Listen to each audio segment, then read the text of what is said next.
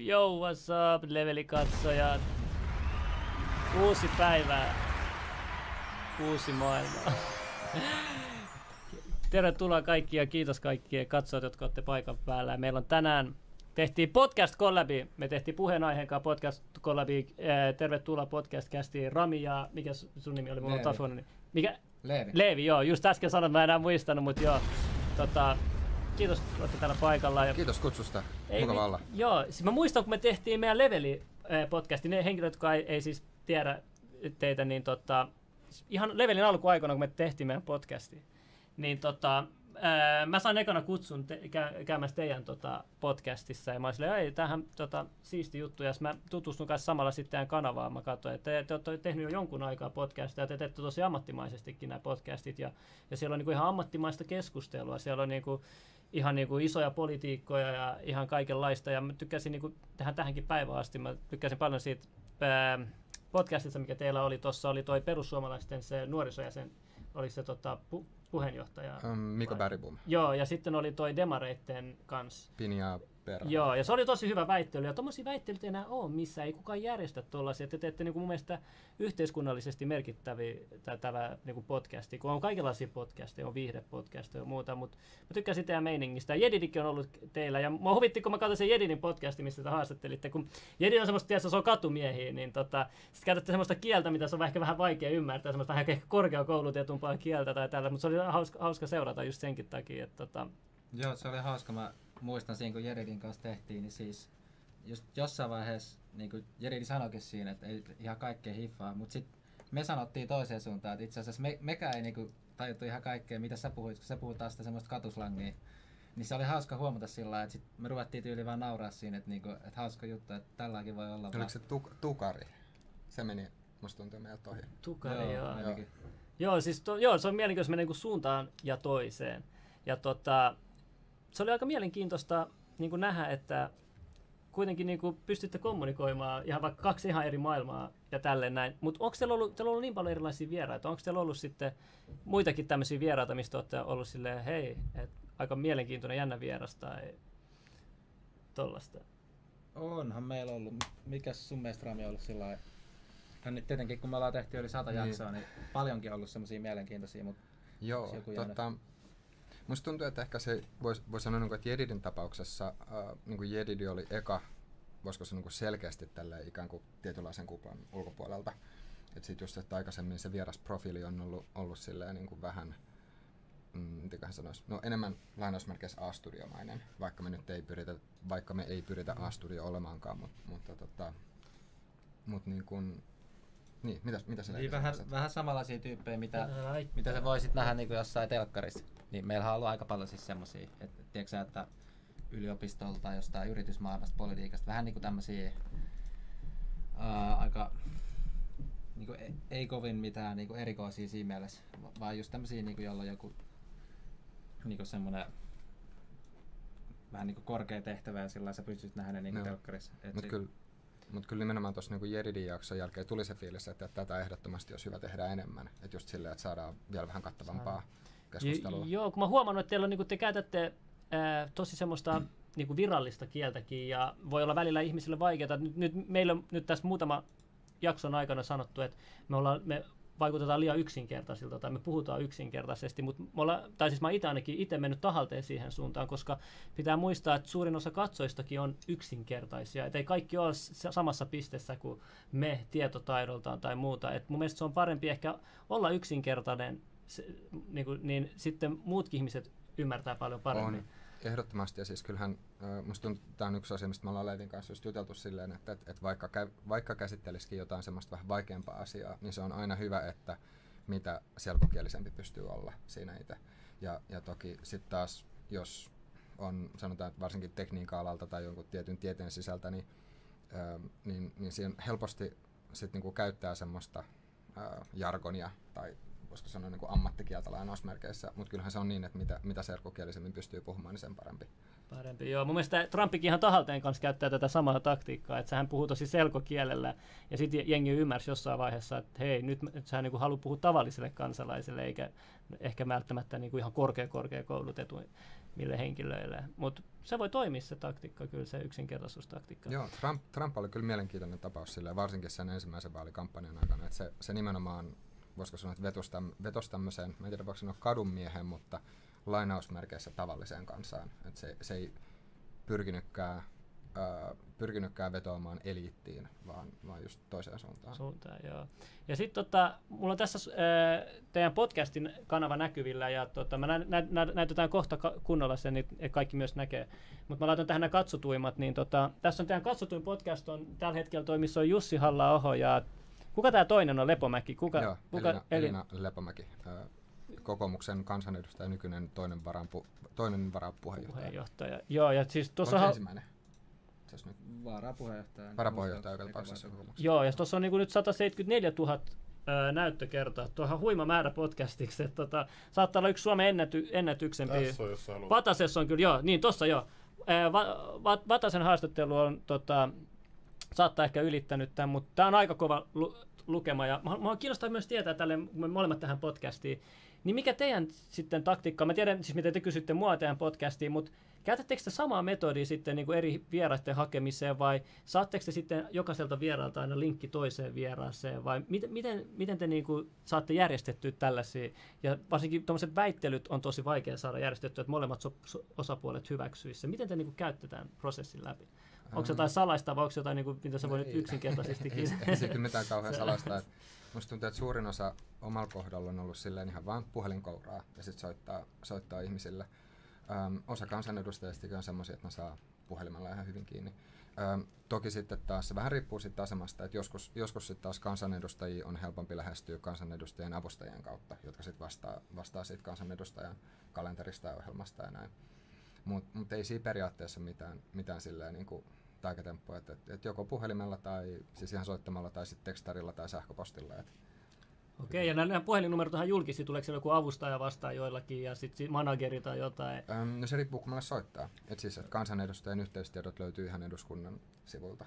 sivulta. Mä, mä en tiedä, miettiikö moni muu sitten sillä että ne ikään kuin jättää kysymättä, että ne ajattelee sillä etukäteen, että no ei se varmaan tuu, ja sitten ei niinku kysy. Ja tota, ainakin poliitikkojen kohdalla on huomannut sen, että vaikka siis tosi paljonhan nyt on tullut podcasteja uusia, niin tota, aika harvat itse asiassa poliitikkoja haluaa ottaa, tai monet on sillä tietoisesti vähän niin kuin välttää sitä, että, että ne ottaa mieluummin just jotain niin kuin viihdemaailman tai yritysmaailman tyyppejä, että ne jotenkaan ei jaa sillä mielipiteet samalla lailla. Mutta sitten jos otat poliitikon, niin mä en tiedä, onko monella semmoinen kynnys, että jos mä nyt otan tän, niin sitten jotenkin heti, heti mm. saattaa jengi ajatella jotenkin, että nyt, nyt mä oon tätä puolta tai jotenkin näin. Mutta et, niin en tiedä, että jättääkö moni kysymättä ehkä sen takia, että ajattelee etukäteen jo, Mitä, että no mikit pitäisi olla kyllä lähempän naamaa, nyt tuo koko ajan jengi valittaa. Jaa. Tota, Yritän olla vähän kauempaa, siis ehkä mun ääni kuuluu liian kovalla.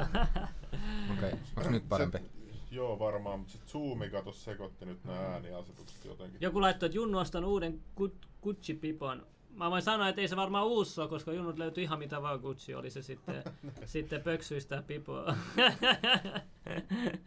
Mutta tota, joo, mun piti kysyä, kysyä että et, mikä sai teidät aloittamaan podcastia ennen kuin päästään näihin muihin aiheisiin. Mä haluan eka tietää vielä, että mi, miten te päädytte tekemään podcastia ja, ja mikä teidän pläänit on vielä tuosta edetään?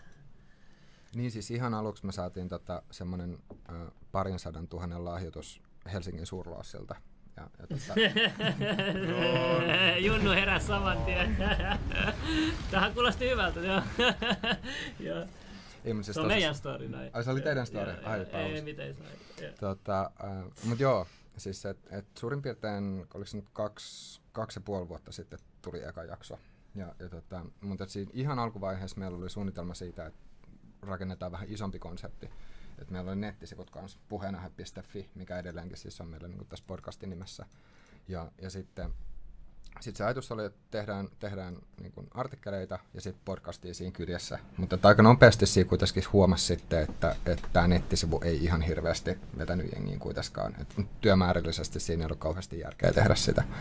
Ja sitten keskityttiin tähän podcastiin. Mutta se, se lähtöjuttu oli just se, että, että miten tehtäisiin tai miten luotaisiin hyvää ja rakentavaa yhteiskunnallista keskustelua pähkinänkuoressa.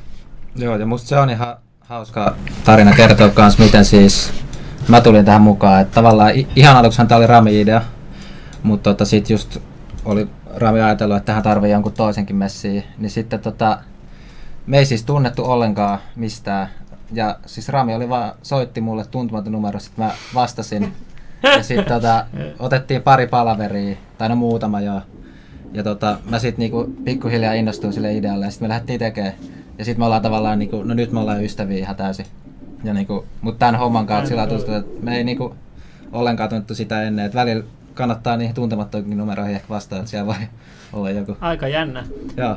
Te olette kuitenkin ollut varmaan muidenkin podcastien kanssa yhteistyössä. Minkälainen tämä mielestä Suomen podcast on verrattuna muihin maihin tai naapurimaihin, tai mä te olette siis tutustunut, mutta ylipäätänsä, miten näette tämän Suomen podcastiskenen ja tämän tulevaisuuden? Joo, no Suomessa on vähän perässä verrattuna moniin muihin maihin. Et tota, ihan jos vaikka Ruotsiikin katsoo, niin Ruotsissa podcasteja kuunnellaan niin paljon enemmän. Plus, että siellä on, jos sit miettii tämmöistä yhteiskunnallista sisältöä, niin siellä on myös YouTuben puolella jo isompia kanavia. Siis semmosia, millä on niinku, mun mielestä jotain 70-80 000 tilaajaa ainakin. Mä muistan yhden semmonen, joku Jönsson taisi olla. Niin tota, esim. Ruotsiin me ollaan tosi paljon perässä. Tietysti jos jenkit, monet tietää, tai jos joku ei tiedä vaikka Rogania ja näitä, niin ihmettelen. Mutta siis onhan siellä niinku viisi vuotta edellä tämä homma. Ja tota, me valehdeltaisiin, jos me väitettäisiin, että me ei olla otettu sieltä mallia, että kyllä me ollaan otettu sieltä kans mallia, että Ehdottomasti.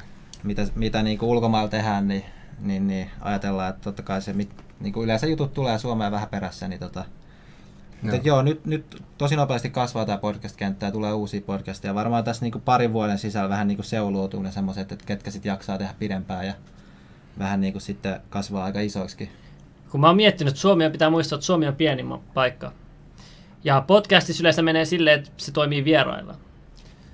Ja Suomi on semmoinen paikka, että mä uskon, että vaikka olisi parhaimmatkin suhteet, niin ehkä vuoden verran, niin sitten vierat saattaa niin kuin vähän, vähän niin kuin tyssähtää loppuun. Et jos haluaisit niin pitkäkestoisesti tehdä suosittua podcastia, niin siinä on ehkä pitäisi olla se jonkinlainen tarina tai jonkinlainen myös suunnitelma, miten se toimisi ilman vieraita. Että se, ne hostit pitäisi olla tarpeeksi persoonallisia tai tarpeeksi tietotaitoa siitä tai jotain niistä pitäisi olla, että se toimisi. Että jos katsoo näitä muitakin isoja, niin siltä se vähän näyttäisi. Niin se on jännä nähdä. Minusta tuntuu, että tällä hetkellä esimerkiksi meil, meidän niin kuin rajoittava tekijä on sillä, että ei ole aikaa kuvata niitä kaikki jaksoja, mitä tekisi mieli tehdä. Että, että, että ideoita on tosi paljon enemmän ja niin kuin potentiaalisia vieraissa olisi paljon enemmän, mitä, mitä tällä hetkellä niin kuin kyetään tekemään. Mutta sinänsä, sinänsä mä allekirjoitan kyllä ton, ton, mitä sanoit, että kyllä ehdottomasti siis, ää, vaikka, vaikka olisi vieraita, niin kyllä siinä pitää muodostua jonkunnäköinen suhde sitten taas yleisön ja niiden niin kuin podcastin tekijöiden välillä, että se homma toimii pitkässä juoksussa. Joo, koska siis hostit tai juontajat on just se, mikä erottaa podcastit toisistaan, että niinku tekniikan sä voit saada niinku ostaa yhtä hyvälle tasolle tai periaatteessa parhaalle mahdolliselle tasolle, mitä pystyy. Samat vieraat voi periaatteessa niin kuin kuka tahansa kutsuu. Täällä nähdään niin kuin monia tyyppejä, vaikka joku Tuomas Malinen, joka nyt kertaa kaikissa podcasteissa keräämässä niille niin kuin yleisöä, mm. tämmöisiä niin kuin vieraat, että kuka tahansa voi ottaa ne. Mutta niitä hosteja sä et voi kopioida.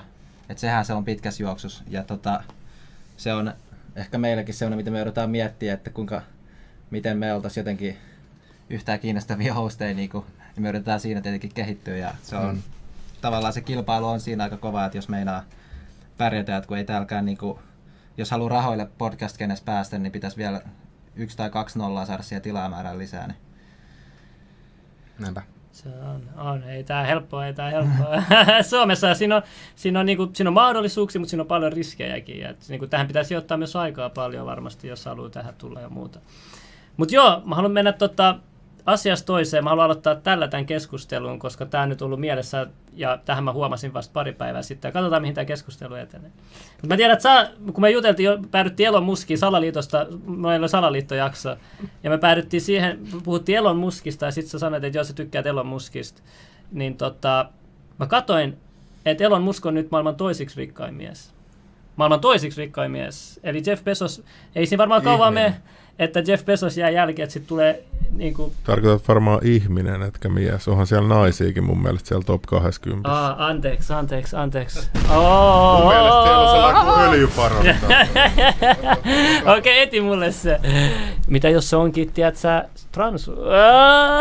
Ei, mutta joo, tota, vähän huumorikehi, mutta anyway, piti sanoa, niin tota, se on nyt maailman toisiksi rikkain mies. Kauan sä uskot, että menet se on maailman rikkain mies ja voiko se niin olla reippaastikin rikkain mies, kun sulla on niin paljon projekteja tällä hetkellä? Mitä sä itse uskot? Tämä on tosi mielenkiintoinen kysymys. Uh, ihan mahdollista, että Maskista jossain vaiheessa tulee, tulee maailman rikkain mies, uh, mutta sitä milloin, niin en kyllä uskalla sanoa yhtään. Et, et se on kuitenkin, jos, jos tavallaan ajattelee niitä Maskin projekteja, niin monet niistä, tällä, tai jos miettii nyt kahta, kahta pääprogista, eli Tesla ja SpaceX, no nyt molemmat on, tai voi sanoa sillä, että molemmilla tällä hetkellä menee hyvin.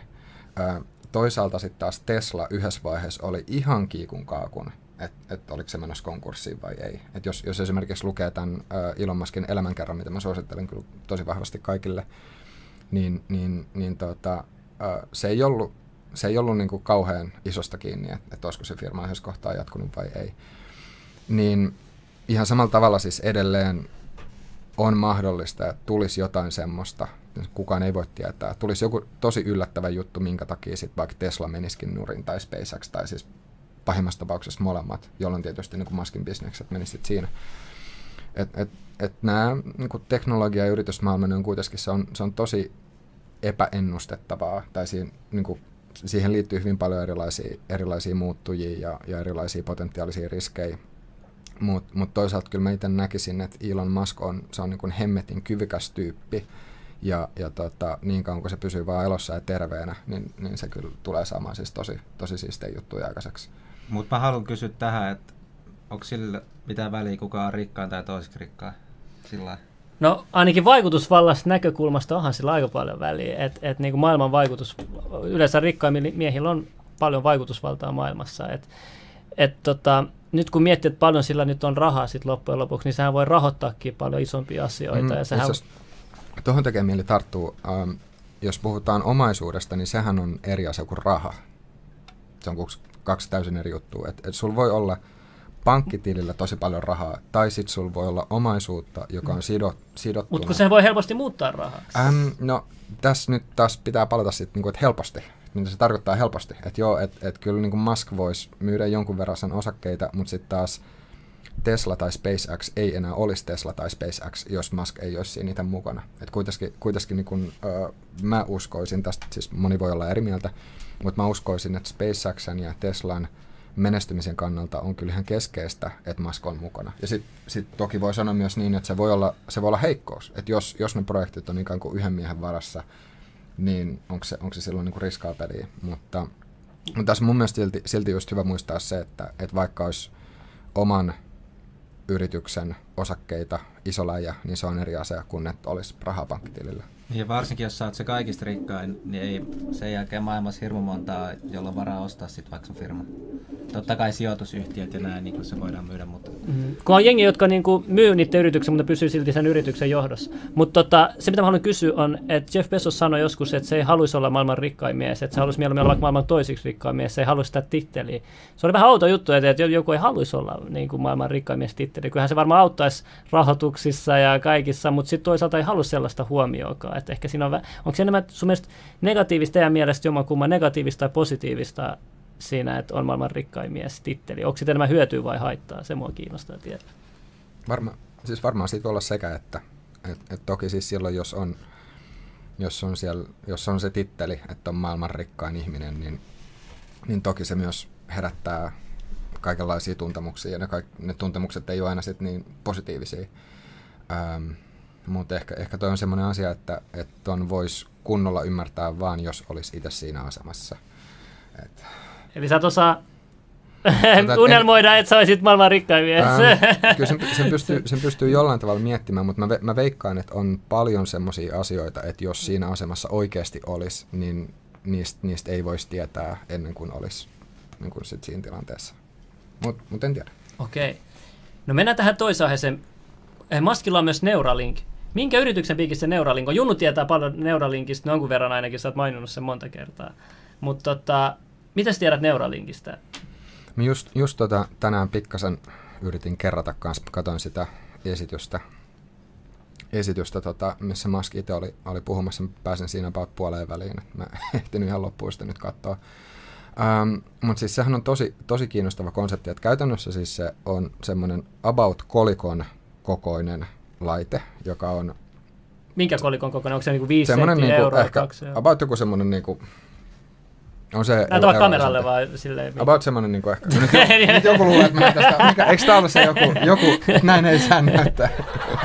Joo, ei mitään. Mutta siis about semmoinen niinku ton kokoinen, yeah. ton kokoinen ja siis ehkä semmoinen niinku, olisiko se ollut about tota paksu. Mutta periaatteessa, periaatteessa siis idea on se, että kallosta porataan, äh, porataan reikä ja sitten se laitetaan suoraan siihen. Ja sitten siinä laitteessa on, on tota, kaiken kaikkiaan 1000, oliko se 1024 elektrodia, mitkä sitten yhdistetään, niin kun, tai niin pistetään siihen niin aivoihin kiinni. Ja, ja tota, sitten tämä on semmoinen, semmoinen operaatio, minkä pystyy sitten tekemään, teke, tai se mihin tämä niin Neuralink tähtää, että sen pystyy tekemään hyvinkin nopeasti.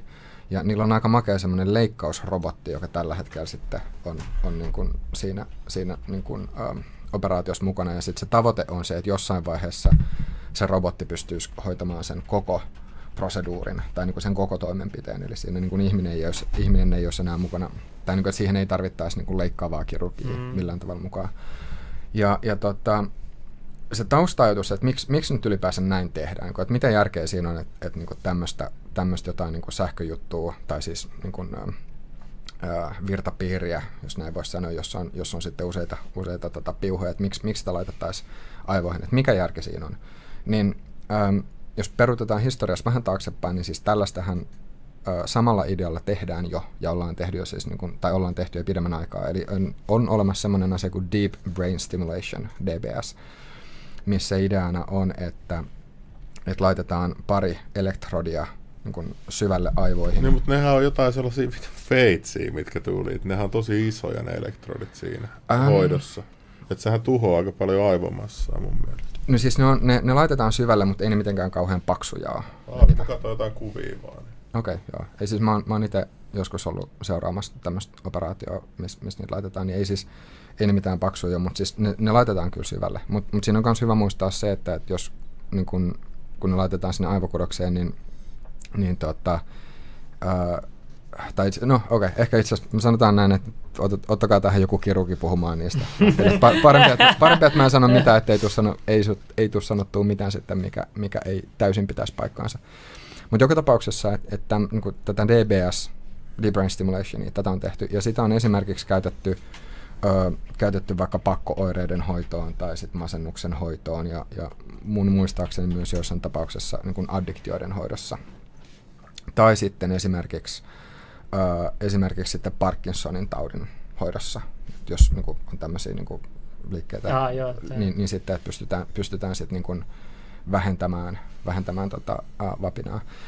Ja periaatteessa nyt se, mitä tämä Neuralink sitten, sitten niin kuin tavoittelee, on, on vähän samankaltaisia juttuja. Eli, eli miten pystyttäisiin aivoihin, aivoihin vaikuttaa. Ja, ja siis Musk tai Musk siinä, siinä tota esityksessä niin just listas, listas tavallaan niin kuin monia, monia tämmöisiä just näitä masennusta ja ahdistusta, addiktiota, kaikki, kaikki, kaikki näitä asioita, että mihin sitten pyrittäisiin pyrittäisi vaikuttamaan, mutta, mutta sitten tällä hetkellä kuitenkin, jos katsotaan sitä itse teknologiaa, niin että vaikka nyt niin siinä demossa niin oli, oli tämmöisiä siis sikoja, joille oli laitettu näitä, mutta mut onhan se vielä tosi alkuvaiheessa. Että se, että, että mitä kaikkea sit, niin sillä Neuralinkilla pystyy tekemään ja mitä, mitä ei, niin kyllä mä sanotaan, että mä oon, mä oon optimisti siinä mielessä, että, että varmasti, varmasti paljon saadaan aikaan, mutta, mutta se, että, että, että tässä vaiheessa mä en sanoisi mitään vielä kauhean varmaksi. Mut mikä, mikä siinä on se syy, että miksi se pitää laittaa sinne niin kuin pään sisään, koska se mitä mä ajattelen tosi ekaksi, että ihmisten luontainen vastustus, vastustus on aika korkea tätä kohtaa, että kuka haluaisi sillä että sun pään sisään porataan joku tuommoinen siru, joka on siellä niin kuin loppuaikaa. Koska nyt kyllähän me pystytään vaikuttaa ihmisten aivoihin ihan hemmetin tehokkaasti kaikille, niin kuin vaikka älypuhelin ja kaikki tämä niin viestintäsignaalit ja nämä markkinointimainonta. Siis tosi monet jutut, mitkä ei tarvii sitä, että sun pään sisällä laitetaan jotain, niin mikä, mitä siinä sitten haetaan? Oletko sä, um, sitä? Niin, tässä varmaan pitäisi kysyä myös niin ne, Neuralinkilta itse sitten, mutta et, um, yksi semmoinen voisi sanoa, että yksi, yksi konkreettinen, konkreettinen juttu, jos mietitään nyt vaikka siis niin kuin, hermostoa kokonaisuudessaan, tai niin kuin aivoja ja selkäydintä isommassa kuvassa, niin nykyisellään, jos, jos selkäydin menee poikki jostain kohtaa, niin siis tuloksena on sitten halvaantuminen. Ja, ja selkäydintä ei vielä kauhean hyvin niin kuin pystytä yhdistämään.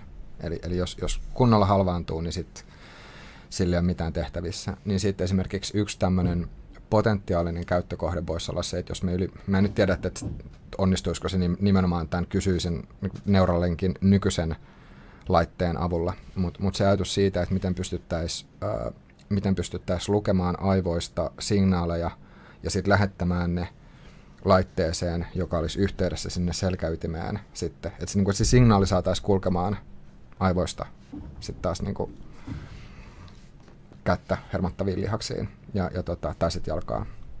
Eli, eli just se, että nyt, nyt kun se yhteys on poikki, niin, niin mitään tavallaan, tuo on yksi asia, mihin ei nykyisellään ole hoitoa. Niin tuo voisi olla yksi. Toki sitten jos miettii tämmöisiä niin kuin spekulatiivisimpia ajatuksia, ne on siis niin kuin tosi korkealleen tuosta skifiä, mutta just vaikka se, että, että miten, miten jos saataisiin yhdistettyä aivot nettiin, että sä pääsisit suoraan selaamaan Wikipediaa vaikka pelkästään mielen avulla, mutta mut toi tällä hetkellä on vielä kyllä tosi, tosi skifiä. Miksi tota, jos nyt katsotaan nyt tätä maailmaa, niin kehitys kehittyy kehittymistä. Jos sä katsot nyt vuosi vuoselta, jos katsot se, miten iPhone, Apple saa joka vuosi ai, joka vuoden välein iPhoneen tuplasti nopeammaksi, tehokkaammaksi. Joka vuosi siis se niinku tuplaan, me koko ajan tuplannut tämä meidän nykyinen teknologia niinku vielä tuplalla. Et, et, mut, eh, kyllähän kaikki voi olla mahdollista ihan lyhyen ajankin sisällä, jos tämä kehitys, teknologinen kehitys jatkuu tätä kehit, kehittymistä suuntaan, niin ei se ei sitten enää kovin kaukana välttämättä ole. Niin, siis tuossa on yksi, yksi semmoinen, tai tähänkin ehkä liittyy semmoinen vanha sanonta, mikä, mikä tulee sit tulevaisuuden ennustamiseen, että, että ihmiset, nyt mä en muista, että kuka tämän on sanonut, mutta mielestäni tämä on jo pitkään, pitkään ollut sano, sellainen hokema, että ihmiset helposti yliarvioi teknologian kehityksen lyhyellä aikavälillä, mutta sitten taas aliarvioi sen pitkällä aikavälillä. Eli, eli, eli se, mitä me tai jos me lähdetään kuvittelemaan, että mitä me saadaan kolmes vuodesta tai neljäs vuodesta tai viides vuodessa aikaan, niin sitten helposti yliarvioidaan se. Mutta sitten jos me mietitään 50 vuotta, niin sitten taas mm. aliarvioidaan se. Niin ja se ei mene aina sinne suuntaan, mihin ajattelisit. Jos katsoo jotain vanhoja skifileffoja, niin siellä voi olla niinku, että lentävät autot on, siellä kuvataan jotain 2000-lukua, mutta sitten siellä ei ole niinku älypuhelimia. Niin, Kukaan niin, ei tajunnut, että se menikin sinne se kehitys, mm. niin se on aina vaikea just sanoa, että tuossa Neuralinkissa, kun sä puhut noista terveysjutuista, miten halutaan auttaa terveysjuttuja, niin tuossa mä uskon, että tuolla se tulee tienaamaan tosi tosi paljon rahaa Elon Musk, ei edes noilla jutuilla, mitä sillä nyt menee, koska ää, mä katsoin vähän aikaa sitten jotain, mä muistan, mutta Applessa sanottiin, tota, että ne yrittää nyt panostaa terveyttä, koska terveyden ala on tosi iso bisnes. Ja miten teknologiafirmat pääsee siihen on just, eri, eh, esimerkiksi Applella on nyt halunnut tuoda semmoisia juttuja esille, niin patentteja, että niin pystyy sitten kameran, kasvon kamera avulla tunnistamaan, jos sulla on jotain sairauksia tulossa, ja pystyy sitten kännykäs sydämen sykkeen avulla katsoa, että onko sulla tulossa jotain, ja sitten niin kaupitella sulle, ehdottaa sulle tällaisia tuotteita. Et tuolla liikkuu noin isot rahat, että et teknologiafirmat on valmiita menemään näinkin pitkälle. Niin kuin Joo, niin kyllä esimerkiksi siis tämä Neura, Neuralinkin niin yksi, yksi nimenomaan sen potentiaalisesta käyttökohteesta oli just se, että, että miten voitaisiin monitoroida sen ihmisen terveyttä. Et, et, niin kuin, et, ja me, siis, meillähän on siis suomalainenkin firma, siis tämä Oura, joka tekee niitä sormuksia, niin nehän mm, mittaa sut kaiken, jos sä alat sitä käyttää. Niin mun mielestä se on esimerkiksi paljon intuitiivisesti niin parempi, koska se on niin helppo ottaa käyttöön, kun sun ei tarvitse sun niin kuin kropan sisäporan mitään. Mutta sehän saa sut kaikki sykkeet, kaikki sun, kun ne saa tuhansilta ihmisiltä, nehän niin kuin alkaa tietää niin kuin ihmisten terveydestä ihan niin kuin uutta juttua, mitä meillä ikinä ei pysty mittaamaan. Joo, mutta on kyllä siis, on tosi mielenkiintoinen asia, että mikä, mikä, mikä Onko siis... mielenkiintoinen vai pelottava asia? Voi sanoa sekä että. Sekä että siis, jos, jos miettii, just mitä Leivi, Leivi tuossa aikaisemmin sanoi, että, joku sormus on, on, se on helpompi ottaa käyttöön kuin se, että porataan kalloon reikä ja sitten laitetaan. Että se kynnys, on, kynnys ottaa sormuskäyttöön on huomattavasti matalampi. Ähm, Mutta sitten voi miettiä, sanotaan, että tässä on kysymys teille kanssa, itse asiassa teille kaikille kolmelle. Niin, että miettikää sellainen tilanne, että, että jos joskus kymmenen vuoden kuluttua ö, tämmöisellä neuralinkillä. Ja siis nyt pitää taas alle, alleviivata, että tämä on tosi spekulatiivista. Mä en tiedä, käykö näin. Mutta kuvitellaan, että 10 tai 15 vuoden kuluttua, jos tämmöisen ö, chipin tai implantin laittaa aivoihin, niin sanotaan, että se tehostaa omaa ajattelua vaikka 100 prosenttia. Se pystyt, se pystyt, tekemään, se pystyt niin ajattelemaan tuplasti nopeammin tai tehokkaammin. Eli niin kuin amfetamiini. Mutta mut, mut siis kyllä mä voisin kuvitella, että jo, jo, huippupelaajat, niin sitten käyttäisi mm. käyttäis Mutta mut miettikää, mut miettikää myös sit vaikka siis ihan yritysmaailmaa tai tutkimusmaailmaa, siis, tai, tai sitten vaikka sotateknologiaa, tai niinku, um, puol, ta, niinku, aseteollisuutta, tai, tai niinku, että mikä tahansa paikka, missä uh, suorituskyvystä ja niin kuin, lisääntyneestä suorituskyvystä on erittäin paljon hyötyä, niin, niin kyllähän siellä olisi ihmisillä insentiivejä ottaa käyttöön. Miettikää vaikka joku yritysjohtaja, että jos, jos, jos sille tulisi, jos se alkaa miettimään, että hetken, että nyt jos mä otan tuommoisen chipin päähän ja mä, mä saan niin tuplasti enemmän aikaa, ja siis tämä nyt on kärjistys, sehän se näin menisi, mutta niin se, se, se, asetelma, että kyllä siinä, siinä sitten taas jos miettii, että okei, no, että jos tollaisen laittaa, niin nyt mä saan kasvatettua liikevaihdon 100 miljoonasta vaikka 200 miljoonaa, niin, niin sitten sitä, Jotku... niin joku saattaa alkaa miettiä, että no ehkä se kannattaa. Niin, mutta mut, niin kuin, mihin toi päättyy, tiedätkö? Mihin toi päättyy? Et, et mä, mä niinku, e, en mä ymmärrä sellaista hullua raatamista, ei siinä ole mitään järkeä. Mi, niinku, mihin toi päättyy? Sitten sä enhanssaat itteessä, ettei muuta kuin töitä enää. Ja, vai että sä pystyisit tekemään nopeammin ne työt ja sulla on enemmän vapaa-aikaa vai? Siinä voi olla se, siis sekä että. Ja siis mä en, mä en sano itse, että mä välttämättä ottaisin semmoista chippiä. Toisaalta mä en mä, ottaisi ainakaan. Toisaalta mä en, mä en myöskään mene sanomaan, että mä en missään nimessä ikinä voisi M- ottaa mutta semmoista. miettikääs vaikka tietokoneiden historiaa, niin joskus muutamia kymmeniä vuosia sitten tietokoneet oli tosi kalliita ja vaan harvoilla oli varaa niihin. Mm. Ja niistä sait tavallaan etulyöntiasemaa ja niin kuin, tietokoneet on mahdollistanut vaikka sen, että sun työaika on pystynyt putoa tosi paljon. Ja tota, sitten nykyään taas kaikilla on tietokoneet, eli se on niin kuin yleistynyt. Ja samalla tavalla tietokoneiden kautta ja älypuhelimien kautta sähän luovutat sun niinku henkilökohtaisia tietoa ihan niinku hemmetin paljon tavallaan muille. Et, joo, se siru, niinku, joo, sen avulla ne pääsee sun pään sisään, mutta kuinka paljon sun pään sisään päästään jo nyt? Aika hemmetin paljon. Ne tietää sun kaikki hakuhistoriat, sun sijainnit, sun kaikki ketkä se no tunnet, niin, heti meni kenen kanssa sun laitteet on ollut. Niin tota, loppupeleissä et me ollaan tavallaan jo menty aika paljon askelia tuossa, niin että kuinka paljon me annetaan vaikka tietoja. Niin, niin sä meinasit siis, että sen sirun avulla saisi lisää niin kuin kapasiteettia. Joo. Ja mä ajattelin, että se tarkoittaa aivojen niin kuin ylikellotusta, että siihen mä en lähtisi, koska Aa. se ei pitkän ajan juttuja, mutta tuollainen siru on, siinä, mä oon ihan sen kannalla joo. Mut siis, ja, mutta, mutta on oikeasti tosi hyvä kysymys, minkä sä heität, että mihin se päättyy, ja jos taas mun pitäisi tuohon vastata, niin mä sanoisin, että se ei tule päättymään, että niin kauan kuin ihmiskunta on olemassa ja, ja tota, niin kauan kuin me eletään jossain muualla kuin semmoisessa täysin kivikautisessa ympäristössä. Et eihän sitä tiedä, että, jos, jos, jos, nyt tulisi kolmas maailmansota, tai siis tämä on vanha sanonta, että, että, tota, että me tiedetään, että minkälaisilla aseilla toinen maailmasta käytiin, ja sitten jos kolmas maailmansota käydään ää, nykyisellä aseteknologialla, niin sitten neljäs maailmansota tullaan käy, käymään sitten taas niinku puunujilla, koska niinku kolmannen maailmansodan jälkeen kaikki on taas pistetty alas.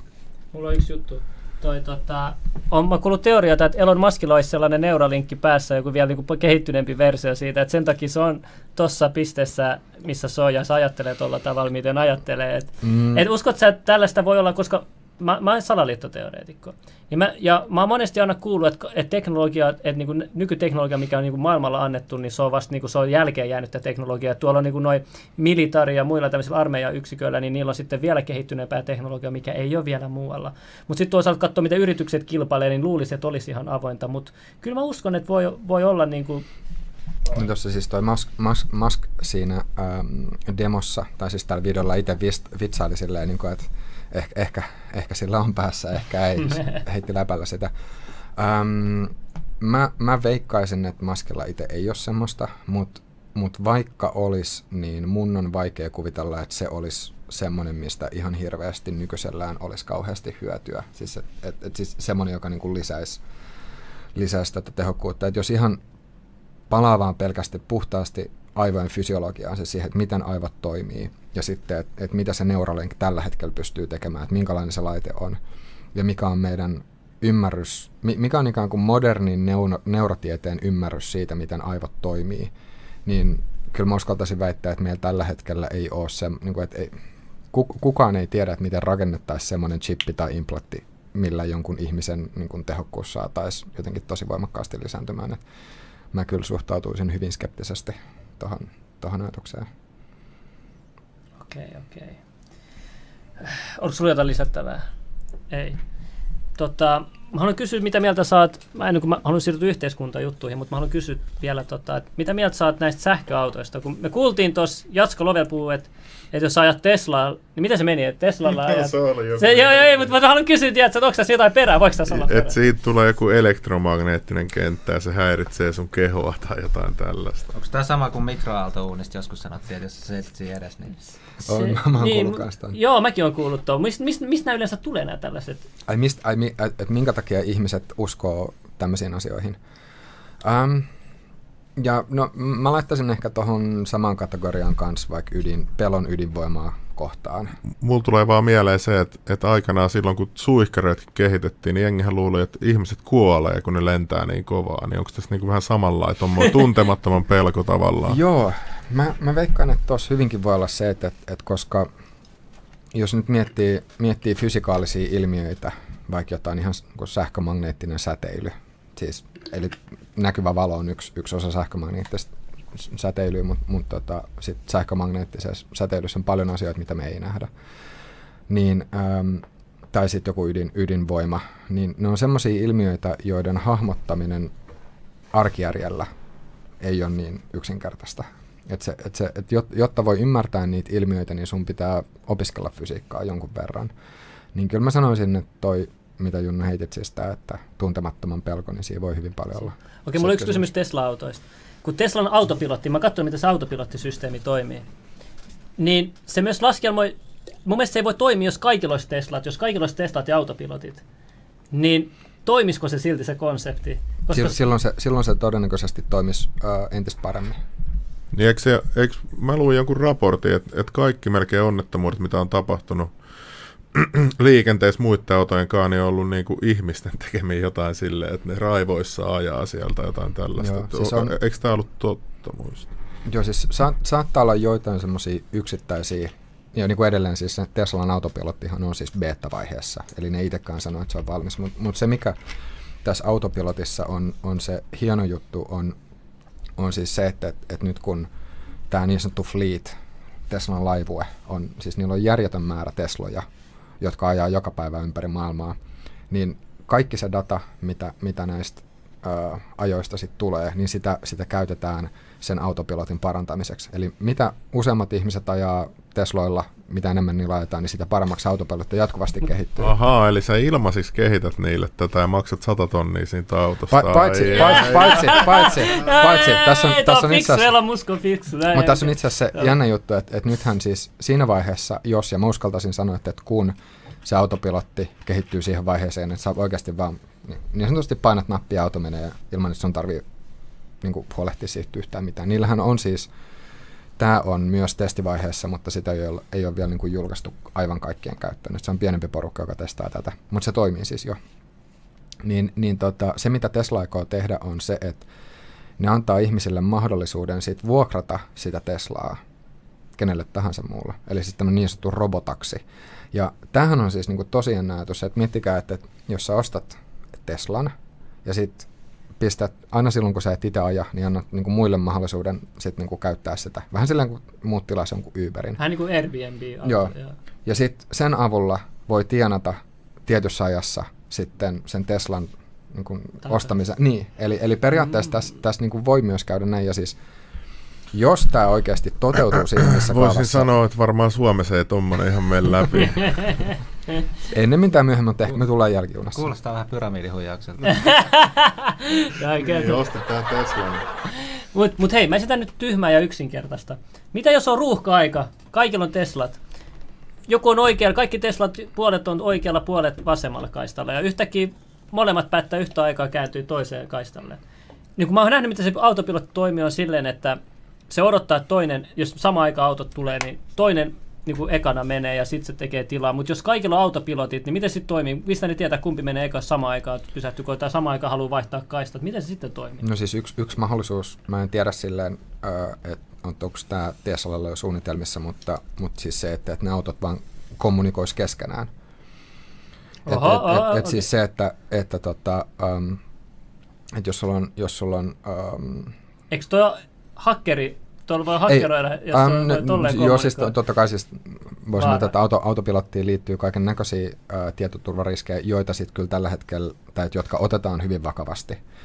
Ja, ja tota, esimerkiksi Teslallahan on käytössä, uh, tai niillä on semmoinen ohjelma, että, että jos sä löydät jonkun bugin siitä softasta, pystyt hakkeroimaan, ha, niin hakkeroit itse sinne sisälle, niin sitten sulle maksetaan rahaa, jos sä ilmoitat siitä.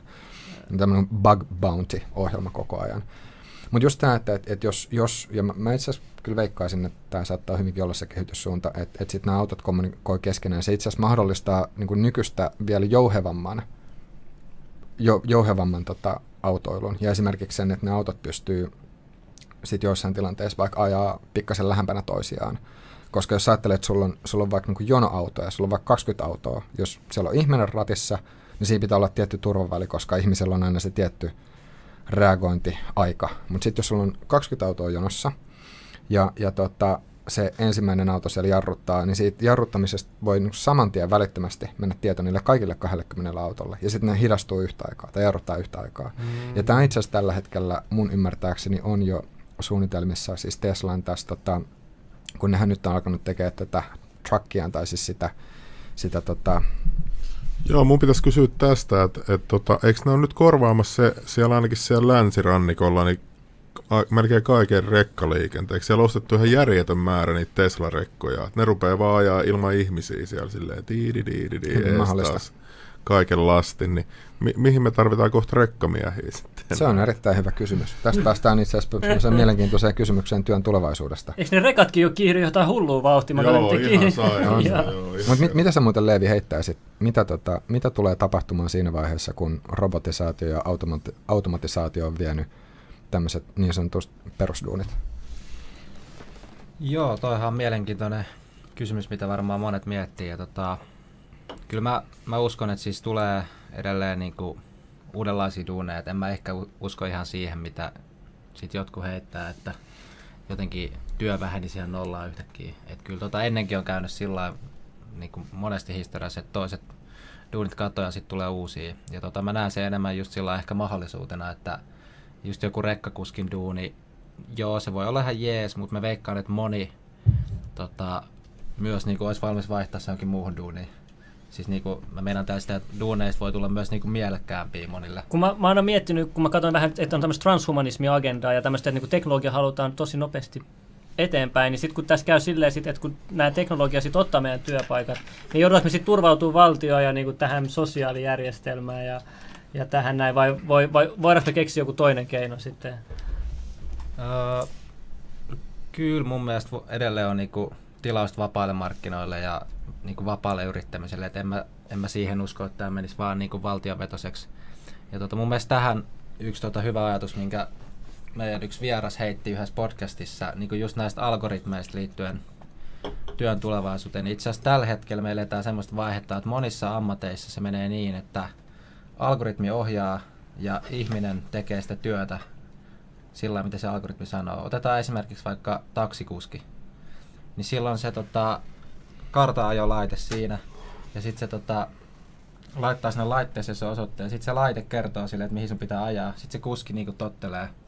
Eli tavallaan se niinku algoritmi sanelee, mitä se ihmisen pitää tehdä. Mm.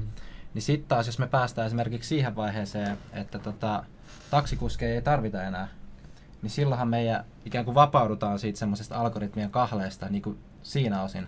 Et silloin me voidaan tehdä jotain ehkä luovempaa työtä, jotain äh, millä voidaan luoda jotain uutta, jotain hyödyllistä, jotain mikä on mielenkiintoista. Niin, samahan tämä oli ennen vanhaa, elettiin jossain telto tai noissa huteissa ja sitten meillä metsästettiin ja tietyt viljeli, ei silloin ehkä välttämättä viljelty maata. Ja silloin oli kaikilla duuni, mutta sitten me kehityttiin ja silti on kaikille niinku duuni. Et, et, et jos ei ole jengille duuni, niin nehän hirttää päättäjät, että onhan se niinku pakko valtion keks, kehittää sitä prosessia Näköjään jotenkin. täällä Suomessa ne narkkaa sen tilalta. Niin, Suomessa on kyllä. Siis tommonen. tosi monet tietotyöläiset, tämmöiset, jotka tekee konttorilla duunia, niin mitä se duuni oikeasti on? Sulla on joku tydylista, joka tulee sinne koneelle ilmestyy ja sä vaan niinku suoritat niitä tehtäviä siellä. Mm, se oli pitkälti. vähän sellaista, että ylilaudalla puolet ajasta ja puolet ajasta koodaa. Ja ei se mitään te- Mä- mä... Et mä huomasin sen aina, että kun kuusi tuntia tuli täyteen du- päivätöissäkin silloin kun oli, niin se oli sitä ylilaudan selaamista ja jotain ihan niin kuin kahvittelua ja tollasta, kun ei niin kuin jotenkin ei jaksa sitä. Eikö Ruotsissa on nyt siirretty tuohon kuustuntiseen? En osaa kyllä tosta sanoa. Mä oon nähnyt uutisia Jo, jo, jotain testejä on ollut, että niinku. Okei. mutta ei se niinku tehokasta ole ollut. Että. Mutta en mä tiedä, onko se sitten etätyökään ollut ikinä tehokasta, että sitten tuli pelattu Xboxiin ja Niin kyllä siis yksi, yksi semmoinen yksi semmoinen selkeä, Missä sä oot ollut töissä? Väki haluaa. yksi semmoinen selkeä, selkeä muutos, mitä, mitä tämä korona on kyllä saanut aikaan, ja mä veikkaisin, että tämä on pysyvä muutos, on nimenomaan siis etätyö.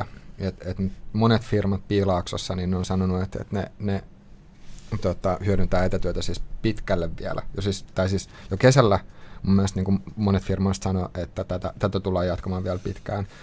Ja nyt kun ihmiset on sitten päässyt tekemään etätöitä, niin siinä voi, olla, siinä voi käydä vähän silleen, että siitä ei ole enää täysin paluuta siihen vanhaan. Eli, eli sitten tietynlainen jousta, voisi kuvitella, että tietynlainen joustavuus tulee ö, lisääntymään työelämässä. Et sille, että ihmiset tai työntekijät vaatii sitä, että, että tota, pitää, pitää päivä tai pari pystyy tekemään himasta ja sitten loput voi olla konttorilla. Mutta mut toki siis voihan se olla, että toisille semmoinen etätyö taas sit ei sovi, että, että jos, jos on liian paljon ärsykkeitä ja tekisi jotain muuta, niin Uutisissa ainakin oli, ennen kuin Junnu äh, puhut, niin tota, uutisissa ainakin oli, että ympäristöä se auttaa paljon ja liikennettä ja muuta, jos kaikki olisi etätyössä. Että miksi halutaan jotain liikenneruuhkamaksuja ja muuta, että et miksi sitten tehdä tämmöistä etätyösuositusta. Tämmöistä mä ainakin kuulin jostain. on siis jossainhan ehdotettiin etätyöveroa jo. Ai ei mitään! Joo, Suomessa- joo, Suomessa- etätyö, me, viisi prossaa, kato, kun ei Okei, tarvitse mennä joo. töihin. Niin Suome, Suomessa kyllä varmaan keksitään ihan kaikki mahdolliset Ei verot. ole sun päin ihan oikeesti. Joo, joo, joo, joo. Jossain Saksassa tai jossain joku väläytti. Ai se oli muistaakseni. Saksa. Joo, Ei kun niin muuten olikin. Joo, Niin muuten joo, olikin, joo, joo. kyllä, joo. Ja Jotkut muutkin kuin suomalaiset haluaa verottaa. Ja niin, mutta täällä nyt joku sanoo, että robotisaatio kehittyy liian nopeasti, niin ihmiset ei ehdi muuntautumaan. Niin, mutta kun, mut jos jengille ei ole töitä, ja sitten niille ei ole kotia, ja sitten niille ei ole vaikka ruokaa, ja niitä on vaikka 100 000, niin ne kävelee tonne eduskuntatalolla ja, ja pistää fileiksi kaikki, ja sitten on anarkia. Ja niinku, et, et, et jos se tietyn pisteen niinku mun mielestä yli, niinku, mun mielestä on mahdollinen tollainen skenaario. Että, No ei ainakaan Et- et niinku- tapahtunut mitään. niin, niin, mutta siis silleen, että jos sä liian pitkään, niin kuin liikaa silleen opressaat ihmisiä ja et anna niille mitään ja orjuutat niitä, niin kyllä se niin kuin tulee mun mielestä jossain vaiheessa. Kyllä siis ihan, ihan varmasti. Entä Pohjois-Korea? No, no niin, no, jos, no joo, Siellä totta, tää- jos länsimaa si- siirrytään tuollaiseen diktatuuriin, niin, niin, niin, sitten... sen takia mä vertasinkin, Niin, Suomessa on niin, joo. isompi veroaste. Niin, mä en ajatellutkaan tuota skenaarioa, että tänne tulee joku uusi Hitler, niin sitten ei varmaan tehdä mitään muuta kuin mennä leireille. Kesäleiri. Vähän eri merkitys, no niin, puhutaan jostain. Joo, joo, sori, ei piti vähän laittaa huumorisia. Joo, joo. Mutta summa summarum mä veikkaan, että kyllä työelämä tulee vähän muuttuu ja se tulee tarjoamaan niinku mahdollisuuksia monille. Mutta siinä on kyllä semmoinen kipuileva siirtymäaika, että justiin ny, nytkin huomataan se, kun paljon on ir- irtisanomisia ja muita, niin siitä osalla tulee olemaan vaikeaa myös niin löytää se uusi duuni. Mutta mä toivon, että tota, Joo, ja siis kyllä varmasti tässä päättäjillä on jatkuva, tai siis mä allekirjoitan tuon saman, mitä sanoit Junna, että päättäjillä on paine huomioida, että onko ihmisellä töitä vai ei. Että se, että, että jos, jos meille syntyisi suuri määrä työttömiä, joilla ei olisi mitään tekemistä, niin siis eihän siinä niin kuin valtion, valtion tätä sosiaaliturvaa ja työttömyysturvaa, sit sanotaan, että jos olet vaikka, vaikka puolet kansasta, niin eihän sitä enää pystyttäisi rahoittamaan millään. Ja, ja sitten siinä on lisäksi myös se, että, että kyllä mä voisin kuvitella, että suurin osa ihmisistä kuitenkin haluaa tehdä töitä. Et, et, et, vaikka ne sitten, tai riippumatta siitä, että minkälaista se työ on, niin aika harva haluaisi vaan olla vapaalla tekemättä yhtään Joo, mitään. totta. Et se merkityksellisyyden kokemus on kuitenkin aika tärkeä. Ja sitten monesti se tulee jonkunnäköisen työn kautta. Niin, no toihan voi saa, antaa ihmiselle hirveän sellaisen niin kuin mahdollisuuden, että, että jos sä oot vaikka nyt unelmoinut aina jostain tietystä niin kuin, jutusta, niin nyt, se va, nyt nykyaikana se ei ehkä tuottaisi, mutta ehkä sitten tulevaisuudessa ihmisiä alkaa kiinnostaa joku tällä kuin enemmän ja vaikka kuin taide. Ja aina kun on hyvät kaudet, niin sitten jengi kiinnostaa enemmän kulttuuria ja taide. Ja sitten nyt kun on tämä, niin nyt kaikki taide, artistit ja kaikki on, on peruttu. Tuossa taiteessa mä mietin sitä, että no teillähän on musiikkibisneksestä enemmän tietysti kokemusta, mutta just tämä, että kun ää, mitä vähän sivuttiin silloin, kun sä olit meilläkin vieraana, että paljon niin itse asiassa musiikkiikin nykyään tehdään koneellisesti ja itse asiassa se ihmisen luovaisuus on siinä vähän kyseenalaista, kuinka mm. iso se on enää nykyään. Ja sitten kuitenkin, kun ihmiset vaikka kuuntelee musaa, niin loppupeleissä niille ei ole hirveästi väliä, että kuka sen on tehnyt. Niin siis nykyään se on, Suomessahan on hirveän vähän sellainen meininki, että et niinku täällähän kirjoitetaan tosi paljon kaikille Jenni Vartiainen, Jari Sillanpää. Kaikki tehdään niille valmiiksi. Mm. Niitä ei tarvitse mennä sinne ja kun antaa se niiden oma niinku, sille biisille. Et en mä tiedä, jengi ei varmaan kaikki tiedä totakaan. Että. Mm. Joo, kaikilla on näin iso haamukirja. Joo, joo. Ja sitten se oli hyvä, että tuossa pari mun, mun kaveri on hajoillut sillä, siis artistikaveri, tota, että kun artistit on ruvennut jotain valittaa, että kun heille ei ole keikkaa ja heille ei ole tuunia ja, ja niin kuin, niin kuin, että mitä pitäisi tehdä. Et, et sittenhän sen alan pitää kehittyä. Et, et se on niin kuin, että sä rupeat valtiolta vaatii jotain. Se oli mun mielestä vähän absurdia, että antakaa meille tätä. Ja, et, et jos sulle, ja sittenhän JVG hän teki heti sit silloin, ne tajus hommaa ja sitten veti sen virtuaalikonsertin ja kaikkea tollasta. Että, aina sä voit kehittää sun prosesseja, vaikka tulee tällaisia juttuja. Adaptoitua. Niin, adaptoitua, kyllä. Jep, mutta siis just tähän liittyen, että vaikka mä samaan aikaan sanoin, että varmaan niinku mahdollista tehdä luovaa työtä enemmän näin, mutta myös mitä se luova työ tarkoittaa, niin se ei välttämättä tarkoita sitä samaa, mitä se on nyt tarkoittanut edellisten kymmenien vuosien aikana taas, koska jos koneet tekee sen musan paremman kuuloseksi ja ihmiset kuuntelee mieluummin sitä koneen tuottamaa musaa, niin, niin tota, silloin just niin kuin näiden artistienkin tulolähde, ja niiden pitää keksiä vähän uudella tavalla se, että miten ne saa sen tulon sieltä Tissaamalla niitä. Silleen mä tekisin. Distrack tulille jostain Cyborg-kannasta, ihan sama. Mutta toi on niinku mielenkiintoista nähdä, että millaisia on vaikka tulevaisuuden artistit tai tulevaisuuden taiteilijat, koska oikeasti niinku, että onko ne koodareita vai ketä mm. ne on, koska... Mut sit sä, sä, joo, sä sano vaan. Kenes DJ oli jo kädessä, se oliko se Stern DJ, joo, on kädessä kyborgi käsi, sehän on aika futuristinen. Pääsin näkemään sen livenä, joo, se on hullu. Se on ihan Se on jännä just toi, toi tota, sitä Mikko Alasaarella, joka oli just meillä meil puhumassa tekoälystä ja algoritmeista, niin just sanoi, että jos katsoo jotain Netflix-sarjaakin, niin niidenkin suunnittelussa on hyödynnetty jo tekoälyä. Eli silleen, että, että siellä Tämä nyt on vähän yksinkertaistus, mutta, mutta niin tekoäly katsoo, että okei, että, että tämmöiset juonielementit ja nämä tyypit kannattaa valita siihen. Ja, ja siinä on niin hyvin, hyvin paljon mukana sitä, että se ei ole enää pelkästään silleen, että ihmiset Paskoja leffoja se kyllä mulle suosittelee, mä en tiedä ihan paska algoritmi vielä toistaiseksi. mutta se, että, että tota, uh, Joo, Supo tulee, kyllä, sieltä tulee. Ei me, ei me, ei me puhuttu mistään salaliitoista. Ei, mutta tota, joo, jatka, kerro vaan, mikä, mihin Mut niin, että niin, että se on, se on mielenkiintoista nähdä, että, että tota, kuinka paljon, kuinka, tai että mikä, mikä sen tekoälyn merkitys sitten taiteessa tulee olemaan. Et, et, tota, nyt on ollut sellaisia kokeiluita, missä ikään kuin tekoälylle on syötetty tosi paljon, tosi paljon tota, käsikirjoituksia, ja sitten se tekoäly on laitettu tekemään itse oma käsikirjoitus. Ja sitten sit oli yksi semmoinen taideprojekti, missä sitten ihmiset näytteli sen sen. Ja siis se oli ihan, se oli ihan puuta heinää, siinä ei ollut mitään järkeä, se oli, se oli tosi viihdyttävä. Mutta tämä oli, vaan, oli vaan ensimmäinen kerta, kun sitä kokeiltiin. Et sit, sit, jos miettii, että mi, missä vaiheessa tämä on 10 vuoden kuluttua tai 20 vuoden kuluttua, että onko silleen, että si, siinä vaiheessa jo joku tämmöinen tekoäly pystyy tekemään sulle kokonaisen leffan käsikirjoituksen. Mutta tämä on tosi surullista, koska mä, mä kuulin niinku tämmöisen teorian, että sitten kun tulee nämä robotiikka, tekoälyt ja muut, niin sitten jengi arvostaisi just tämmöistä ihmisten taidetta, että silloin tämmöiset niin juontaat, persoonalliset ihmiset, artistit, niin ne, niitä sit, ne saisi sitten paljon niin kuin huomiota, rahaa ja enemmän mainetta ja kunniaa kuin nykyaikana, mutta nyt kun kuuntelet, tekoälyt vie senkin niiltä pois, että ne sen kaiken tulee tekemään Niin par- siis sitä, sitähän ei tiedä, siis toi tämähän on siis tämä sitten niinku jää nähtäväksi vapailla markkinoilla, että mikä on se, mistä ihmiset Mutta siis mä voin kuvitella hyvin, että okei, ihminen haluaa tukea omaa lajinsa totta kai, mutta samaan aikaan sä jotain uutta, tukea jotain uutta ja mielenki- tuntematonta mielenkiintoa. Hei, kato, tekoäly teki tämmöisen taulun mulle, kato, vau, wow, tämä varmasti meinaa jotain hullua, se on miettinyt päässä, mutta niin, niin, niin niin voi ihan hyvin ajatella sen myös silläkin tavalla, että mutta siis pari, pari ilmiötä, mitä mä luulen kyllä, että ei tule katoamaan, niin on siis tarinat ja fanitus. Eli ihmiset rakastaa tarinoita ja ne haluaa seurata tarinoita ja ne haluaa fanittaa ihmisiä, joitain ihmisiä, joitain hahmoja. Ja tota, siinä mielessä mä kyllä luulen, että tota, artisteille ja taiteilijoille tulee olla se tila, mutta just se, että ää, se niiden työ, niin kyllä sit siinä joutuu varmasti hyödyntämään tosi paljon niin tekoälyä ja tietotekniikkaa ja muuta. Sitten se turvautuminen kanssa, kun joku laittuu kun pelkkä lasku, taskulaskin alensi ihmisten laskutaitoa.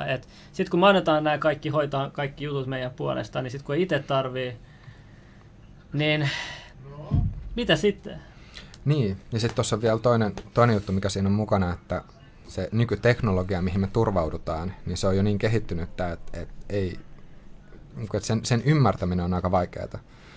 Et jos sä kysyt periaatteessa keneltä tahansa tavalliselta ihmiseltä, että et miten kännykkä toimii, kuvaile miten kännykkä toimii, niin aika, aika ohutta se tieto. Siis, et, et, et saattaa, saattaa vähän, tai niin kuin, että ellei se sitten suunnittele kännyköitä, niin sitten varmaan ehkä joku pystyy siihen vastaavaan, mutta et, et, et se, ne asiat, mihin me turvaudutaan, ne on jatkuvasti yhä monimutkaisempia, ja niiden hahmottaminen menee vaikeammaksi.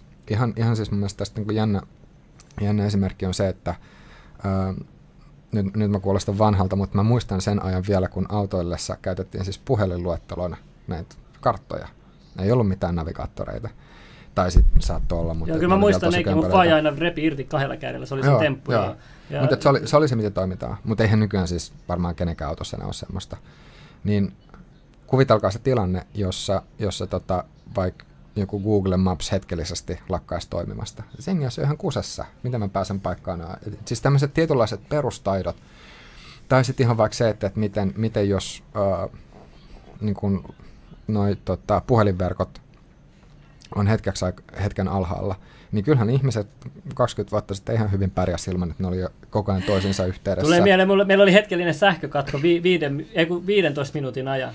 Niin siis se, tuntuu, että olisi oikeasti ollut luolla Mulla oli kynttilät, onneksi mä kynttilä ihmisiä, mutta kaikki nämä elektroniikka mutta saman tien arvottomaksi. Ne oli vaan koristeet mun tiedät, himassa ja niin kuin, sä et pystynyt oikeasti tehdä mitään oikeasti. On, mutta just se, että, että, että se meidän, meidän moderni elämäntyyli yhä enemmän nojaa yhä kehittyvämpään ja monimutkaiseen teknologiaan. Et, et, et siihen, siihen sisältyy siis kaikenlaisia riskejä. Toki siis voi ajatella, että, että kyllähän jos tämä tiedostetaan ja kun tämä tiedostetaan, niin myös sitä teknologiaa pyritään sitten kehittämään turvallisemmaksi koko ajan. Et jos miettii vaikka Suomessa sähkökatkoja, niin aika harvinaisia ne on sitten.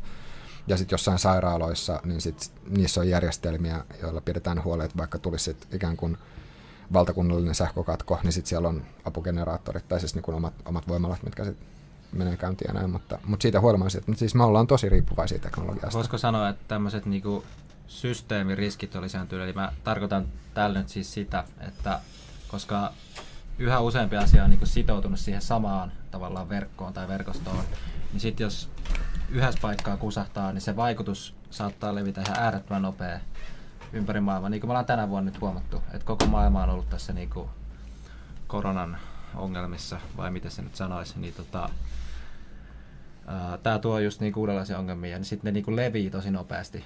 Et, et me ollaan just riippuvaisia, että sit jos ne kriittiset pisteet tavallaan hajoaa, niin sitten meillä yhtäkkiä lähtee tosi paljon tosi nopeasti. Siis ihan pelkästään joku miettii, pelkästään nyt jos tulisi joku se, jonkinlainen vahva aurinkomyrsky.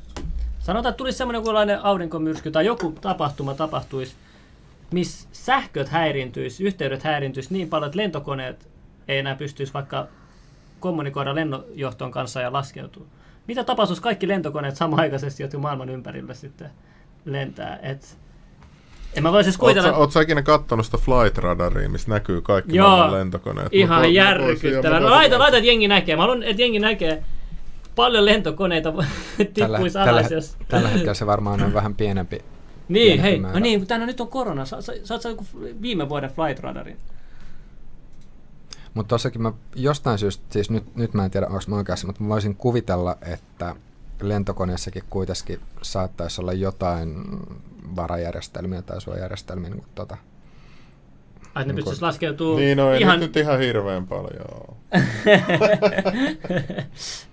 niin, no, ja toikin on vielä korona-aikaa vielä. Niin, että toi onko sitten niinku 100x normaalisti. Mm. Jenkeissä on kyllä paljon ja 100x normaali. Miettikää siitä Siis lento... Ei, mitäs nää voi lentää nyt Flat Eartheri täältä ympäri? Kerro Haluatko sä puhua ittees maasta nyt? Haluatko? Mulla, mulla, siis, mulla olisi Milad sulle yksi, yksi kysymys, koska tää, tota, tää jäi mieleen. Muuten, muuten musta tuntuu, että ei ehkä okay. ei, ei tota, uh, mun puolesta tarvitse mennä sen syvemmälle, mutta okay. mut vielä siis se, että, että mikä, mikä on selitys tälle, koska mm, jos miettii merenkulun historiaa, niin yeah. ihmiset on satojen vuosien aikana tehnyt sen havainnon, että et, et laivat menee horisontin Horisontti, alle. Ja se on semmoinen, kun kuka tahansa pystyy, pystyy mennä itse tota, uh, kiikarin kanssa ja katsoa, että, että niin tosiaan tapahtuu. Niin, että mikä, niin kuin, tämä on semmoinen niin yksi spefi, spesifi detaili, että, että miten... Mutta miten mehän niin käytiin sen läpi. on, on. Joo, se kävi. Mä sanoin, että pitäisi olla tehokkaampi vain teleskooppi tai siis, kamera. On, on, mutta niin kun siis toi, toi ei pidä paikkaansa. Pitä, on, ei. on videotodisteita. Täällä ei. Joo. Mutta onko tämä se vastaus? No Mut. nyt näytät. Nyt mä haluan nähdä. No niin, no niin, no niin, kato. No niin, mennään, mennään YouTubeen suoraan. Missä se on? Täällä. Täällä, joo. No niin, tunti menty ja päästy liitteeseen. Kauan siinä meni. No niin, Alright, me näytän. Mennään. Kirjoitetaan tähän flat. Koska se, mutta siis tässä, tässä on tavallaan se jännä asetelma, että meillä on, meillä on niin useampi sata... Ai niin, täältä on vähän vaikea löytää, että hauska, kun ne on vähän sensuroitu, mitä katsoa tälleen näin. Ei, ei mä löydän, kato, mutta kato, kun se on ongelma on tää, kun tää sensuroidaan. Oota, oota, oota. No mä menen Duben kanavat, siellä on aina parhaimmat. Äh, hetki, mä katon löydäks I, as many people... Pitäisi olla täällä se tota, Tää on hyvä, kun tää selittää tosi tieteellisesti kaikki aina. Mutta tota, Okei, mutta mä, mä voin kysyä sen näin, näin päin sillä aikaa, kun tota, tulee tää, tää video. Se flat earth? Kartta, joo. Mutta mä näytän vielä. Mutta kato tääkin ilmakuva, mutta oota hetki, mun pitää nää vaan etsiä se. Kato nyt ton naisen silmiä.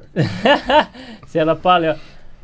No se menee hetki aikaa, mä, mä löydän Okei, okay, no, mutta se, joo, sanotaan, että tämä sinänsä ei ole tästä yhdestä videosta kiinni, koska joo. siis sanotaan, että mä en jos miettii niin tämmöistä empiiristä luonnontiedettä, niin yksittäinen video on aina, aina silleen, niin kuin, se on anekdotaalinen juttu, mutta et, et meillä, on, meillä on satojen vuosien historia merenkulussa, missä, missä ihmiset on tehnyt tämän havainnon ja koko niin kuin navigointi on perustunut siihen, että, että tämä ilmiö on tiedostettu ja siis sen, sen, sen avulla on pystytty sit suunnistamaan paikasta toi, toiseen. Tämä on, tää on, tää on semmoinen, mitä mä en ole ihan, ihan hiffannut. Että ajatellaanko nyt niin, että tässä merenkulun historiassa, että ne kaikki ne, jotka on tehnyt ne havainnot siitä, että laivat on, laivat on silleen kadonnut horisontin taakse, niin ne onkin sitten ollut jotenkin harhaisia vai niin kuin, että mikä, mikä se logiikka on tässä? Ei vaan, siis se logiikka on siinä, että, että esimerkiksi nyt kun tämäkin zoomaa nyt Nikon P900-kameralla, mikä nämä nykykamerat toimii niin kuin teleskooppikamerat. Mm. Että ne on tosi, sä pystyt nähdä tosi kauas. Niin kun sä katot sitä vaikka sillä kameralla, zoomat siihen, sä näet, että se, hei, sehän näyttää koettavan horisontin taakse. Sitten sä otat uudemman mallisen kameran, joka zoomaa vielä syvemmälle, niin sitten se taas palautuu takaisin. Et samoin teleskoopitkin, kun siihen aikaan oli teleskooppeja. Okei, okay, no me ollaan, me ollaan tästä sitten vähän täysin eri mieltä. Okei, okay, okei. Okay. No ei se, ei se mitään, mutta siis jos haluaa kaikenlaista tietoa, mm. nämä kaikki, mitä muutkin tiedot perustuu, perustuu toisten tiedosta havainnoinnista, okay. mitä mä oon sitten yhdistänyt ja sitten mm. päättänyt, mit, missä on tarpeeksi mulle todisteita, ei. Mutta Erik Tuben kanava, tämä sama kanava, mihin mä nyt laitoin, se tuut, silloin ainakin erilaisia vastauksia no, sun, sun kysymys, kysymyksiin. Kysymys tällainen, että jos, jos sä itse, semmoinen, semmoinen tota asetelma, että jos sä itse olisit, öö, niin kuin, että jos sä itse näkisit, että miten joku laiva katoaa horisontin taakse, niin miten se muuttaisi sun ajattelua vai mu- muuttaisiko? Sitten mä al- alkaisin miettimään, miettimään kaikki vaihtoehdot. Hei, hei. Miten pitkä matka Viroon on tästä? Um, Eikö se ole 80 kilometriä tai jotain meren yli? Ja jotain milloin se näkyy se horisontti? Mi- monessa kilometrissä se rupeaa näkyy? Kyllä se tos... Kahdessa... sanotaan, että hyvällä sää sen pystyy nähdä, jos meidän niin kuin, Joo, kyllä se, kyllä se tossa pitäisi mun No niin, me voidaan tehdä te, te, voitte, te voitte no periaatteessa niin. tehdä testin. Voitte tulla auttaa meitä sen testin. Miten me tehdään se? no siihen me just näet tarvisi. Sitten sit se olisi kerran depuun kattu, sä et voi sanoa enää mitään. Tää, tää kuulostaa hyvältä. Joo, ei se mun puolesta mitään. No niin, vaihdetaan aihetta. Tämä on aika semmoinen aihe, mikä saa he, paljon ihmisiä, mutta mut tämä tää video mä suosittelen. Tässä just näytetään, miten se zoomaus vaikuttaa paljon siihen. Että mm. et kuinka paljon se näkyy ja miten pitkälle. Mutta sitten kun, kun näissäkin tämmöisissä, kun teknologia on kehittynyt niin pitkään, niin sä pystyt zoomaan semmoisia alueille, mistä niinku ei pitäisi näkyä. Että et se pitäisi olla niinku horisontin takana, mutta sitten sä pystyt nähdä kuitenkin.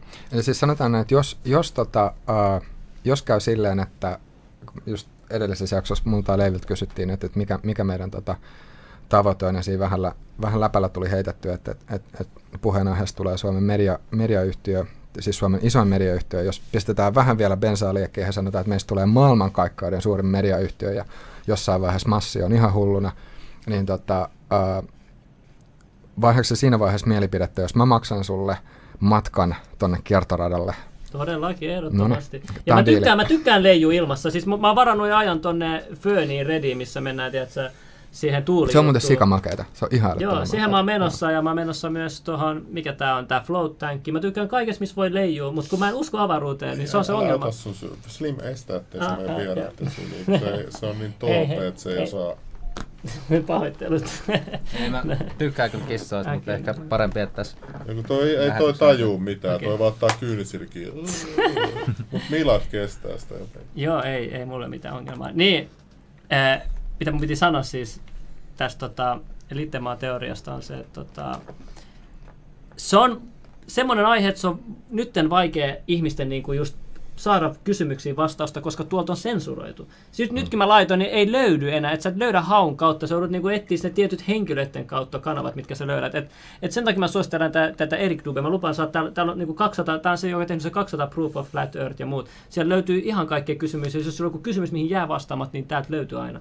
Et, et niinku, se on, mutta se mikä on vaikein juttu ylivoimaisesti mulla on se, että vesi, et, et, et, ei se vesi vaan voi pysyä siinä pallossa, mikä pyörii tälle ja sinko eteenpäin siis, samaan mi- aikaan. Miksei, koska siis fysi- fysiikan, koska, niin, koska se paino, painovoima se on niin, niin, niin ihmeellinen, vä, vähän todistettu asia. Et niinku, Millä, koska, eikö se ole niinku aika helppo katsoa että nyt? Se, no mitä ennen painovoimaa tota pidettiin? Mitä? Mitä ennen painovoimaa tota pidettiin? Ää, mitä se tarkoittaa? Oliko se taikuutta en, ennen, paino, ennen kuin painovoima keksittiin tai joku keksi sen teorian? Tai huomasi sen teorian, niin oliko tämä taikutta sitten, kun se meni alaspäin? Tää? Eihän sitä ihmiset vaan sai sen omaa tietoisuuteen. Niin, se on semmoinen intuitio. on aina ollut. niin. Operoi, operoi, operoi. Ja siis no niin, vaihdetaan sitä Okei, okei, Junnoa heti, ei vai. Sinä, sinänsä mun mielestä siis yksi mieli, jos, jos me unohdetaan, unohdetaan, unohdetaan tota, tämä liittämään teoria, mutta... Miksi se on niin herkkä aihe sulle? Mutta, tota, uh, mutta mennään siihen, että, että miten ylipäänsä maailmankaikkeudesta voi saada tietoa ja miten se vaikuttaa miten se vaikuttaa maailmankuvaan, tai miten se vaikuttaa ihmiskunnan, voisiko sanoa tämmöiseen kollektiiviseen joo, maailmankuvaan. kollektiivisessa puheen ollen. Joo. Sulla oli vieraana joku psykedeeli-ekspertti, asiantuntija, teillä oli joo. siinä puheenaiheessa.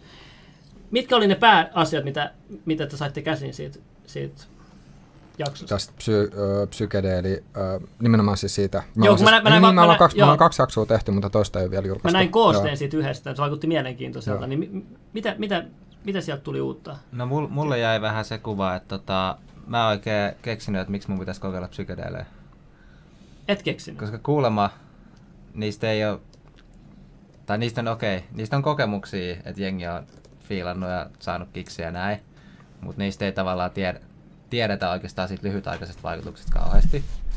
Ja siitä pitkäaikaisista vaikutuksista ei tiedetä mitään. Siis mistä psykedeeleistä? Siis psykedeeleistä yleisesti tehtiin jakso. No sieni on syöty jo joskus sata vuosia sitten. Meksikossahan ne syöttää siellä, siellä yhdellä alueella sieni jo lapsille. Silloin kun sä oot joku kahdeksanvuotias, niin saat sun ensimmäisen kokemuksen, että sä tunnet yhteyden jotenkin maahan. Mä en ole käyttänyt mitään psykedeilejä, mutta mä kiinnostaa ne tosi paljon. Ja sit mulla on lähipiirissä sellaisia ihmisiä, jotka on saanut tosi positiivisia niin kuin elämän muutoksia aikaa sen takia, että ne on pystynyt tappaa se ego. Ja niin kuin. Joo, siis kyllä jos, jos miettii siis psykedeelejä, niin se on fakta, että ihmiskunnan historiassa niitä on käytetty silleen tosi, tosi pitkään. Öö, mä en tiedä, onko mitään ihan kauhean tarkkaa, tarkkaa tota, tietoa siitä, että koska ikään kuin ensimmäisen kerran, mutta kuitenkin niin kuin, että puhutaan, puhutaan vanhasta ilmiöstä. tapauksia kyllä löytyy. Joo, ihan... mua itse vaan suoraan sanottu vähän pelottaa, niin sen takia mä en ole viittinyt koittaa no. niitä. Että, että... Mutta, mutta toi siis se, että vastatakseni tähän Miladin kysymykseen, että,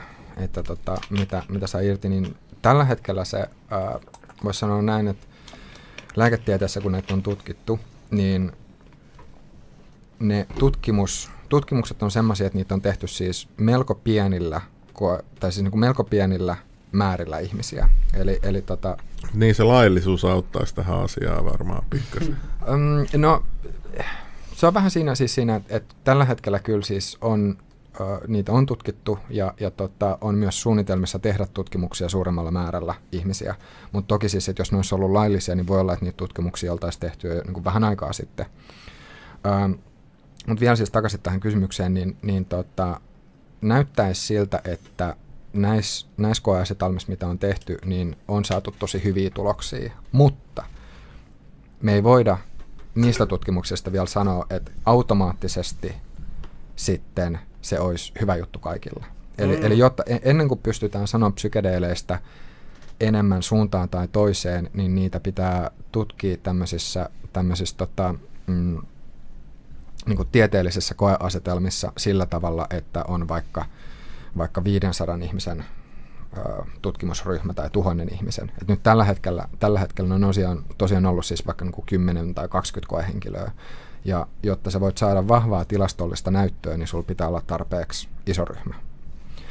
Mutta, mutta siis silleen, niin kuin, että tietty, tiettyihin psykiatrisiin ö, sairauksiin, niin ne, ne voi olla lupaava hoitomuoto, mutta me ei, vaan, niin kuin, me ei tällä hetkellä voida sanoa varmuudella. Mä voisin heittää vielä tämän tähän, että tota, just sitä mä ihmettelen, että miksi ne on oikeastaan laittomia, jos meillä ei hirveästi ole niistä tutkimustietoa. Et miten mä ajattelen, niin jos asiasta ei hirveästi tiedetä, niin tavallaan se lähtökohta ei pidä olla se, että automaattisesti kielletään kaikki, mistä ei tiedetä, vaan se olisi pikemminkin päinvastoin, että silloin asiasta tulee laiton, kun me tiedetään, että siitä on jotain haittaa. Ja sitten jos me mietitään vaikka alkoholia, niin siitähän me taas tiedetään ihan älyttömästi, että se on nimenomaan tosi haitallista pitkässä juoksussa. No mutta kyllä viinaa pitää niin, juoda. Tämäpä tää, tämäpä tää. Eli tota, vaikka mä en ehkä nyt itse ole vielä vakuuttunut, että kannattaisi kokeilla, mutta sitä mä vähän ihmettelen, että miksi se on tavallaan niin, niin kuin demonisoitu juttu meillä. Tuossa joku sanonut, että esim. tosi menestyvät ihmiset käyttää psykedeelejä ja on sanonut, että niistä ei ole ollut mitään haittavaikutuksia.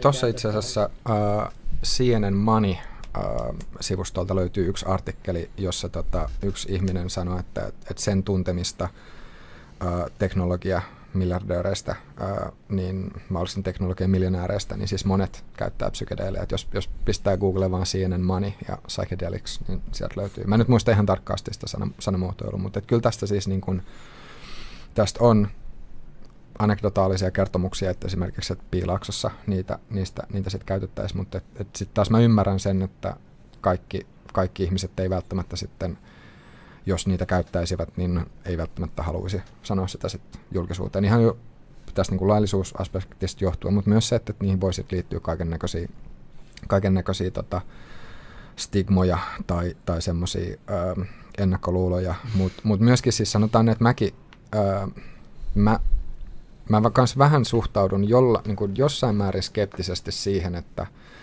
että psykedeelit nyt sitten jotenkin olisi taika tämmöinen niin taikatemppu, miten, miten jostain ihmisestä tulee sitten seuraava Steve Jobs tai, tai Elon Musk. Toki siis niin kuin Jobshan sanoi, että sille LSDn ö, käyttäminen, tämmöinen yksittäinen kerta, tai mä en muista, että oliko useampikin, oli niin kuin elämän tärkeimpiä asioita. Mutta sitten tässä kanssa pitää miettiä korrelaatioa ja kausaatioa ja syy-seuraussuhteita. Eli, eli oliko Steve Jobs Steve Jobs sen LSDn ansiosta vai oliko LSD vain yksi sellainen asia, mitä se päätyy tekemään, ja se olisi onnistunut niissä omissa asioissaan joka tapauksessa. Niin, niin. Mehän ei voida oikeasti Niin, tietää. ja sitten mä oon monesti kuullut joltain ongelmakäyttäjät kaikkea selitystä, joo, kyllä toi Steve Jobskin käytti, ja se hiisaa aamusta jotain, niin kuin, ja et saa mitään aikaa. Niin kuin, että onhan siinäkin sellainen niin kuin järkevä käyttö tietysti, että et, et mulla on jotain frendejä, ketkä vaikka on niinku mikrodosettaa välillä LSDtä, että ne saattaa vi- joka viikko käy duunis, mutta ne ottaa aamulla vähän niinku ihan käsittämätön puuhaa, mutta se kuulemma jotenkin auttaa siinä niinku sellaisessa luovassa työssä. Tos, toi on myös semmoinen, että tuosta siis tällä hetkellä ei vielä tiedetä. Eli, eli siis on joitain tutkimuksia tehty, missä ihmisiltä, jotka mikrodosettaa, on kysytty, että miten ne kokee sen.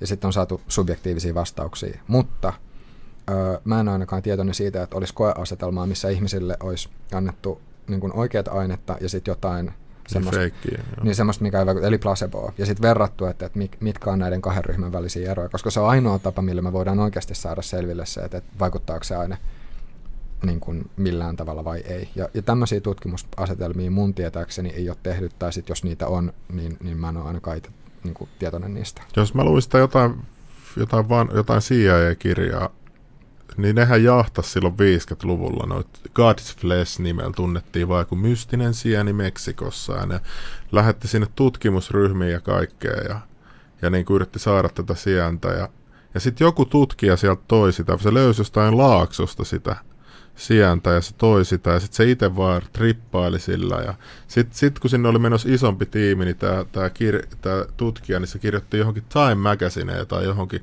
puolentoista sivun artikkeli, missä se ne kertoi, missä sitä sijaan toi ja miten siistiä se on, niin sitten sinne meni vaan kaikki hipit, kun sijaa ei yritti piilotella sitä paikkaa. Niinku, ja, et, mu, joo, mun pitää kaivaa se, se on toi, muistaakseni se Phenomena-kirja.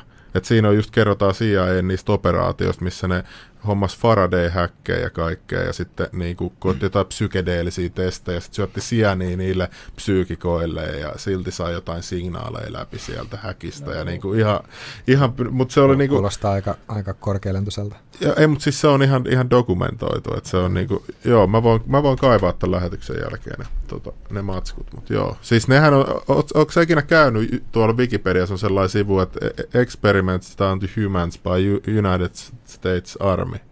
Siellä on sellainen joku, en tiedä monta sataa sivua, onko niinku ihan sairaat kokeet. Joo, siis kyllähän siis se niin kuin, äh, psykedeelejä joskus, oliko tämä nyt sitten 60-luvulla vai, vai milloin, niin kyllä silloin siis armeija, armeija syötti niitä sotilaille. Ja sitten on tubestakin löytyy semmoista jännää kuvamateriaalia. Ja, ja kyllä silloin, että ne, ne alkuaikojen koeasetelmat niin nykyisillä eettisillä standardeilla ei, ei välttämättä enää olisi niin, niin tota, ähm, että ne, ne, ne ei olisi niin kuin nyky, nyky, äh, niin nyky, modernein standardein katsottuna niin, niin eettisiä kokeita ollut sitten. Miten toi, tota, joku laittoi toi, että kahdeksan kuukauden koronarokote, niin onko sitä tarpeeksi pitkäaikaisvaikutuksia tutkittu ja onko siihen sitten käytetty noita samoin tutkimusmetodeja lume vastaan toi ja muuta kuin vaikka psykedeelit. Voiko niitä verrata ollenkaan toisiinsa? Um, no nyt mun tekisi mieli sanoa, että, että toi kannattaa kysyä joltakulta uh, erikoislääkäriltä, joka on tutkinut rokotteita 20 vuoden tai 10 vuoden ajan, että mä en ehkä itse... Oletteko saanut, saanut ketään lääkäriä, oletteko kysynyt ketään lääkäriä tai ton, ton alan meil, meil on, ihmisiä, onko kukaan joo, kieltäytynyt? Hei, nyt, ö, ö, ei, siis meillä oli koronavaiheessa, tai silloin kun meillä oli tämmöinen niin sanottu koronaplaylisti, niin meillä oli siinä kyllä siis niin kuin puhuttiin rokotteesta parissakin jaksossa. Itse asiassa nois, nyt voin suositella kaikille, olisikohan ollut jaksot, tai hei, saatte sitten muuten sen meidän jaksot esille sinne, niin en, en puhu tätä puuta heinää. Olisikohan se ollut numero 60, jos ne pistää siis aikajärjestykseen, niin tota, olisikohan se ollut 60 ja 61 näkyykö siellä, jos ne no, laittaa vielä. Tota,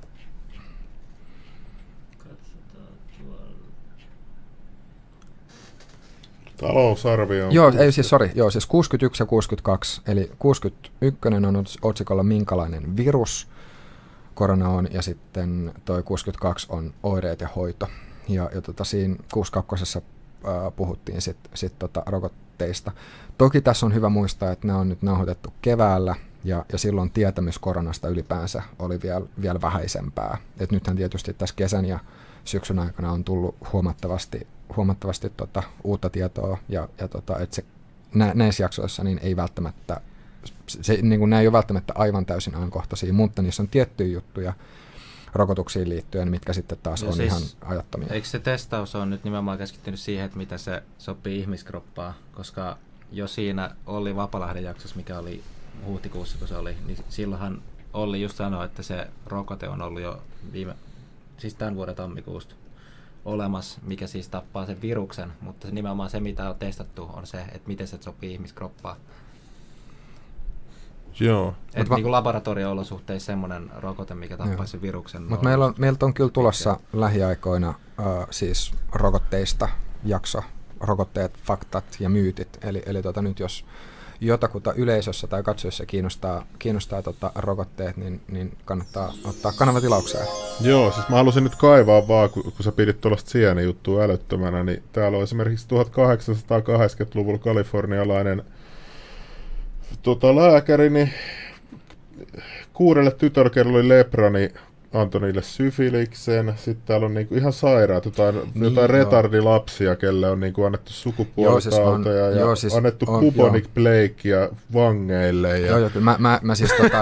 Sitten niinku, että ollaan sieni siis äly, joka... älyttömiä juttuja on tehnyt. Mä ehkä tartuin siinä, kun sä puhuit Faradayn häkästä. Mä, mä tulkitsin sen niin, että psykedeelien avulla oltaisiin voitu lainausmerkeissä kiertää fysiikan lakeja. Niin, si- siis niin, joo, se väitti, että se sai jotain signaaleja siellä joo, häkissä, vaikka, joo, vaikka sen tää, ei pitäisi olla mahdollista. Tämä, niin. tämä on se, mihin mä suhtaudun kyllä hyvin skeptisesti. Joo, mä, mutta, mä kaivan sulle sen. Mutta siis sanotaan, että mä, mä en kiellä sitä, etteikö jollekulle ihmiselle olisi voinut tulla sellainen kokemus, että se sienipäissään siis jo, olisi Joo, joo, siis en mä sano, että, että mä uskon tähän, mutta mä vaan sanoin, että näin ne, niin, ne, niin, ne niin, väittää ne tutkimukset. Joo, siis se on ihan mahdollista. Jos tutkii jotain koiratutkimuksia, mitä tehty, miten ne odottaa omistajansa silleen niin kuin tutku, laajat tutkimukset tehty, että minkälaisia vähän niin kuin mm, telepatikykyjä oikein omistaa. Ja sitten toinen, toinen tollainen tapaus on tota, kuolemanrajakokemuksista, niillä on niin kuin, tajunta säilynyt sille, että ne on, ne ne on pystynyt semmoiseen, kun ne on kliinisesti ollut kuolleita, niin se on pystynyt kertomaan, mitä niin kuin se läheinen oli puhunut jossain niin kuin sadan metrin päässä. No, mä, mä Nämähän joskus, dokumentoi tapauksia. Mä, mä oon joskus tsekannut näitä, niin näistäkään siis äh, mun arvion mukaan ei ole mitään semmoista oikeasti vakuuttavaa näyttöä. Et siis kokemuksia on, mutta ei se ole ongelma on semmoista... siinä, että se nainenkin sanoi, että se lääkäri oli itsekin ihmetellyt asia, mitä se on pystynyt kuulla, ja se kuuli kaiken, mitä sekin puhui ja tälleen. Mutta sitten se sanoi, sitten kun uutistoimittaja meni haastattelemaan sitä lääkäriä, niin sitten se joutuu lievittämään sitä tarinaa ihan vain sen työpaikan takia, että se voisi menettää mm. sen työpaikan. Tässä on se ongelma. Mä, et, mä, no, sanotaan, että mä en, mä en tohon, tohon keissiin on vaikea, vaikea ottaa kantaa, mä, kun mä en ole ihan varma mistä tapauksesta puhut, mutta niin yleisesti tämmöiset kaikki telepatiaan ja muuhun liittyvät jutut, niin, niin, niin mun mielestä ne on tosi, tosi mielenkiintoisia ilmiöitä psykologisesti, mutta just se, että, sitten kun niitä on pyritty katsomaan kontrolloiduissa niin kuin tutkimusasetelmissa, että, että onko ihmisillä telepatiakykyä, niin jostain syystä aina siinä on aina käynyt silleen, että ne ihmiset, jotka sanoo, että niillä on tämmöisiä kykyjä, niin sitten kun skeptikot tulee paikan päälle ja testaa, että no niin, katsotaan, että onko, niin sitten jostain syystä just sillä hetkellä ne kyvyt onkin sitten kateissa. Oh, se, on, ekana se, on, se, voi olla, se voi olla niinku vaistomaista. Toinen on se, että ne, mikä testi vakuuttaa. Et, et onhan on se yksi venäläinen tosi suosittu te- telekinesis Mimmi, hitto mä muistan sen nimeä, mä, mä näyttänyt se monesti tässä näin, se kuuluu Venäjän tunnetuimpiin, niin sehän teki kontrolloidussa tiloissa monta, monta, monta kertaista videopätkiä, kun se tekee niin monessa eri tutkimuslaitoksessa niitä, mutta aina jollekin ei ole vaan tarpeeksi sekään todiste, että niin kuin missä se se todisteiden laajamittaisuus sitten käy, mutta kun siinä on myös ongelma, että tämä on aika puolue, puolueellinen juttu, että esimerkiksi jos sä katot, jos sä katot vaikka Jenkeissä, niin tota, Ota hetki, muistin nyt pätkin, mitä tuossa muistella asioita, joo. Mutta tota, sielläkin se, se rändi juttu, niin se on tehty tosi mahdottomaksi. Nythän se kuoli ihan vähän aikaa sitten se Mitä, se mitä sä tarkoitat, että mahdottomaksi? Että tota, sinne ei päässyt kaikki hakijat osallistumaan siihen rändin Milliona Priceen. Sitten, sitten yksi YouTubettaja teki tosi hyvän dokkari, miten se koko prosessi sen rändin jutussa menee. Ja miten se on niin kuin, käytännössä ei oikein ikinä pystytä... Niin kuin... Mutta tässä, tässä, on, tässä on mun mielestä niin kuin yksi, yksi semmoinen jännä, jännä juttu, että... Um, koska jos, jos vaikka joku ihminen sanoisi, että sillä on kykyä ennustaa tulevaisuutta, niin, niin eikö semmoisen ihmisen kannattaisi mennä osakemarkkinoille? Koska siis taisit alkaa lottoamaan. Että jos jollakulla oikeasti olisi mahdollisuus silleen ennustaa, ennustaa tulevaisuutta, niin silloinhan sen taidon pystyisi kapitalisoimaan. No, mutta mut sä nyt ajattelet kapitalistina tätä, jos on tuolla joku hengellinen ihminen, niin ei sitä kiinnosta materiaa no, Tämä on se selitys, tämä on tavallaan se selitys, mikä sieltä tulee, että, että niin. ei, ei tule näin. Mutta mut just se, että että tota, äh, niin, mä, sanon, mä halusin vaan just nähdä, mitä sanot tähän vastaan. Kyllä, kyllä, kyllä. Mutta mut palataan, palataan siihen CIAihin. Palataan CIAihin. Okei, okay, mutta ennen sitä mä sanon vaan vielä, mitä kävi niille LSD-tutkimuksille? Ne kaikki otettiin pois, kun ne oli menossa hyvää vauhtia eteenpäin. Et niin tutkimuksikin, kun halutaan tehdä, niin sitä ei anneta tehdä. Um, no se on, toi olisi, toi olisi huomattavasti pidempi tarina lähteä kommentoimaan. Et siinähän siis osa niistä LSD-tutkimuksista niin siis meni, meni vähän överiksi. Et on myös tämmöinen keissi, missä siis uh, tutkijat syötti delfiineille LSDtä, söi, söi söi itse, delf, söi itse wow. ei delf, siis tutki, tutkijat, tutkijat syötti delfiineille LSDtä, äh, otti itse LSDtä ja sen Onks. jälkeen pyrki kommunikoimaan delfiinien kanssa. Onko se Slimmillikin antanut se kissalle?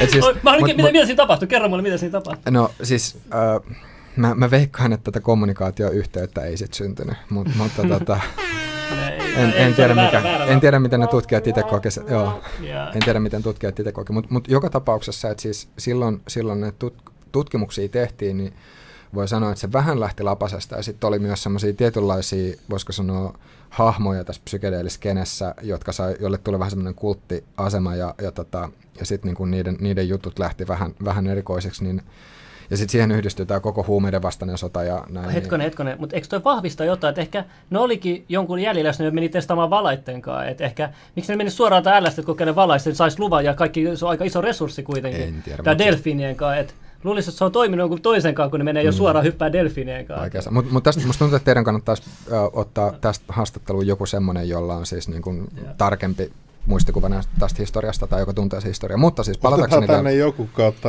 LSD tähän showhun. Tuota, Mennään vaan johonkin salaiseen paikkaan, poliisi ei voi tulla sinne. Mutta siis, kanava lähtee. mutta siis palatakseni vielä tähän CIAihin, niin, niin kuvitelkaa siis semmoinen tilanne, että jollain, tai niin kuin miettikää CIAita. Mikä, mikä CIAn intresseissä on? No CIAn, CIAn intresseissä on, on ylläpitää, mani, mani, no ei. yllä, ylläpitää Yhdysvaltojen turvallisuutta tietyllä tavalla. Ja sitten sit niinku se on ihan tiedetty, että, että ne, ne tekee kaikenlaisia jänniä operaatioita. Osa niistä on eettisempiä kuin toiset, osa on sanotaan... Mitä sä sanot siihen, kun Jarmo Ekman väitti, että CIA on deep state?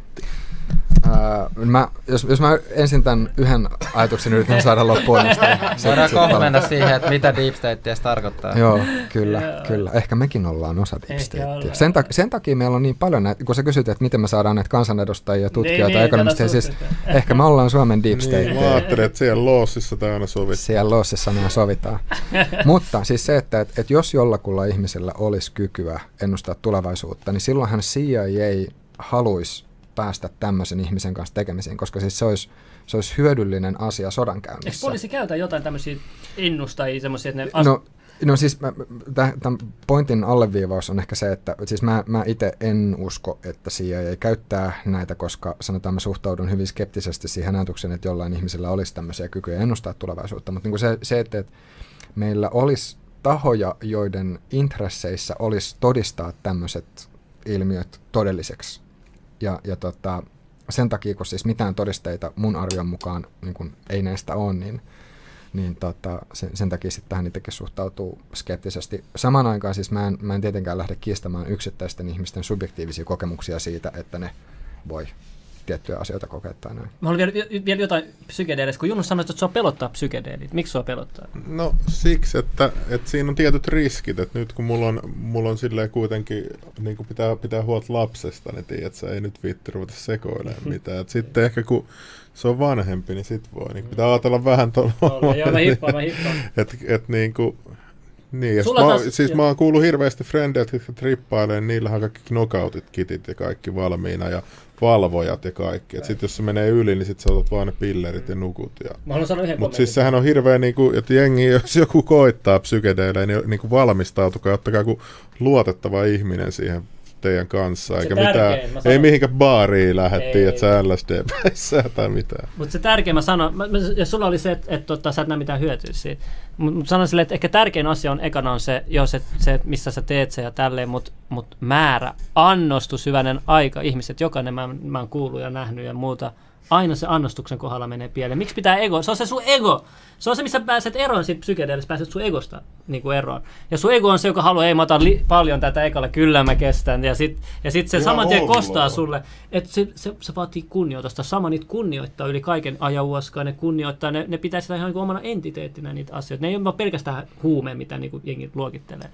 Et, ja se annostus on tärkeä, että otat ihan, jengihän microdosaakin niitä, että aloita vaikka aika microdosaamalla, jos sä nyt edes haluat sellaista nyt kokeilla, ja sitten a- pikkuhiljaa, mutta ei sille, että otat ykkösen tai kakkosen, ihan sama mitä, mitä ikinä deeliä sä otat. Tossa mä näen se isoimman virhe, mitä jengi tekee, ja se ongelma on siinä, että ketä ei valisteta näistä asioista, ketä ei kerrota, aina kun se on laitonta, niin sanotaan älä, älä ota, mutta ei kerrota, jos sä otat, niin, mi- niin, niin kuin, että ota pikkuannoksina ja älä mene liian pitkälle. Tämä on mun mielipide No siis voihan se olla joillekin hyvä, mutta just se, että tota, onko sitten tavalla, tai että onko siitä mitään niin, Niin, okei, aha, niin kerro sun. että, mi, että mitä se tuo sitten lisää Niin. elämään, niin No mä, se- mä näen se enemmän niin, että ilmankin pärjää. No, niin, niin, vi- mutta mut, kuka sä oot sanoa sellaisille ihmisille, että, että ilmankin pärjää, jotka haluaisi käyttää sitä niin kuin lakiteknisesti, niin kuin mä tarkoitan Ei, yleisesti. Siis mähän, mähän sanoin aluksi, että mun mielestä se voisi olla laillista. Niin, niin, mutta mä tarkoitin yleisesti, Mm. jos me nyt leikitään, että saisit tämmöinen, niin mi- mikä siellä on niin moti, motiivina aina noille ihmisille, jotka haluaa kieltää kaiken? Niin kuin, kun te olette ha- haastatellut niin paljon enemmän jengiä, niin teillä on varmaan ollut tällaisia vieraita, niin siksi mä haluaisin... Niin kuin Joo, no siis tietysti niin kuin, halutaan ylläpitää niin kuin kontrollia tietenkin. Ja se, että meillä on vaikka eletään tämmöisessä niin kuin valtiossa, niin silloin on pakko olla pelisäännöt. Tietenkin jotkut pelisäännöt on turhempia kuin toiset, mutta kyllä varmaan se taustalla oleva se, että me halutaan pitää tämä niin kuin kaikki, vaikkapa Suomessa asuvat ihmiset, niin jotenkin tässä kontrollia alla tai semmoisen, että meillä on niin joku, joku tietämys siitä, että missä kaikki menee. Joo, ja sitten mä voisin kuvitella, että itse asiassa palaa pikkasen siihen, mitä kysyit aikaisemminkin niin ydinvoiman ja, ja tota, näiden teknologioiden suhteen, että mikä, mikä on se pelko niin mä voisin kuvitella, että yksi syy, minkä takia psykedeelit tällä, miksi tällä hetkellä psykedeelit on laittomia, on myös se, että, että niistä ei siis yleisesti tiedetä. Että jos, jos me katsotaan, mitä lääketiede sanoo psykedeelien vaarallisuudesta, niin psykedeelit on päihteenä ö, vähiten vaarallisimmasta päästä. Se ei tarkoita sitä, että psykedeelit olisi vaarattomia, mutta jos niitä vertaa moneen muuhun aineeseen, niin ne on, ne on, ne on huomattavasti vähemmän vaarallisia. Et esimerkiksi psykedeeleillä on... Ö, Mä, mä en tiedä, että onko esimerkiksi lääketieteessä semmoisia keissejä, missä niin kuin kukaan ihminen olisi vaikka kuollut psykedeelien yliannostukseen. Se on, siis, se on mahdollista, jos saa, jos saa todella suuren määrän psykedeelia elimistöönsä, niin siis ähm, psykedeelit on siis Mut sekä ei klassiset, klassiset psykedeelit on siis 5HT, 5HT2A, agonisteja, eli siis ne sitoutuu serotoniinireseptoreihin, ja jos, jos saa elimistöön tosi paljon niin jotain molekyylejä, mikä sitoutuu serotoniini, serotoniinireseptoreihin, niin sitten tällä on niin sanottuja systeemisiä vaikutuksia, eli siinä vaiheessa, koska siis näitä serotoniinireseptoreita on muuallakin kuin aivoissa, niin sit, sit siitä voi tulla, tulla tota negatiivisia vaikutuksia, tai siis semmoisia niin ihan oikeasti vaarallisia vaikutuksia. Mutta, mutta tämmöisillä niin sanotuilla normaalilla käyttöannoksilla käyttöannoksilla, niin psykedeelit on fysiologisessa mielessä, tai niin kuin voi sanoa, että fysiologisessa mielessä ne ei ole kovinkaan vaarallisia, vaan ne suuremmat riskit liittyy siihen, että sit ne hetkellisesti saattaa tuottaa semmoisen olon, missä ihminen voisi olla tosi ahdistunut tai, tai paniikissa, varsinkin jos se ää, paikka, missä niitä käytetään, on jollain tavalla, ää, niin kuin, että jos se ei ole sopiva, jos tämä niin sanottu set and setting ei, ei ole sopiva. Ja sitten toinen juttu, mikä liittyy tietysti tähän on se, että jos psykedeilejä sitten yhdistetään toisiin päihteisiin, niin silloin ne vaikutukset saattaa olla kans. Joku kysyy tuolla, että voisitteko pyytää bongimiehen joku kerta teidän keskusteluun. Kuka on bongimies? Onko se joku ammatti bongimies? Okei, okay, mun piti kysyä sinulle tähän asiaan liittyen. Alkoholi me tiedetään, että se on laillista, me tiedetään, että se on paha. Huumeet on la- la- laittomia, mutta me, mut me välillä verrataan niitä alkoholiin. Kumpi, jos jompi kumpi pitäisi olla laillinen, niin kumpa te valitsisi, jos on pakko jompikumpi olla lailla. Huumeet, kaikki huumeet, mitä on, vai sitten alkoholi? Mitä se Leivi sanoisi? No jos sä sanot tuolla, että kaikki huumeet, niin kyllä mä sitten valitsen se alkoholi. Että siitä me kuitenkin tiedetään enemmän kuin kokonaisuudessaan kaikista huumeista ja ää, myös kaikki ihmiset tällä hetkellä siitä tietää enemmän. Että jos se nyt noiden kahden ääripään ja, ja tämmöinen vähän tämmöinen... tämmöinen pitäisi valita, niin sitten alkoholi. Joo. Okay. Mä, mä itse tota, Musta, niin, jos se tarkoittaisi sitä, että kaikki mahdolliset huumeet, koska siis... Joo, semmoiset super, niin kuin, eka kerran sä piikität, niin sä ajat Koska siis jos, miet, jos miettii tavallaan fe, fentanyyli, mikä Joo, on fenta. siis, se on hyvin, hyvin vaarallinen opioidi, niin en mä, en mä kyllä pitäisi kauhean toivottavana, että se olisi, sitä voisi vaan kuka tahansa, kuka tahansa ostaa kaupasta, koska se on oikeasti hengenvaarallinen. Että... Mutta eihän Sveitsissä, kun jaetaan ilmasta heroinia, niin ei siellä ole mitään fentanyliongelmaa. On, on, mutta toki, mutta nyt Tämä, oli just silleen, että miten se kysymyksen asettelu. Oh, että, no, että, tota, es, esimerkiksi... Meidän fentanyylipuolustaja juttu menee. Mutta on just se, että et, et esimerkiksi... Kovaa kamaa. Toi, mitä sanot Sveitsistä, niin sama juttuhan on esimerkiksi Hollannissa, että siellä myös heroiniriippuvaisille valtio jakaa heroinia sillä tavalla, että ne pääsee itse piikittämään turvallisissa ö, paikoissa, niin kyllä mun oma henkilökohtainen mielipide on se, että että tota, tämä on asia, mitä ainakin kannattaa tutkia ja seurata. Mä en sano, että se pitäisi suoraan saman tien kopioida Suomeen, mutta mutta mun mielestä niin pitää olla avoin sille ajatukselle, että tämä voisi olla yksi tapa, jolla huumeongelmaa lähdettäisiin ratkaisemaan. Niin kuin siis jengi vetää nykyään kaikkea pillereitä ja, ja niin kuin just fentanyyliä, jotain ihan hirveät myrkkyä, jotain muuntohuumeita. Kun sitten kun kaikki tavallinen kama olisi laillista, niin se saisi aina sata prossasta ja sieltä alkosta vaikka. Ja jos se niin kuin menisi mm. tähän, niin mun mielestä niin kuin pitemmällä ajalla mä näkisin, että se olisi ehkä tu, niin kuin kansanterveydellisesti. Nythän oli joku tilasto, että paljon kuolee ihmisiä Suomessakin huumeiden yliannostuksiin. Niin sitten kun sä ostat kadulta, niin sä et tiedä, onko se jatkettu, onko se 30 prossasta, 50 prossasta. Sitten sä oot tottunut 20 prossasta johon kuraa ja sit sä saat 80 Ja prosenttia. se on se saatavuus, että jos, jos sun alueella on vain yksi plugi, joka myy sitä sun, yhtä, yhtä sun kamaa, niin et sä sit sä joudut tyytyä siihen. Että ei ole mitään alkoa joka, joka korttelissa niin kuin täällä Suomessa. Niin, toi, toi on sinänsä jännä. Mä, mä kyllä siis veikkaisin, että jollain aikavälillä lainsäädäntö Suomessakin muuttuu. Ensimmäisenä todennäköisesti dekriminalisoidaan kannabis ja sitten ehkä jossain vaiheessa laillistetaan se. Ja sitten kans on ihan mahdollista, että, että tota, psykedeeleistä tietyt saatetaan myös de- dekriminalisoida. Nythän siis maailmalla on tiettyjä paikkoja, Mä, missä... mä lähdin siis ennustaa tuollaista. Siis tiedätkö, tästä. miksi mä en pysty ennustamaan mitään tuollaista? Onni korona.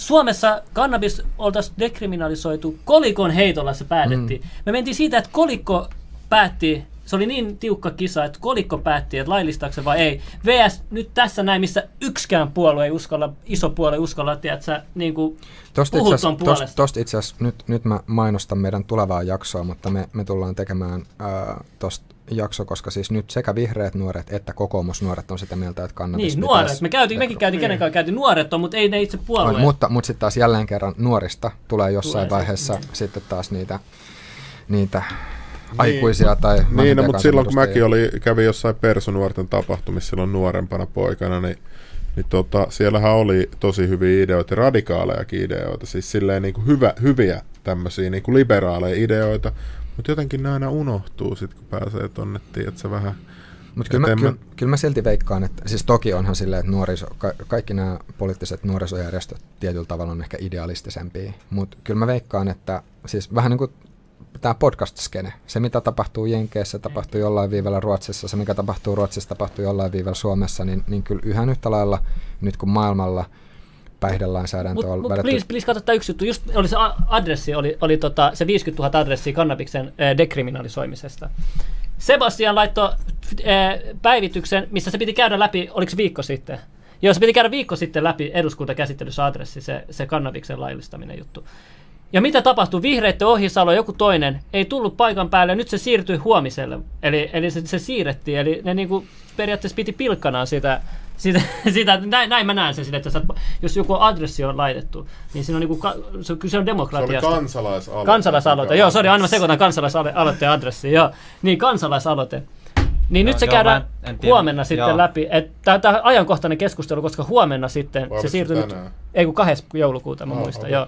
Et huomenna sitten käydään niin kuin eduskunnassa läpi tämä kannabis kansalaisaloite juttu, niin sen takia mä, mä koen, että tämä on hyvä, hyvä keskusteluaihe, koska ellei se nyt taas jotenkin siirry, joku on poissa taas joku näistä päähenkilöistä. Mutta tota, mielenkiintoista tietää mihin, mutta kun tämä näyttää nyt niin huonolta sekin, että nyt se siirrettiin eteenpäin, niin kuin vielä, vielä kansalaisaloite. Et, et, Tämä on se niiden Suomen asenne tällä hetkellä niin kuin tähän. No mone, monesti noissa on ihan looginen syy, että sitten on vaan ollut päällekkäin joku toinen. Esim, esimerkiksi kun nykyään päättää, että istuu monilla palleilla, niin tota, sitten on ollut vain joku toinen kokous. Mutta sitten just tähän päihde, päihde tota, keskusteluun myös se, että sehän ei ole just pelkästään tämmöinen fysiologinen kysymys, että kuinka vaarallista joku päihde on, vaan just tämä niinku kulttuurillinen aspekti on siinä tosi tärkeä. Just esimerkiksi alkoholin kohdalla olisi esimerkiksi ihan mahdoton ajatella, että se pystyttäisiin kieltämään.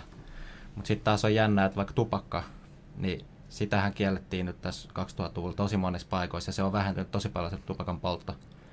Et välillä se on niinku vaikea sitten taas sanoa, että minkä päihteiden kohdalla pystytään niinku vähentämään, minkä ei. No mutta eikö se suuri ongelma ole se, että, että kun röökii sun pitää ostaa se aski päivässä, sun on vaikeampi sitten ehkä ostaa sitä ulkomailta, mutta alkoholia sä saat nyt, että vaikka miten nämä on yrittänyt verottaa sitä lisää, niin jengi vaan menee Latviaan ja nykyään niin kuin tulee pakettiautollisia viinaa vaan sieltä ja Facebook-ryhmästä saat heti pullon, kun haluat niin kuin laiton tai verovapaat viinaa. Et niin kuin, Niin. et, et ehkä toi rööki on niin helppo sitten, kun sitä pitäisi tuoda niin paljon ja paljon ihminen käyttää sitä sitten verrattuna siihen. Mutta niin. tavallaan röökistä on tullut osin jopa vähän semmoinen niinku häpeä juttu joissain piireissä. No joo, Sitä se on totta aletaan niinku kyllä. nykyään vähän niinku katsotaan sillä lailla huonona. Ja sitten taas mitä mä näen, no just vaikka mitä kannabikseen tulee, niin siinä taas musta tuntuu, että se asenne alkaa olla jo itse asiassa niin vahvasti ja se kulttuuri sitä niinku puoltaa, että kyllä se niinku tulee ajan kanssa Mä, enemmän läpi. mä, mä komppaan tässä Leevi ihan täysin. Nyt jos mä ajatellaan, jos mä ajatellaan ylipäänsä lainsäädäntöä, niin, niin, tota, la, niin kun kansanedustajat tietyllä tavalla voi nähdä heijastuksena kansasta. Eli, eli toisin sanoen, että, että mitään lakia on mahdotonta saada läpi, ellei meillä valmiiksi, valmiiksi olisi kulttuurillista hyväksyntää siihen. Tai siis toki yksittäiset kansanedustajat voi ajaa mitä tahansa. Mut mutta täällä oli ne Dominion laitteet täällä Suomessakin, vai mitä se sanoo? Et ei tiedä, että onko, ku, onko, onko kuvaus kansasta vai... No, no, mutta, Mut, mut, mutta siis se, että, että tota, um, et just se, että et, et se mitä tapahtuu ikään kuin sen päivän politiikan alapuolella, jos ajatellaan semmoisia kulttuurillisia virtauksia, niin just vaikka niin tämä tupakka, niin, niin sitä tupakkaa oli, tai niin tupakkaan liittyvää lainsäädäntöä oli helppo, helppo kiristää sen takia, koska sille oli valmiiksi iso hyväksyntä. Samalla tavalla, jos ajatellaan vaikka, vaikka tota, äm, tätä avioliittolain muutosta, niin sillekin, sekin meni läpi, koska sille oli olemassa tarpeeksi iso hyväksyntä valmiiksi. Niin, niin vastaavasti... Siis, oliko tämä avioliittolaki tämä, että kirkossa piti vi- vihkiä? Ei vaan siis ylipäänsä se, että, että, tota, että samaa sukupuolta olevat ihmiset saa mennä naimisiin. Niin, että niistä tulee tasa-arvoisia heteroparien kanssa. Niin ja siis sillä, että sä voit, sä voit mennä naimisiin. Että aikaisemmin Suomessa mun muistaakseni oli niin, että sä sait kyllä... Eikö tai sä että- saanut rekisteröityä? Joo, rekisteröity parisuhde oli mahdollista. Mä en ihan tarkkaan muista. Ja siinä ei muistaakseni tullut samoja hyötyjä. Siinä ei ollut sitten. kaikki joo, samoja, joo. joo. mutta että nyt tämän, tämän tota, lakialoitteen myötä, mikä oli tässä näin joita, vähän aikaa sitten, niin tota, sitten, sitten äh, tuli, tuli mahdolliseksi tämä avioliitto. Ja, mi, ja, mi, tota, mi, mitä sä luulet, että, että mikä ajaa ihmisiä tuollaisen, että ne haluaa noin paljon kontrollia kaikesta, että ne haluaa päättää, että mitä muut saa tehdä keskenään. joo, Ja, siis, siis, että ket, niin kuin tuossa taas just tässä tasa-arvoisessa avioliittolaista, että, että mitä sillä on väliä, onko se nainen tai mies tavallaan. Niin kuin periaatteessa, kun, kun niin kuin, Siis oliko kysymys, että, että minkä takia jotkut vastusti sitä niin, että onko teillä ollut vastustaa tällaisia edelleen? vieraita paljon, ketkä vastusti, vastusti tätä tai vastusta Ah. niin kuin tällaista liberaalimpaa politiikkaa. Että, Mun mielestä tuohon niin yleisen huomiona, niin kaikilla eri poliittisilla suuntauksilla lähestulkoon, pois lukien ihan niin tämmöiset anarkolibertaristit, jotka niin kannattaa kaikessa täyttä vapautta, niin 95 prosentilla on ne omat jutut, missä ne haluaa kontrollia. Ahaa, että okei. Jos me mietitään vaikka vasemmistoa, niin ne on tosi vapaita tuommoisissa monissa arvokysymyksissä. Että joo, että et kaikille sukupuolille, seksuaalisille suuntautumisille niin täysin yhtäläiset oikeudet kaikkea. Ja, mutta sitten samaan aikaan ne voi vaikka kannattaa tosi vahvaa valtioa ja tosi vahvaa niin kuin, ä, valtion kontrollia monissa kysymyksissä, vaikka niin kuin työmarkkinoille, että ei saa sopia työsopimuksesta yritys ja tuota, työntekijä, vaan että siinä pitää olla joku niin kuin, ää, no, tällä hetkellä ammattiyhdistysliike välissä, joka päättää sen sopimuksen niiden puolesta. Sitten taas on joku ää, konservatiivi oikeisto, ne saattaa taas ää, kannattaa vaikka minimivaltio monissa työmarkkinakysymyksissä, mutta sitten ne saattaa kannattaa, että avioliitto on vaan miehen ja naisen välinen juttu. Et se tuntuu olevan, että kaikilla on vähän omat semmoiset kohteensa, missä ne haluaa sitä kontrollia, ja sitten toisessa puolessa ne haluaa sitä niin kuin vapautta. Joo, toi on, toi on hyvä huomio. Ja just se, että, että tota, jos, toki siis tässä on myös niin hyvä muistaa, että vo- että voi olla joitain ikään kuin, tämä nyt on tosi yksinkertaisuus, mutta että joitain oikeistolaisia, jotka kuitenkin on sitten arvoliberaaleja, ja sitten voi olla äm, kans niin kuin to, toisen suuntaan, mutta se, että se Mutta niitäkin on yllättävän vähän mun mielestä. niin, Jos, et, jos mun on pakko sanoa tähän väliin, että, että mä just kysyin joltain persufrendeiltä, että, että, että miksi te vastust, vastustatte kannabista, niin sitten se oli vaan, että me ollaan konservatiiveja. Ajattelin, mut, mut siis, jos, jos, mä, jos, mä vast, jos mä vastaan sun tota, niin, mutta niin, nyt mä niinku tajuun Joo. tavallaan, mitä sä tarkoitit tuossa. Mut jos mä vastaan- niin. jos mä vastaan sun kysymyksen, että minkä takia vastustetaan, ää, tästä aiheesta löytyy ihan sikahyvä kirja nimeltään ää, The Righteous Mind, Jonathan Hyde, jenkki sosiaalipsykologi on kirjoittanut sen. Jos, pistää, jos menee YouTubeen ja hakee Jonathan Hyde, niin H-A-I-D-T, ää, kirjoitetaan, ää, tai sitten tämä Righteous Mind, niin löytyy, löytyy tämän Haidin puheita ja esityksiä. Suosittelen ehdottomasti tsekkaamaan, mutta tämän Haidin, Haidin kysymys, mitä se lähtee avaamaan, on just se, että minkä takia konservatiivit ja liberaalit ylipäänsä ajattelee eri tavalla. Mist, mistä, se, mistä se tulee? Miks, miksi joillekin ihmisille tämä kontrolli tai vanhoihin traditioihin tai perinteisiin niin kuin ki- kiinnittyminen on niin tärkeää. Ja sitten vastaavasti, että min- minkä takia jotkut, jotkut tota sitten ikään kuin kokee, että perinteillä ei ole mitään merkitystä. Niin tässä on, tässä on yksi semmoinen hyvä vanha vertauskuva. Eli kuvittele, että sulla on kaksi ihmistä, jotka kävelee polkua pitkin metsässä. Toinen niistä on liberaali, toinen niistä on konservatiivi. Sitten niillä tulee vastaan aita. Sitten tämä liberaali funtsii, että, että hei, mitäköhän tuo aidan toisella puolella, mennäänkö tsekkaa? Ja sitten se konservatiivi ajattelee, että ehkä siinä on joku pointti, että se aika, aita pystytettiin siihen. Että se ei ole siinä turhaan. Ehkä, eh, ehkä siinä on joku ajatus, että minkä takia meidän nimenomaan ei kannata mennä. Ja tämä palaa tavallaan siihen, että, että jotenkin tuntuu siltä, että siis toki ihmisethän ei ole mustavalkoisesti vaan joku konservatiiveja tai liberaaleja, mutta, mutta, mutta lähtökohtaisesti se, että, että ihmiset suhtautuu eri tavalla perinteisiin, että toisille tavallaan toiset on enemmän luonteeltaan semmoisia, että ne niin etsii jatkuvasti uusia mahdollisuuksia ja miettiä, että mitä kaikkea voitaisiin tehdä. Vähät välitetään siitä, miten on ollut, vaan mietitään kaikki uusia ratkaisuja.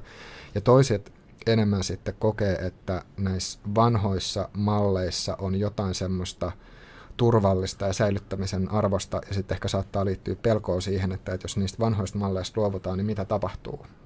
Että musta tuntuu, että tämä on, niin mun mielestä tämä on aika hyvä hypoteesi tai semmoinen selitys, millä voidaan jotenkin kuvata niin, sitä. mutta siis vasemmisto ajaa välillä ihan päättömiäkin juttuja. Eihän ne kaikki niin kuin liberaaliajatukset on niin kuin hyviä, että et kaikki niin kuin, niin kuin mun mielestä sillä lailla sallitaan. Esimerkiksi vaikka niin kuin, no, niin kuin, mulla tulee mieleen vaikka niin kuin sellainen ihmisten seimaaminen, jos ne ei ole niiden kanssa eri mieltä. Se on tosi paljon Suomessa ainakin pinnalla ollut, varsinkin meilläkin, kun meillä on ollut oikeistolaisia vieraita, niin meitä on seimattu tosi paljon ja haukuttu äärioikeistolaisiksi. Mutta tässäkin sitten joku voi sanoa, että yleistetäänkö me nyt? Niin, yle, niin no se on totta. Niin, kyllä se, on, se on just hyvä muistaa silleen, että, tai et, et, niin kuin mä en näe konservatiiveja ikinä seimaamassa ketään tai niin kuin, niin kuin mm. joukkolunkkaamassa.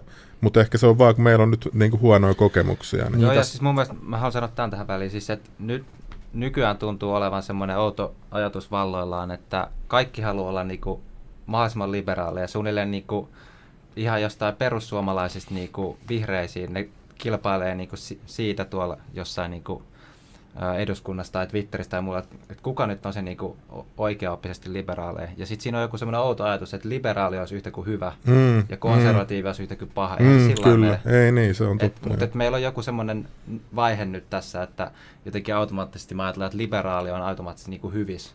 Joo. Sehän ei mene niin. Ja sitten muutenkin tämä liberaali ja konservatiivi, ne on semmoisia, tai jos puhutaan oikeistosta ja vasemmistosta, niin, niin, niin tota, se on aina kanssa hyvä muistaa, että, että eri ihmisille ne tarkoittaa vähän eri asioita. Mm. Eli, eli toisin sanoen, että jos, jos mietitään vaikka tämmöistä termiä kuin klassinen liberalismi, mm. niin kuin valistusajan klassinen liberalismi, niin, niin tota, mihin sisältyy sitten usko vapaisiin markkinoihin, tai ainakin siis silleen, että markkinat, jotka on suhteellisen vapaita, niin sitä taas pidetään jossain määrin ö, oikeistolaisena ajatuksena. Eli, eli toisin sanoen, että tämmöinen oikein perinteinen liberaali määritelmällisesti olisi nyky-Suomessa oikeistolainen. Että niin et liberaali ja vasemmisto ja konservatiivi ja oikeisto ei niin, mutta meillähän on melkein kaikki asiaa. puolueet vasemmistopuolueet oikeastaan. Persutkin on aika vasemmistolainen puolue. Ja jos vertaa siis Amerikkaa, tarkoittaa, että, sitten, että se on jotenkin vähän jännää, että, että, että miten meillä kuitenkin puhutaan niin paljon oikeistosta ja jostain äärioikeistosta. Hmm. Ja sitten nämä kaikki on sosialisteja nämä meidän puolueet. Joo, niin siis tyyliin. nythän just tällä viikolla tuli nämä vaihtoehtobudjetit perussuomalaisilta ja kokoomukselta. Joo. Niin perussuomalaisten budjetissa oli, oliko se 700 miljoonaa vähemmän se velanotto, Joo. ja kokoomuksessa oli miljardi vähemmän kuin hallituksen budjetissa. Muistaakseni about noin, mutta kun sitä kaikissa, siis hallituksen budjetissa taisi olla 12 miljardia velkaantuminen ensi vuodelle. Persuilla se 12 miljardia? Niin, Persuilla se 11, jotain ja kokoomuksella se 11, jotain. Eli siis nämä kaikki oli, kun me mietitään, niin ne oli tosi pienen sisällä loppupeleissä. Aa, ja ne erot oli niin kuin näin. Joo, joo. Et miettikää, ei ole esimerkiksi yhtään, niin kuin, kukaan ei ajatellut esimerkiksi sillä että ei velkaannuttaisi ollenkaan ensi vuonna vaan kaikki oli loppupeleissä näin pienen niin sisällä, missä se kamera on niin, taitaa nämä sun salaliitot pitää totta, että täällä taitaa loosissa miehet päättää, mitä tehdään. Nyt siis joo, kyllä ne on aika Kohta me, meidät erotetaan tämän jälkeen, kun me ollaan Täällä on omat riskinsä olla tästä lähetyksestä. paha, paha. Ei, mutta sit Se meni niin vakavaksi keskustelu, niin piti vähän. Joo, sitten tota, me päästy yhteiskuntaa vielä, mutta tota... No eikö tämä ole yhteiskunnallista ollut? Joo. No oli joo, mutta erikseen piti vielä... Muistaakseni meillä oli muutamia teemoja, mitä juteltiin sun kanssa aikaisemmin, mitä tässä olisi voinut nostaa esille. No, niin, mistäköhän nyt Sitten kun tulee mieleen. On niin... tarkoitus. Tai, Joo. Mikä se yksi, siis, no okei, okay. mä, mä otan, se yksi, yksi semmoinen, mikä siis jäi vähän, vähän tota kesken aikaisemmin vielä, siis tämä tämä ihmis, voi sanoa, niin kuin, että teknologian kehitys ja sitten maailmankuva. Mä en tiedä, hyppääkö tämä nyt liian paljon sinne Ei, ei, aikaisempaan. ei, Ei, mennään mennä vaan. Mut, mut, tota, Meillä mm, hostit määrää ja me kuunnellaan. No niin. Um, Mutta semmoinen, voi sanoa, että tämä on ehkä, um, tämä on mun oma filosofia. Ja, ja tota, en sano, että tämä on paras filosofia tai, tai että kaikkien mun pitäisi toimia, mutta tämä on semmoinen, mikä, mikä ohjaa mun toimintaa.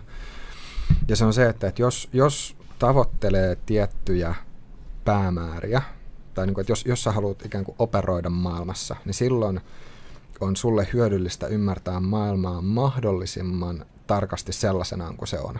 Eli toisin sanoen, että jos, jos sä haluat, joo, nyt tämä liittyy, nyt mä muistan mitä, mihin tämä liittyy, tulee kohta, mutta se, että et, tota, et jos, jos haluaa ymmärtää maailmasta mahdollisimman paljon, niin silloin ei kannata ikään kuin jäädä minkään ideologian vangiksi. Hmm. Ja, ja ei kannata katsoa maailmaa ideologi- ikään kuin ideologisten silmälasien väliin. Eli, eli toisin sanoen, että jos Eli toisin sanoen ei kannata lukea sanomalehtiä.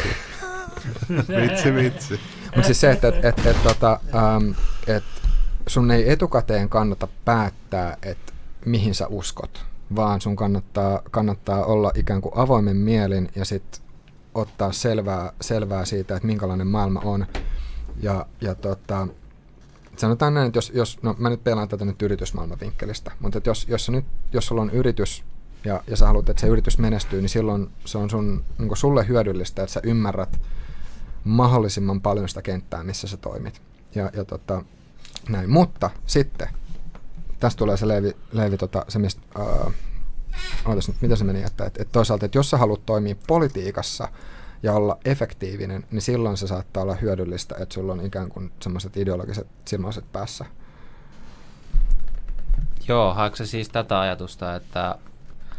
No joo, mä voin avata tämän Joo, niin alusta. avaa. Eli t- taas miten mä oon itse niin ajatellut, että vähän niin kuin kahdella, kahdella eri tavalla sä pystyt niin kuin toimia tässä yhteiskunnassa, tai jos on niin kuin kiinnostunut asioista ja äh, haluaisi niin kuin ehkä jotenkin jossain vaiheessa vaikuttaa näin, niin siinä on vähän niin kuin, se on tämmöinen kaksiteräinen miekka, että toisaalta jos sä oot niin kuin mahdollisimman vapaa, pyrit olemaan kaikista ideologioista ja pyrit ottaa mahdollisimman monista eri kanavista sulle niin kuin tietoa eri lähteistä ja oot niin kuin avoin kaikille uudelle tiedolle, niin silloin sä niin kuin opit nopeammin. Ja sä opit enemmän. Saat niin kuin enemmän tietoa sulle itsellesi ja sulla tulee niin kuin laajempi maailmankuva.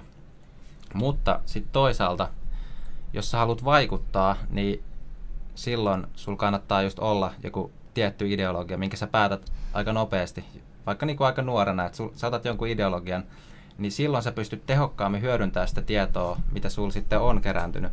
Eli vaikka minä tai Rami, jos me täällä koko ajan niin podcastista toiseen kerätään tietoa, mutta me ei pyritä vaikuttaa ihmisiin, niin meidän toiminnalla voi olla paljon vähemmän vaikutusta kuin, si- kuin sillä tota, kiilusilmäisellä vasemmistolaisnuorella nuorella poliitikolla, joka tota, vaikuttaa siellä niin kuin kentällä. Niin, mutta sehän tarkoittaa vaan, että sä oot, sä oot aivopesty sitten. Että, että sä hyväksyt sen että sitten, että sä oot aivopesty vaikka oikeistolla tai vasemmistolla ja sä, sä pistät itsesi niihin frameihin ja sit, niin kuin mä oon yrittänyt hirveästi kysyä mun kavereilta niin kuin tällaiset kunnon valtamedia uskovaisilta. Sitten ne vaan sanoo, sanoo suoraan vaan, että niin, no tavallaan mä oon aivopesty, että, että mä luotan näihin lähteisiin ja, ja, ja mä en katso niin kuin silleen muita lähteitä, että ja, ja sitten ne on hyväksynyt sen tavallaan, että ne elää. Et nyt mä niinku tavallaan ymmärrän se, että et niinku, mutta mun mielestä se on vähän niinku, elämässä pitäisi nähdä mahdollisimman paljon asioita ja haastaa itseä ja haastaa omia uskomuksia, niin miten, miten se sitten onnistuu, jos on vaan niinku Niin se on- ideologia lasit päässä? Se on vähän niin kuin, että kuinka itsekriittinen sä haluat olla ja oot. Että välillä se, että sä oot niin kuin ikään kuin naivi, niin se voi auttaa sua saamaan niin kuin valtaa tässä maailmassa. Valitettavasti se menee niin. Ah, joo, okei, Et no tota- mä tajuun, joo, joo. joo. Et, niin, että oikeastaan toi, että jos sä vali, valitset tavallaan sen sun puoles ja pyrit etenkin politiikassa niin kun vähän kyynärpäitä käyttäen sitten etenee sillä sun omalla valitsemalla polulla, niin vaikka sä ehkä rajoitat sun omaa niin kun näkö, näkökenttää sillä, että sä et näe noita asioita, etkä noita, vaan sä menet sitä tiettyä kaistaa, niin se voi sut viedä aika pitkälle nykymaailmassa. Koska silloin sä on tavallaan teho, tehokasti Mm. kanavoit siihen sun omaan tota, Tämä on se, mitä myös niinku gurutkin on puhunut, monet tämmöiset niinku julkisuudessa olevat gurut, että niinku, ei mielipiteitä, että et niinku, o- ota vaan ittees, mutta älä, älä niinku jää kiinni niihin, samoin ajatuksia ja jää kiinni, mutta kaikilla on oma, oma tyyli, oma, oma flow, ei kukaan sano mikä on totuus, mutta niin. Joo, ja sitten sit, sinänsä, jos tuota vielä jatkaa vähän pidemmälle, niin ää, toisaalta taas sit meidän olisi, tai sanotaan, että mä en ole vielä toistaiseksi keksinyt semmoista järjestelmää, mi- miten demokratia voisi toimia ilman, että poli, niin kuin nimenomaan niillä poliitikoilla olisi selvä aatemaailma tai ainakin selkeät ideologiat. Et toki siis voihan ajatella, että no mä, mä äänestäisin nyt jotain semmoista hyvää ja fiksua tyyppiä, siis tämähän saattaa olla semmoinen, niin kuin, että, no, että mä haluaisin niin kuin hyvän tyypin. Mutta toisaalta sitten taas joissain jutuissa se on helpompi, että sä tiedät etukäteen, että mikä, mikä on se mit, mitkä on ne jutut, mitä se, mitä se ehdokas sit siellä vaaleissa tota, eduskunnassa tai sitten jossain mm, kaupunginvaltuustossa aikoo ajaa. Eli jos toisin sanoen, että jos kaikki, ää, kaikki tota, kansanedustajaehdokkaat ja kunnallisvaltuustoehdokkaat tai kaupunginvaltuustoehdokkaat tai MEPit, MEPPiehdokkaat aina vaan sanoisi, että, että no, mä pyrin olemaan tosi avoin kaikille ideoille, niin ethän sä oikeastaan niin silloin tietäisi, että mitä sä sitten sillä äänellä saat. Hmm. Että se on jollain tavalla ymmärrettävää, että minkä takia Tästä mulla tulee mieleen, niin kuin me jossain lähetyksessä, siis mehän nyt ajetaan hakea kaupunginhallitukseen. Niin kuin, mä, lä- joo, joo, me mikä, puol- me, mikä puolue? P- p- PS, PS, että katsojat päätti, että pistettiin kaikki puolueet ja niillä oli kuin pari tuntia aikaa vai mitä niillä oli siinä äänestää. Ja, ja sitten tota, sit me vaan mennään sillä, en mä tiedä, ei me varmaan mihinkä päästä, ehkä päästään, en tiedä. Teillä on, kol- teillä on yli 38 000 tilaajaa tubessa, mistä tietää. Kyllä, niin tota, niin. No, halla niin, niin, sai 30 000 ääntä, niin jos kaikki teidän tilaajat äänestäisi teitä, niin toisitte... aina, aina kerron sen verran vaan, aina mä kerron sen verran, että aina ne perusti ihan noin, noin numerolliseen laskelmaan, että levylafkatkin pyhimyskin, äh, no mä mainitsin nyt pyhimyksi, mutta tota, niin, niin tota, sekin luuli, että se menee niin, se katsoi jotain näitä tubettajia, ketä se oli palkannut niin kuin tekee musaa ja muuta, katsoi, hei sulla on näin paljon tilaa, että sun pitäisi saada näin paljon katselukertoja, mutta se ei ihan toimi tolleen noin. Mutta siis ei se nyt siitä, siis ei, mä, mä oon kyllä aika itse varma, siis jos mä tarvitsen, sä, sä, sul, mä voin sanoa, että sulla on itse paremmat mahikset kuin mulla, koska su, sus on enemmän sitä, mitä tarvii siihen. Mutta helposti sinne pääsee. Se on ihan pikkujuttu mun, mun mielestä siis. Ei vaan sanoin vaan. Ja sitten mulla tähän joku jatkojuttu. Mikä hitto se nyt oli, kun tämä meni nyt meidän flexauksessa? Mä vaihdan, mä vaihdan tähän, väli, mä vaihdan tähän välikommentoon. No auttavia mua.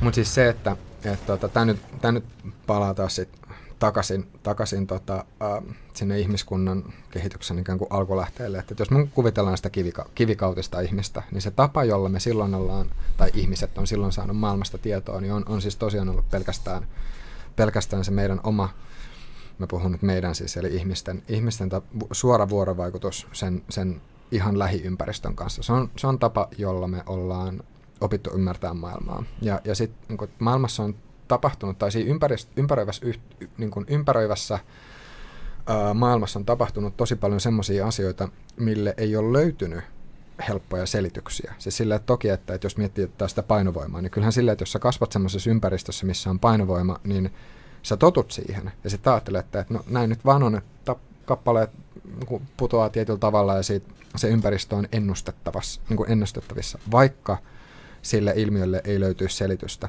Mutta sitten kuitenkin jos mietitään vaikka jotain uskontoja, niin kyllähän monet us, monissa uskonnoissa lähdetään luomaan tarinoita, tai tämmöisissä niin uskomuksissa lähdetään luomaan tarinoita just tietyille ilmiöille, mitä, mitä sitten ihmiset on, on siitä Mulla tulee tästä mieleen vai Junnunakin vielä oli Permudan kolmio, siinä tuli aina Tartsaneissa ja näissä, niin mua jotenkin huvittaa, että nykyään sä voit vaan katsoa satelliitilla ja aa, ei siellä ole mitään. Et, et se on niinku tollaset kaikki mysteerit, niin, niinku tämä Flat Earthkin, niin milloin toi on lähtenyt niinku liikkeelle toi? Niin no siis siinä on, siis Siinä on varmasti... No, itse tuot se esille. Ei, mutta mulla tuli vaan, tää oli sellainen niinku vertauskuva. Se puhuu siitä, se sanoo, että älä puhu siitä enää. Se mainitsee aina se. Pieni ristiriita, pieni ristiriita. Mutta joo, siis se, että, mutta että joka tapauksessa, että se miten, miten ihmiset on ymmärtänyt maailmaa, niin on tosiaan perustunut silleen vaan siihen, miten sen on voinut itse kokea. Ja, mm. ja sitten ne tarinat maailmasta on syntynyt sen pohjalta. No, sitten meillä jossain vaiheessa tuli tiede, meidän tuli fysiikka, kemia, jne. Ja, ja, tota, ja sen myötä... Se, siis tästä, siis mä voin kertoa, mä voin kertoa syyn, minkä takia, minkä takia me tota, dissataan Leivin kanssa liitteitä maata. Ja siis se on, että me ollaan käyty siellä toisella puolella. Siis tiedättekö te yhden metroaseman? Semmoinen, mikä on metroasema Helsingissä, mikä ei ole siis auki. Semmoinen metroasema. Pääseekö sieltä sinne? Se lis- sieltä pääsee sinne toiselle puolelle. Siellä on Diskobileisiin. Niin siis, nyt mä muistan, mikä se mun aikaisempi juttu oli. Piti, nyt, niin se, että me puhuttiin politiikasta ja luotettavuudesta, niin mulla tuli mieleen, kun me joku, jossain lähetyksessä keksittiin se, että pitäisi olla oikeasti sivu, missä on kaikki poliitikot, sitten niiden lupaukset ja niiden paljon ne on pettänyt, ja sellainen prosenttimittari. Ja, ja sitten sä voisit mennä katsoa, että aa, tää taas puhuu. Hieno puhe oli torilla. Miksi me ei tehdä tota? Kuka muu ei tee hieno, puhe, no, hieno puhe se. torilla, sit sä voit katsoa sieltä apista vaikka, Siis joku, että, joku tommonen sivusto, olisikohan se ollut tyyli joku kansanmuisti.fi tai joku... Niin mun onko sellainen jota- ollut jo, joskus? vai? jotain On. tuommoista on. Katsotaan. Tseka- tsekataan. kaikki te työttömät, tehkää toi sivu. Mä, mä mainostan teidän puolesta toi ihan paskaaksi, mä lupaan teille. Siis mun mielestä, mun mielestä joskus tuli tsekattu, että jotain tuommoista vähän vastaavaa on ollut, mutta se, että, että minkälainen se käytännön... Joo, käytännön on ihan, ihan D, tää kansanmuisto. Voi olla, että, siis se, että siellä joskus oli jotain, mutta sitten se vaan ylläpito Muistakaa, että moni, lopetti sen. äh, mä en ois mikä se oli, monimutkaisiin ratkaisuihin on yksinkertainen Tai sitten nämä vaan otettiin vapaamuurin loossiin. Se, sen, jälkeen, sen jälkeen loppusivun päivittäminen tuli tarpeeksi kovat, kovat tota, houkutukset. Mutta mitä te siis tota, mietit tosta, koska tota, jos te ajattelette, että just tota, mikä on ihan totta, että poliitikot pettää ihan älyttömästi niitä lupauksia, niin sitten jos te olette äänestäneet jotain poliitikkoa ja se on nyt päässyt vaikka läpi, niin haluatte sitten mieluummin, että jos nyt mietitään niinku valtakunnan tasoa, että olisi eduskunnasta kyse, kansanedustaja, Joo. niin haluaisitte sitten mieluummin, että jos se ei saa sitä sen lupaus läpi, niin se menee oppositioon, eli tota, jättäytyy hallituksesta kokonaan pois, vai että se menee hallitukseen ja se ei saa sitä No, mut toi, lupaus täysin Ei, läpi, vaan ei. se joutuu tehdä kompromissi. niin, mutta toihan on ihan jossittelu, että, että jos mä äänestän jotain, että mä haluan nämä asiat, nyt vaikka mä äänestän mieluummin aina puoluetta kuin sitä yhtä henkilöä, niin että puolue lupaa mulle nämä asiat, niin kyllä mä nyt toivoisin, että ne kaikki menee läpi, että tolla, toihan on tuolla tekosyy, sä voit lupailla Mm. ihan mitä vaan, ilmasta Mut rahaa ja koska sitten tehdä kompromissin ja vähän niin kuin Antti Rinne sen vappusotasen kanssa, joka lopuksi sitten ei tullut ollenkaan. Aivan, mutta kun meillä on kahdeksan eri puolueet, jotka lupaa eri asioita, mm. Mm. niin silloinhan ei voi olla tilanne, että jos se kaikki saisi ne läpi. Mutta sitten pitäisi olla joku realistinen semmoinen, että sä selität sun äänestäjille, että hei anteeksi, että, että tämä me varmaan saadaan läpi, jos me päästään hallitukseen. Näistä me ollaan varmaa, eikä tolleen vaan niinku luvata grandioososti, tiedätkö? Ei, me puhuttiin roboteista tekoälystä, miksi me tuot palkata robotteja eduskuntaan ja sitten ne ei voi valehdella, robotit ei valehtele. Mistä, mistä sä tiedät, että ei meillä nykyisin ole jo robotteja? Aa, tää reptilia. Kato, kato siellä on ne, jos, ne, jos se Neuralink onkin vähän jo pidemmällä ja siellä tota, on pari. Mä en kerro, että keitä ne on. ei haittaa, mä tiedän jo. tunnen. Tässä on yksi. Mutta joo, mutta siis mut on, on itse asiassa tosi jännä, jännä huomio, minkä just Junnu nostit, nostit esille, että just tämä politiikka, koska, koska siis, että miten se toimii, niin yksi semmoinen asia, mistä itse tuntuu siltä, että sitä on alkanut ymmärtää vähän paremmin, on just, mä en tiedä, että tämä kuulostaa vähän hölmöltä, mutta tietynlainen niin kuin politiikan peli tai politiikan teatteri tai tietyt poliittiset rea- realiteetit, että et, tota, et sit kun on nähnyt, tai tosi paljon just, no en tiedä tosi paljon, mutta siis jonkun verran jutellut just kansanedustajan kanssa tässä podcastissa, niin on alkanut huomaamaan semmoisia tietynlaisia, tietynlaisia, voisiko sanoa, lainalaisuuksia. Ja just se, että, että jos, jos sä mietit, että mikä on poliitikon insentiivi sanoa jotain tai tehdä jotain, niin, niin sehän on tietysti se, että toimii semmoisella tavalla, että se tultaisiin valitsemaan jatkossakin. Et, et se poli, politiikka niin kun, jossain määrin voi sanoa, että et, et, ja siis mä en sano sitä, etteikö, etteikö tota, niin kun kansanedustajilla olisi myös niin kun Suomen etu mielessä niiden niin kun omasta, omasta tota, näkökulmasta äh, tarkasteltuna, tarkasteltuna, mutta et, ihan, ihan transsi. niin se, se on se vanha, vanha sanontahan menee silleen, että, että, että poliitikon, poliitikko miettii ensin omaa etua, sitten kakkosena puolueen etuna ja kansanetuna, kansanetu tulee vasta ihan viimeisempänä. Tämä on vanha, Niin se vanha tulee sanonta. neljänneksi, kolmantena EUn etu. Mutta mut siis joka tapauksessa se, että, että tota, uh, et, et siellä on niinku poli- kun tää kysyt, että minkä, minkä takia näitä ei selitetä tai miksi ne jotenkin on näin, niin siis se, sy- se syy, minkä takia poliitikot toimii tällä hetkellä on se, että se toimii. Se on se, millä tällä hetkellä poliitikot tullaan valitsemaan. Eli, eli sen sijaan, että syytetään poliitikkoja, niin sit ihmisten pitäisi kysyä itseltään, että miksi mä äänestän, tai miksi me äänestetään tietynlaisia mm. ihmisiä. Mi, tota, Ei mitä se me, ole niiden vika, mi- vaan äänestäjien. niin, että mi, tota, et, et niinku, nyt mulla meni ohi. Ei, mutta mut, tota, tästä mä haluaisin kysyä, kun teillä on ollut poliitikkoja paljon vieraita, on meilläkin jotain ollut, mutta tota, Oletteko te huomannut psykopaattipiirteitä? Se ei nimi tai mitään, mutta silleen niin kuin yleisesti. Oletteko te huomannut mitään psykopaattipiirteitä poliitikoissa? Mikä psykopaattipiirteitä? No, mutta jengi ei sano, että nehän menee yleensä tuommoisiin duuneihin, tuommoisiin aloihin, kaikki niin kuin to, toimitusjohtaja, ää, politiikkaa. Musta, musta tuntuu, että tuossa on helpompi vain jättää, jättää spekulaatio tällä kertaa tällä pois. Kertaa pois. Okay. Tota, niin, sitä mun piti kysyä noista, ka- että mitä mieltä sä oot, että kun presidentillä on kausilimitti, niin miksi kansanedustajilla? Sitten sit ne ei voi enää, niitä on pakko vetää se kaksi kautta tosi hyvin, että ne saa duunia jostain. Sen sijaan, että jauhotaan aina neljän vuoden jälkeen jotkut samat löpinät aina, että kyllä minä olen teidän etuajan siellä. Ja sitten siellä ollaan, osa poliitikosta niin menee, niin ne kasvaa siihen ja sitten ne on koko elämänsä siellä eduskunnassa. Et mitä tuollaisesta dinosauruksesta niinku on kansalle loppujen lopuksi hyöty? Ehkä siinä on paljon kokemusta, mutta eikö se, korrup- eikö se korruptoi niinku tosi paljon? Sitten ainakin tuntuu ainakin noilla presidenteillä, että kun ne on pariket vuotta vallassa, niin sitten lähtee fantasiat tulille niin kuin jossain Zimbabwessa. Ja... Joo, siis mun mielestä tuommoiset ideat on niinku ihan pohtimisen arvoisia ja tuommoisia niinku oikeasti kannattaisi miettiä, että vaikka toi, että olisi kansanedustajallakin kaksi kautta, niin heti mitä mä nä- näkisin siinä etuja, niin olisi se, että kun sä oot sillä sun tokalla kaudella ja sä tiedät, että sua ei voi enää valita, niin silloinhan sun ei tarvi miettiä yhtään, mitä sun niin kuin, saksa ääni ensi vaaleissa, mm. vaan sä voisit kelata vaan sitä, että mikä olisi vaikka pitkällä tähtäimellä sun mielestä Suomen paras. Mm. Et koska sulla ei olisi enää niitä vaaleja tulossa. Esimerkiksi tuolla, okei, sit voi miettiä, no sit se hakee varmaan seuraavaksi sitten Euroopan tonne tota, parlamenttiin tai jotain. Mutta mun mielestä ehdottomasti tuommoisia ideoita ja kaikki ideoita, mitkä jotenkin uudistaisi tota, niin kuin eduskuntalaitosta, niin olisi niin kuin hyvä miettiä. Ja yksi, mitä mun mielestä on kanssa heitetty, että et pitäisikö kansanedustajien olla enemmän tämmöinen osa-aikaduuni. Mm. Että et, et siellä olisi ehkä enemmän tyyppejä, mutta ne olisi niinku osa-aikaisesti ja ne, niillä olisi ehkä joku mm. kosketus vaikka yritysmaailmaan, että ne joutuisi tekemään ns. oikeat duuneja myös. Eikö meillä ole ihan sikana noita kansanedustajia verrattuna meidän populaatioon? Niin jos vertaa vaikka Espanjaa, mä en muista oh. paljon siellä. Muistatko no, joo, kyllä meillä aika korkea prosentti on, että just jos 200 niin suhteessa siihen 5 miljoon, miljoonaa, niin tota, kyllä se on niin suhteellisen korkea. Eikö meillä byrokratia ja koneistokin ole ihan järkyttävän kokonainen? No toi, toi itse asiassa, tota, um, no se on vähän silleen, että miten sen katsoo tai miten sen laskee. Et jos, jos katsoo byrokratiaa tai sitten julkista sektoria kokonaisuudessa, niin se on hyvä muistaa, että ne on kaksi eri asiaa. Et jos, mm. jos vertaa suomalaista byrokratiaa monen muun maan byrokratiaa, niin itse asiassa suomalainen byrokratia on siis suhteellisen kevyttä ja jouhevaa. Et jos sä, jos sä niin kun hoidat Suomessa asioita, niin se on ma, niin kun maailma, maailmassa, niin kun maailman, maailma, niin kun jos sä huomioit kaikki maat, mitä maa, maapallon päältä löytyy, niin suomalainen byrokratia on tietyllä tavalla aika kevyttä.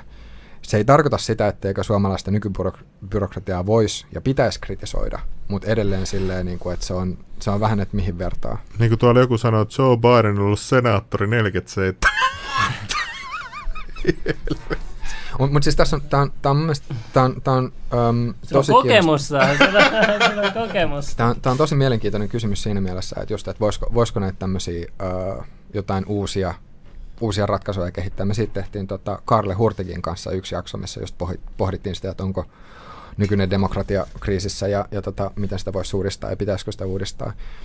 Mutta sitten jos miettii tai tarkastelee sitä tilannetta insentiivien näkökulmasta, eli mit, mitkä on niitä... Eli kannustimien. Kannustimien, joo, kannustimien näkökulmasta, eli mitä eri tekijöillä tai ihmisillä tai tahoilla, että mitä niiden kannattaa tehdä, jos, jos ne katsoo niiden omaa etua, niin nykyjärjestelmässä puolueet pitää valtaa.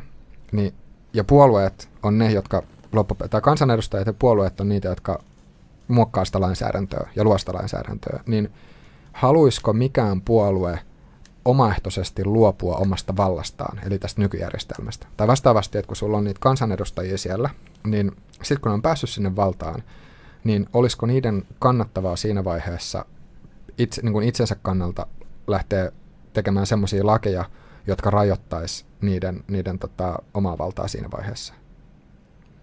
Eli tässä on just se, että, että tota, jotta, jotta, jotta noita lakeja voitaisiin muuttaa, niin se vaatisi sitä, että siellä olisi eduskunnassa enemmistö, enemmistö semmoisia vallanpitäjiä, jotka omaehtoisesti olisi valmiita luopumaan siitä omasta vallastaan. Mä en ole ihan varma, että mitä kaikkea sit, jos mietitään niin kuin demokratiaa kokonaisuudessaan, niin että, että mitkä jutut on semmoisia, että missä sit pitäisi mennä ja muuttamaan perustuslakia. Ja perustuslain muuttaminen sitten taas vaatii vielä suuremman enemmistön kuin vaan 51 prosenttia. Et, et siinä niin tämä on yksi tapa tarkastella sitä, että minkä takia joidenkin muutosten aikaansaaminen sit voi olla vähän hidasta. Miksi sinua kiinnostaa näin paljon politiikkaa? Oletteko menossa jossain vaiheessa ehkä ehdolle tai jotain? Tai niinku, mistä tämä kiinnostus no, tulee? Niin. Haluatteko olla Äi, Äijät kans kuntavaaleihin nyt sitten. Vielä on aika hyvin. No sanotaan näin, että tulevaisuudesta ei tiedä mitään, mutta että ei nyt ainakaan tässä ihan lähi, lähitulevaisuudessa ole politiikka mielessä. Että, mutta että, mitä mäkin on 24, niin kyllähän tässä on elämää vielä sen verran edessä. Että, mutta tuolla tuli chatissa, joku kysyi tuosta mun ideasta, että loppuisiko sitten hyvät tai tavallaan pätevät kansanedustajat kesken, jos saisi olla vaikka vaan kaksi kautta, niin mä veikkaan, että ei, koska kuitenkin meillä on päteviä ihmisiä myös yritysmaailmassa ja lääkäreinä ja juristeina ja vaikka missä muissakin tehtävissä, että mä just näkisin, että siinä ehkä voisi olla hyvä se, että... Mitä sä haluat sanoa tuolle, että Gabal hallitsee kaikkea Tulee maailman kiertoa. demokratioita? Ai niin, Deep State me ei päästy koskaan. Niin, me ei päästy Joo. Mm. Joo, mitä, mitä siis politiikkaan tulee, musta tuntuu, että mun persona ei välttämättä olisi yhteen sopiva tämmöisen politiikan kanssa. Että just, että mun, mun on tosi vaikea lokeroida itteeni mihinkään yksittäiseen puolueeseen. Ja musta tuntuu, että se ajatus, että just mistä puhuttiin tuossa aikaisemmin, että, että politiikassa sun ikään kuin pitää valita itsellesi joku yksittäinen ideologia tai aate. Ja se tuntuisi mulle tosi vieraalta, että et jotenkin lähtisi rajoittamaan omaa ajattelua silleen niin kuin jonkun yhden aatteen ympärille. Niin, mutta ehkä se on se lähin aate. Niin kuin siinä joutuu vähän sopeutuu. Kaikki mm. joutuu sopeutumaan, koska ei kukaan ole täysin, kukaan ihminen ole täysin samanlainen kuin toinen.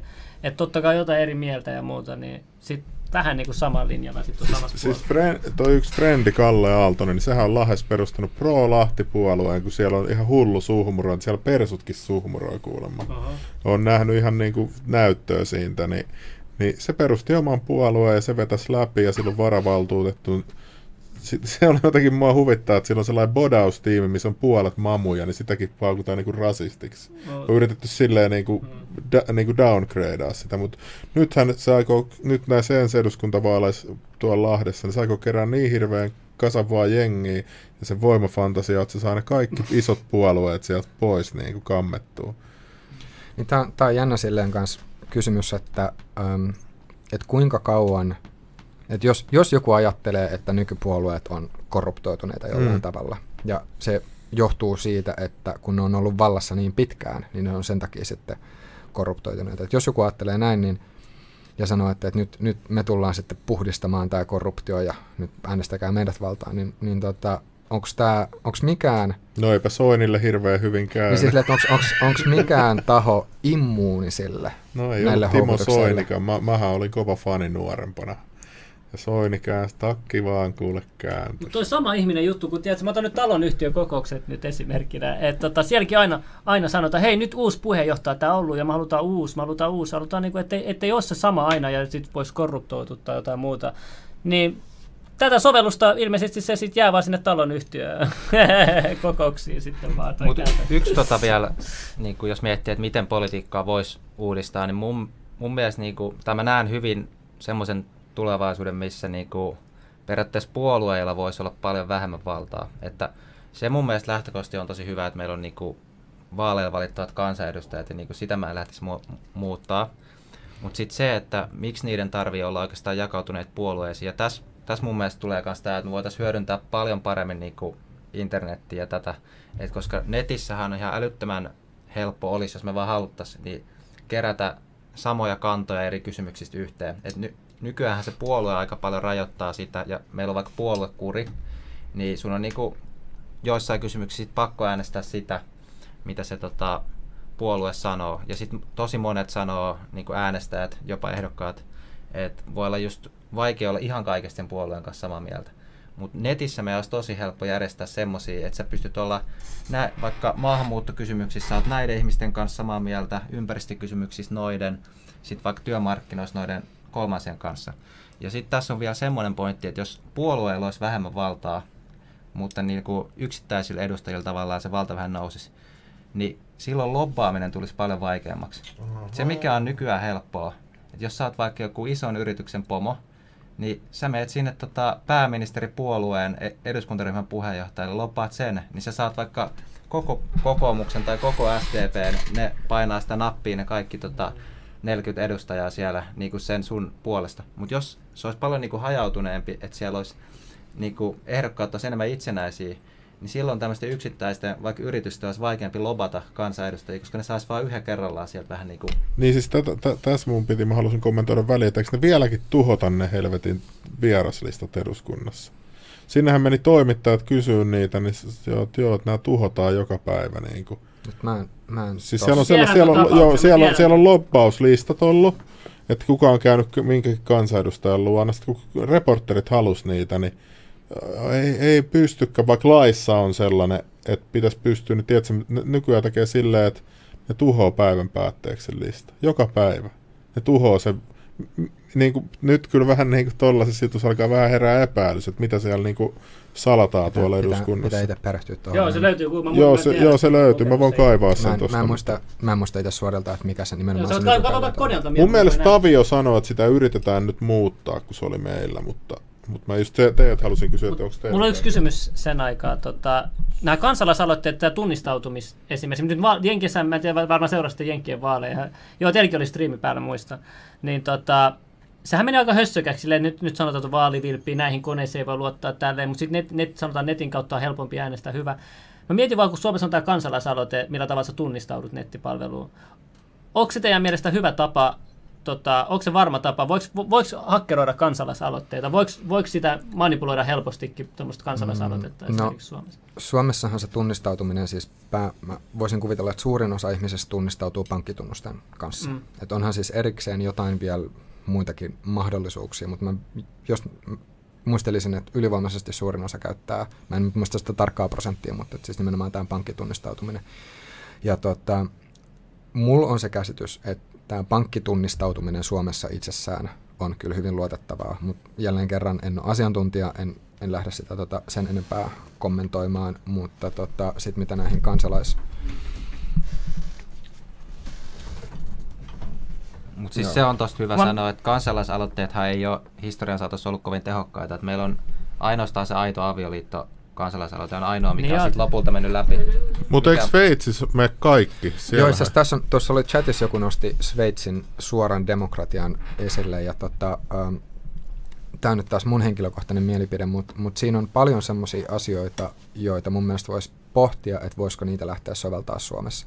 Totta kai tässä on just se, että jos me mentäisiin siihen Sveitsin malliin, niin, niin silloin todennäköisesti pitäisi muuttaa perustuslakia ja sitten niin sen taakse tarvittaisiin niin tosi, näkisin, niin tosi monta kansanedustajaa. Ja siis mä näkisin Suomessa sen suuren ongelmana, että tota, meillä on vain kaksi mediayhtiöä täällä. Ne saa sen jälkeen runtastuu minkä vaan lain läpi niin kuin tavallaan loppaamalla kansalaisia. Tämä on nyt hyvä juttu, tämä on teidän etujen mm. mukaista. Ja... To, toisaalta toikin on jatkuvasti muuttumassa, että nyt näiden tämän, tämän tyyppisten podcastien myötä niin niin tota... Uh, Aa, onko meillä vaikutusvaltaa? Jee. et sä, et, eikö sä koskaan pelota, että et rekkaa ja auton kylkee tai jotain, kun sit, kun on liikaa valtaa? vaikutusvaltaa! Ää! Hei, kuuntele, mutta yksi juttu. Äänestää ensimmäinen psykopaatti kunnallisvaaleissa Slim Mill Ei, mutta tota, et siis, sorry, hups. Siis sen takia, sen, sen takia, miksi mä kysyin tota kansalaisaloite juttu, mä mietin, että voisiko ton soveltaa niin kuin normaali äänestykseen tuo tunnistus, koska tuo vaikuttaa aika hyvältä tunnistautumistavalta, koska en mä tuossa nähty, ikinä oltaisi manipuloitu näitä Suomen kansalaisaloitteita pystyt mitenkään. Että tuo, tuo vaikuttaisi kysymys. aika hyvältä ihan, äänestystavalta. Ihan hyvä kysymys, mutta sanotaan näin, että... Ei en, tulisi ainakaan kuolleet ääniä ehkä, en mä tiedä, vai mm, voisi tulla. Mutta mut sanotaan näin, että kun en itse tunne sitä äänestys prosessia tai sitä, sitä tota, että miten se nykyinen, nykyjärjestelmä toimii niin yksityiskohtaisella tasolla, niin en, niin en osaa ottaa kantaa. Mutta kyllä mielestäni siis olisi ehdottomasti tutkimisen arvoinen idea, että et noin voisi tehdä, että et, et sä voisit suoraan äänestää tota, himassa. Mutta mä veikkaan, että siinä voi olla vielä jotain semmoisia, tämä nyt on siis täysin mutu, mutulla, mutta mä veikkaan, että siinä vielä voi olla just näitä tietoturvaan ja niin kuin tietoturvaan liittyviä kysymyksiä ja siihen, että, että halutaan sitten varmistaa se, että että tota, ne äänet menee nimenomaan oikein ja että, että ei olisi mitään tämmöistä tota, manipulointia tai pelisit siinä okay. muuta. No, mulla on vielä... ihan mielenkiintoinen idea. mulla on vielä viimeinen kysymys. Tiedätkö, pitää aina, aina mun viimeinen kysymys pitää vähän olla semmoinen... Nytkö tämä jo loppua? Mm. No siis, siis multa viimeinen kysymys, mä sanoin vaan, joo, joo. Tämä toista se, mutta tota, mietin vaan, että jos sä voisit, saisit Neuralinkin, samat asia, mitä nyt Neuralink lupaa sulle, mutta se edellyttää, että olisi tämmöinen pitkä antenni sun päässä, niin ottaisit sä se? ei ottaisi. En kyllä, en kyllä varmaan. En kyllä varmaan. Ei. Joo, mutta toi siis, mm, mutta tämä politiikan uudistaminen, niin mun mielestä tämä on, tää on siis, äh, mitä esimerkiksi Karle sanoi meillä siitä että jaksossa, että et, tota, se aikoo puhua tästä niin, niin kuin seuraavat, mitä sanon, kuinka monta kymmentä vuotta, tai että se on valmistautunut siihen, siis Karle Hurtik, että, että se pitää näitä asioita e- esillä, että ylipäänsä se ajatus, että ei oteta kaikkea annettuna. Vähän lähdetään kyseenalaistamaan, että sen sijaan, että me vaan mietitään pe- pelkästään tätä lainsäädäntöä, niin mietittäisiin myös sitä kokonaissysteemiä. Mun mielestä voi sanoa näin, että se on, se on ihan se on hyvä pointti, ja että vaikka ei olisikaan niitä kaikkia vastauksia, konkreettisia vastauksia valmiina, että, että miten me nyt saadaan sitten jotain, jotain aikaa, niin, niin tota, mielestäni on ihan hyvä, että joku, joku kysyy aina niitä semmoisia suurempia, suurempia kysymyksiä, mutta sitten samanaikaisesti on hyvä muistaa, että, että jos, jos ehdottaa jotain semmoista radikaalimpaa muutosta, niin sit se on toinen asia, että, että miten, miten se sitten toimisi käytännössä. Että just, just se, että, että jos me halutaan perusteellisemmin muuttaa jotain, niin se vaatii perustuslain muutosta, se vaatii tosi suurta määrää Muutos vaatii paljon muutosta. Niin, ja, ja siis se, että, että silloin pitää olla se kulttuurillinen virtaus siellä pohjalla, että ihmisten pitää lähtökohtaisesti olla jo sen puolella. Mutta mutta mulla oli siis yksi kela, mikä, mikä jäi vielä tuossa noin aikaisemmin kesken. Ää, ja tämä on myös kysymys, kysymys teille nyt, että et siinä missä aikaisemmin just se tapa, jolla ihmiset sai maa, ympäröivästä maailmasta tietoa, niin oli just silleen, pelkästään silmät ja kädet ja se, mitä sä olit vuorovaikutuksessa. Mutta nyt meillä on tiede ja teknologia. Et meidän on mahdollista ymmärtää maailmaa tosi paljon monimutkaisemmalla tavalla. Niin mitä te veikkaatte, että, että minkälaisia tarinoita se se sitten synnyttää. Et siinä missä, jos, jos mietitään nyt taas niin muutama sata vuotta aikaisemmin tai pari tuhatta vuotta aikaisemmin, niin oli niin erilaisia uskontoja. Ja siis toki uskontoja on edelleenkin, ja sitten jos nyt jo, johonkin uskontoon kuuluu, niin hyvinkin saattaa siis edelleen pitää sitä ikään kuin sitä ää, siinä totuutena, mutta, mutta kuitenkin, että, luonnontiede on, on, on tullut siihen rinnalle kertomaan, kertomaan tiettyjä asioita. Ja nyt kun tiede ja teknologia kehittyy koko ajan kiihtyvällä vauhdilla. Mm. Niin, että minkälaisia uusia tarinoita se synnyttää, tai tuleeko meille jotain semmoisia uusia tarinoita, selitysmalleja siitä, että minkälainen tämä maailma ihan todellisuudessa on? Toivottavasti ainakin parempia tarinoita kuin tähän asti. Ei siis jotenkin vaikea kysymys sanoa. Mm. Toi on, joo. Mä jokainen kiinnostunut eri tarinoista. Joku tykkää jännittävästä tarinasta, joku tykkää to- paljon todellisesta historiallisesta huumorista, se vähän vaihtelee. Mutta kyllä mä uskon, että jokainen aina haluaa kuunnella mummoja ja pappojen tarinoita ennen ajasta, minkälaista silloin oli, että pystyy käsittää ja ehkä myös joko arvostaa tai ei arvostaa sitä, että missä sitten elää nytten. Mm. Et kun väliin kun kuuntelee just vaikka mummon tarinoita siitä, että piti kävellä aina hakea jotain aamulla leipää joku, tiedätkö, viisi kilometriä takaisin, se oli ihan perus. Nykyään mm. sille herää, että sä et ei jaksaisi tilata mitään. Tiedät, silleen, niin kuin, että, että siinä näkee vähän sitä, että mi, mi, millaisissa jutuissa on eletty ja mi, mi, miten vahvoja kansalaiset oli siihen mm. asti ja, ja, ei oltu laiskoja tälleen. Että soveltaa vähän, mutta jos meillä ei ole sitä historiaa, mihin soveltaa, menneisyyttä, mihin soveltaa tätä päivää, me oltaisiin ihan kujalla, kun ei olisi mitään, mistä niinku verrata. Mm. Me halutaan aina verrata asioita Joo. suunnasta toiseen. Ja sitten kun ei olisi mitään verrattavaa, niin se olisi vähän huono juttu. Tulee mieleen siis yksi, yksi tota, telkkarisarja, semmoinen kuin Altered Carbon. Suosittelen kaikille, kaikille tota, tosi varoituksen sanan, että se on aika koukuttavaa ainakin omalla kohdassa. Se piti, se piti sitten katsoa melkein putkeen. Mutta siinä, siinä niinku perusajatuksena on just se, että ihmisillä on chipit täällä, täällä tota, selkäytimessä niskassa ja, ja tota, tai siis niin täällä, täällä ja sitten tietoisuus on varastoitu sinne, eli vaikka sun keholle kävisi jotain, niin sitten sä pystyt, sit voidaan siirtää uuteen, uuteen kehoon. Ja sitten jos sä kuulut tämmöiseen rikkaaseen eliittiin, niin sit sä voit, sä voit tota, ähm, ladata sen tietoisuuden satelli, niin kuin sate, sate, sate, satelliitti, satelliitti, joka kiertää, kiertää maapalloa, ja, ja sitten, että jos vaikka se sun siru tuhoutuisi, niin sit silti sä pystyt ikään kuin jatkaa, jatkaa sit sitä elämää.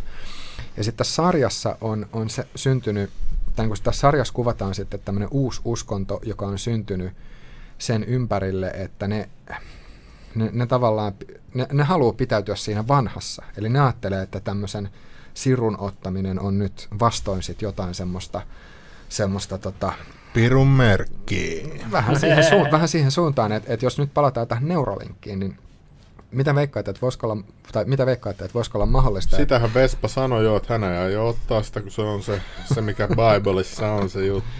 Mutta mut niin, että, tuleeko, että, että jos tämmöiset jutut yleistyis, niin mihin se johtaisi? Että okei, että kyllähän tällä hetkellä niin kaikki, kaikki käyttää kännyköitä, koska, mä sanon ihan nopeasti tällä loppuun, niin että kaikki käyttää kännyköitä lähestulkoon. Ja meille ei vielä ole syntynyt semmoista uutta uskontoa, joka olisi vaikka kännykkävastainen, tai siis silleen, joka sanoisi, että, että nyt, nyt tässä on jotain saatanallista tai jotain muuta. Mutta se, että, että miss, Mutta se, että että missä, missä, vaiheessa, missä vaiheessa olisi mahdollista, että syntyisi joku oikeasti semmoinen maailmanlaajuinen suuri kansanliike jotain, jotain tiettyä teknologiaa vastaan, joka alkaisi muistuttaa uskontoa. Musta se on tosi kiinnostava. Kiinnostava Siis Elon. Elon Muskihan, kun vähän poltti hatsia siinä Joe Roganin podcastissa, Oli vaan siinä, poskaria. niin siinähän meni jossain vaiheessa Kela niin syvälle, että, että se ennusti jotain sellaista, että kun jengi ottaa sen Neuralinkin ja ne pystyy sitten jossain vaiheessa yhdistämään sen tekoälyyn, niin sitten jengi rupeaa yhdistämään toisiinsa, että ne sais enemmän laskentatehoa, ja sitten ne ottaa kaikki tavalliset ihmiset, he, että, aa, että hei, sulla ei ole sirua, että me halutaan sun laskentateho. Vähän niin kuin Borg tuossa Star Trekissä, että se sitä selitti siinä tosi paljon siinä lähetyksessä. Ja sitten se oli jotenkin huvittavaa, että teoria pidettiin al- alun perin ihan hulluna, koska arvaa kuka sen oli esittänyt aikaisemmin. Alex Jones. Aika Ja nyt tulee niinku konfirmaatio muskilta, että, Mutta mä sanoin, että muski paukus on ehkä pelottavia asia, mitä mä tiedän. Niin kuin, en tiedä, miten, miten se ajas pystyy ajatella siinä tilassa. No Se, se ei kyllä varmaan siinä lähetyksessä ollut, ollut tota, Ei, ei ollutkaan. olla. Täällä jotain puhutaan koko ajan San, Sanna Marin on Pirkanmaan koulusta. Ottakaa selvää, mitä siinä koulussa on tehty kautta tehdään. Ja Sanna Marin Young Global Leaders esille. Tää, tää, teillä on Marin faneja ilmeisesti paljon tullut. No ainakin, ainakin Siis toi, toi, toi Young Global Leaders on sellainen vähän eliittikerho, mihin kuuluu muun muassa Macron ja Sanna Marin, ja nämä on ollut opiskelemassa tuolla ulkomailla, kato. vähän parempaa tietoutta, että, että miten maata johdetaan, mutta sitten sit siinä just jengi just varmaan sen takia siitä höpöttää, että, että sitten ne ehkä pitää suoraan, että, että Sanna ei sitten ajattele Suomen etua, vaan jonkun tällaisen eliittiryhmän etua. Että. Ihan nopea väli, välikysymys. Joku oli ky- tota, ottanut, että olisitteko Leevi ja Ramin valmiita pistämään maskin, ei Miladin, neuralinkkiä aivokuorelle, niin, niin tota, um, sanotaan näin, että mä en tällä hetkellä ottaisi sitä, mutta Hei, meidän rekvisiitot tuhoaa. Oh, sorry, sorry, mä käyn vaan vessassa. no, onko se siitä? Nyt ne näkee ton Stargatein tuota. Älä nyt paljasta. Mitä muita symboleita sieltä tulee esille? onko, siellä, onko siellä jotain Daavitin mitä, tää. Kolmioita, mitä ei pitäisi? Mi- mikä se oli siis se tota, joku tämä Illuminati-symboli? Se silmä, joo. Joo, onko teillä tommonen siellä? En mä kommentoi. Meiltähän kysy, silloin kun meillä oli Jatska viimeksi, tota, tota, niin sillä, se, jokuhan kysyi multa, että kysy sieltä Jatskalta, kun sillä on se Illuminati-lippis päässä, että mitä se tarkoittaa. Niin kuin. Niin eikö tos, tossakin on toi kolmio tuossa seinällä parasta? Joo, väärinpäin vaan. Aa, mitä se tarkoittaa? No kansa ensin ja eliitit sen jälkeen. Aa, aivan niin, siinä oli tää logiikka. Joo. Mut vielä siis tää... Tai siis en mä oikeasti tiedä mikä toi niinku, kun se oli joku, mulla oli toi, toi, niinku toi nano juttu ja sitten me vaan kelattiin, että et vitsi, että olisi siisti tossa. Ja sit siitä tuli osa meidän logoa. Ja kai siinä ehkä joku tolla ajatuskin Miladilla voi olla. Aivan, joo. Mut vielä siis se, että ottaisiko tämmöistä chippiä, niin, niin tällä hetkellä en. Mut en, en siis, en tiedä. En Mulla tiedä. on vähän sama kuin koronarokotteen kanssa. Mä ootan ensin ja katon mitä ihmisille tapahtuu ja sitten mä voin ottaa sen. Että sama se on chipin kanssa, että en mä sitä Joo. sinne ekana mene ottaa mun päähäni. Että Joo. Itse asiassa No nyt sama, ei ole kyllä kategorista vastustusta mihinkään, että jos mm, vaan kyllä. Jos se on, näkee, että jo, toimii. hyvä juttu, niin, niin, toimii. kyllä, kyllä. Että se on joka asiankaan varmaan melkein. Olikohan täällä tullut jotain muita semmoisia kysymyksiä, Joo, hei kyselkää, jos teillä on nyt kysymyksiä, niin Suoria kyselkää vierailta. Niin. Mihin, mihin haluttaisiin vastauksia?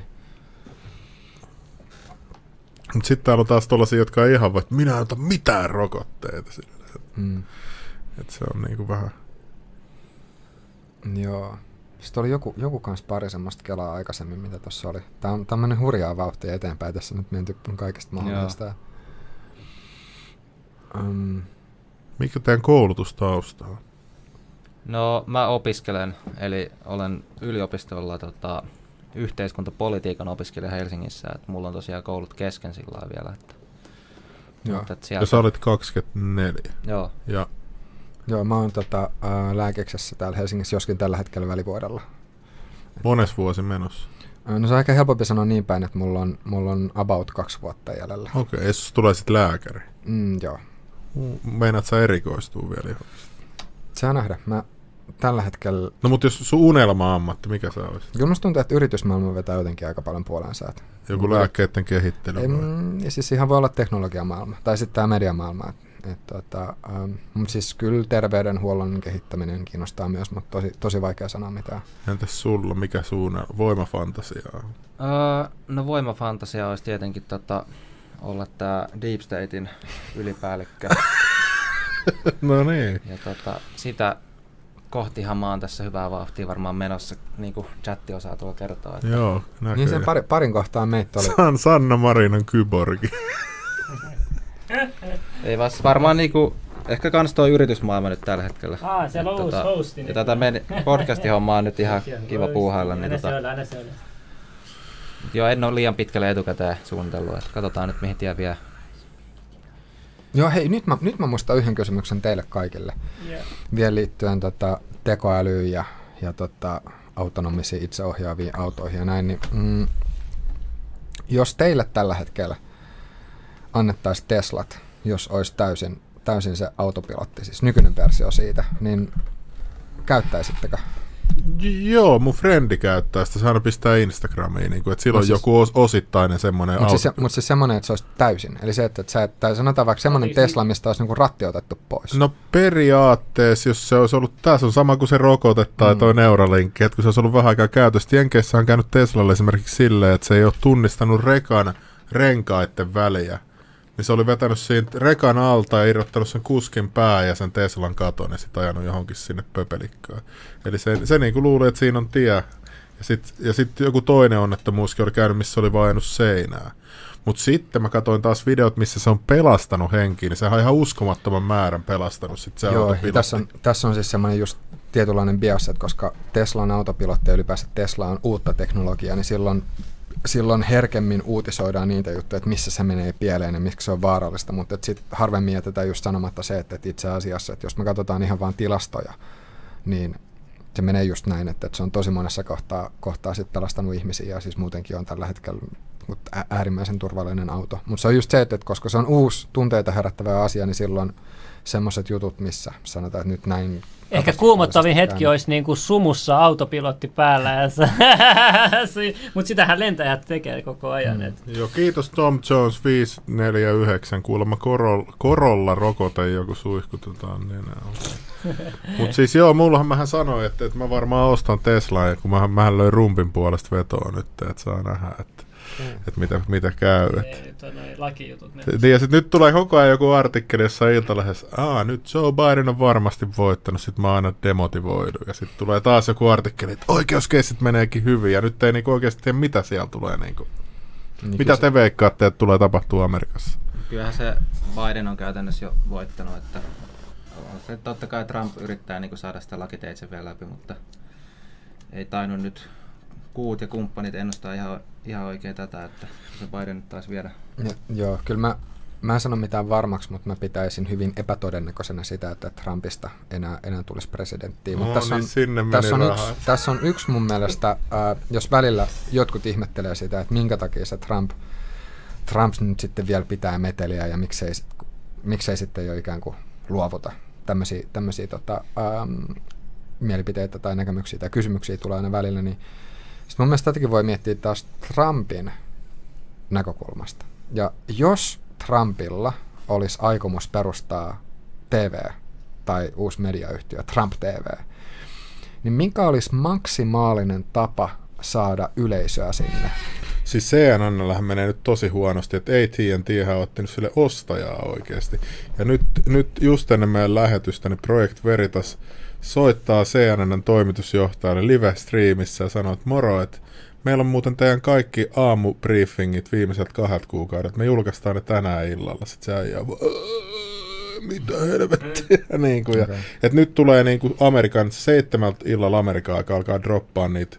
Niin siitä nyt nähdään sitten, miten mediatalossa tehdään mm. oikeasti suunnitelmat uutisista. Tämä on mun mielestä aika mielenkiintoista. Okay, että kannattaa, tuli vaan tälleen mieleen Niin, tässä, aivan, että et, et jos se aikoo perustaa, niin sehän kannattaisi varmaan sitten ostaa joku tommonen vanha. Niin, no joo, mutta siis tässä paluu siis Trumpiin vielä, niin jos, ja nyt mä en ota kantaa siihen, että onko tämä oikein vai väärin, tai onko tämä niinku, mikä tämän asian niinku moraalinen puoli on tai, tai näin, mutta jos Trump haluaa saada maksimaalisen määrän seuraajia tälle omalle uudelle yhtiölle, jos olisi tämmöistä tekemässä, niin silloinhan Trumpin kannattaisi taistella ihan viimeiseen asti. Vaik, vaik, vaikka Trump tällä hetkellä tietäisi, että se oikeasti hä- on jo hävinnyt ja että mitään ei ole tehtävissä, niin Trumpin kannattaisi pitää sitä showta yllä ja ikään kuin uhriutua mahdollisimman paljon ja, ja rakentaa semmoinen tarina, kun just puhuttiin siitä, että tarinat on tärkeitä, niin Trumpille olisi tosi tärkeää rakentaa semmoinen tarina, että, että nyt häntä on kohdeltu väärin,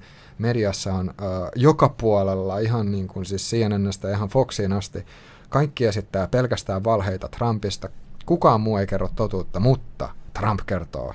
Eli, eli tämä on, se, on se tarina, minkä, mikä olisi Trumpille edullista luoda, jos Trump rakentaisi tai lähtisi tekemään tämmöistä uutta, uutta mediaviritelmää. Mutta mitä, sä, mut mit, mitä jos, nyt, nyt jos mennään tänne slimmil tasolle, mitä jos ne on kaikki liittoutunut oikeasti sitä vastaan? Oletko ikinä miettinyt edes tuollaista mahdollisuutta? No miksi siitä Trump olisi päästetty 2016 valtaa, jos No, jos, no, no, no, nämä salaliittomiehet väittää, että silloin kävi moka. Et sen takia ne syyttää Venäjää kuulemma nämä demokraatit, kun ne tietää, että ne niiden vaalimanipulointiohjelmat tai jotkut tällaiset, tämä on teoria, minkä mä oon lukenut, että et ne dossattiin alas 2016, että ne ei päässyt silloin livenä, ja nyt ne valmistautu 2020 siihen, että ne kaappas kaiken sen datan, mitä siellä liikkuu, että ne ei estänyt sitä enää. Ja sen takia demokraattit ei pystynyt todistamaan sitä Russian collusionia, koska ne olisi joutunut näyttää todeksi. Niin paljastaa, että, että me saatiin Venäjästä dossia tähän ja tähän koneeseen, millä me yritettiin vähän kikkailla. Mutta toikin on niin, niin tässä moniulotteinen tässä on- salaliitto, Tässä on että siis noiden salaliitto on mun mielestä yksi, yksi iso, iso, voisiko sanoa, aukko mun mielestä. Tämä nyt on vaan mun henkilökohtainen mielipide, mutta just se ajatus siitä, että nyt kaikki tahot liittoutuu jotain yhtä vastaan, koska siis jälleen kerran pitää muistaa, että sulla on ne samat toimijat kilpailee keskenään, jolloin jos tämmöinen liittouma olisi, niin silloin jos yksikin niistä jättäisi sen liittoumaan sit myöhemmin, niin silloinhan, silloinhan niin se pääsisi hyötymään niitä. Eli toisin, Kiristys. Kato, kato edelleen se Epstein-keissi on paras esimerkki. Miten se Oletko kattanut ihmistä. sitä vielä? Sitä? No, no tää, siis Ep- Epsteinin keissi on sinänsä Siis se jännä. Netflix-sarja. Siinä Aa. selitetään tosi hyvin, niin kuin, että se on ihan En- en Netflixin tekemä. En, oo- en ole vielä sitä, Oho, mutta, TV-virtapodcast. mutta, mutta et joka tapauksessa, että nämä, nämä salaliitot, niin just se, että On se ähm, et, et mitä, mitä enemmän se vaatii, tämä on ehkä semmoinen kuin yleis, yleinen, tota, miten niihin suhtautuu, että mitä, mitä, mitä monimutkaisempia selityksiä ja mitä, mitä jotenkin va, niin kuin enemmän liittoumia eri tahojen välillä, niin sitten alkaa miettiä sitä, että okei, nyt itse asiassa voisiko tämä sama ilmiö olla selitettävissä vaan jollain yksinkertaisemmalla Eikö tavalla, Okkamin ei, tämä Okkamin joo.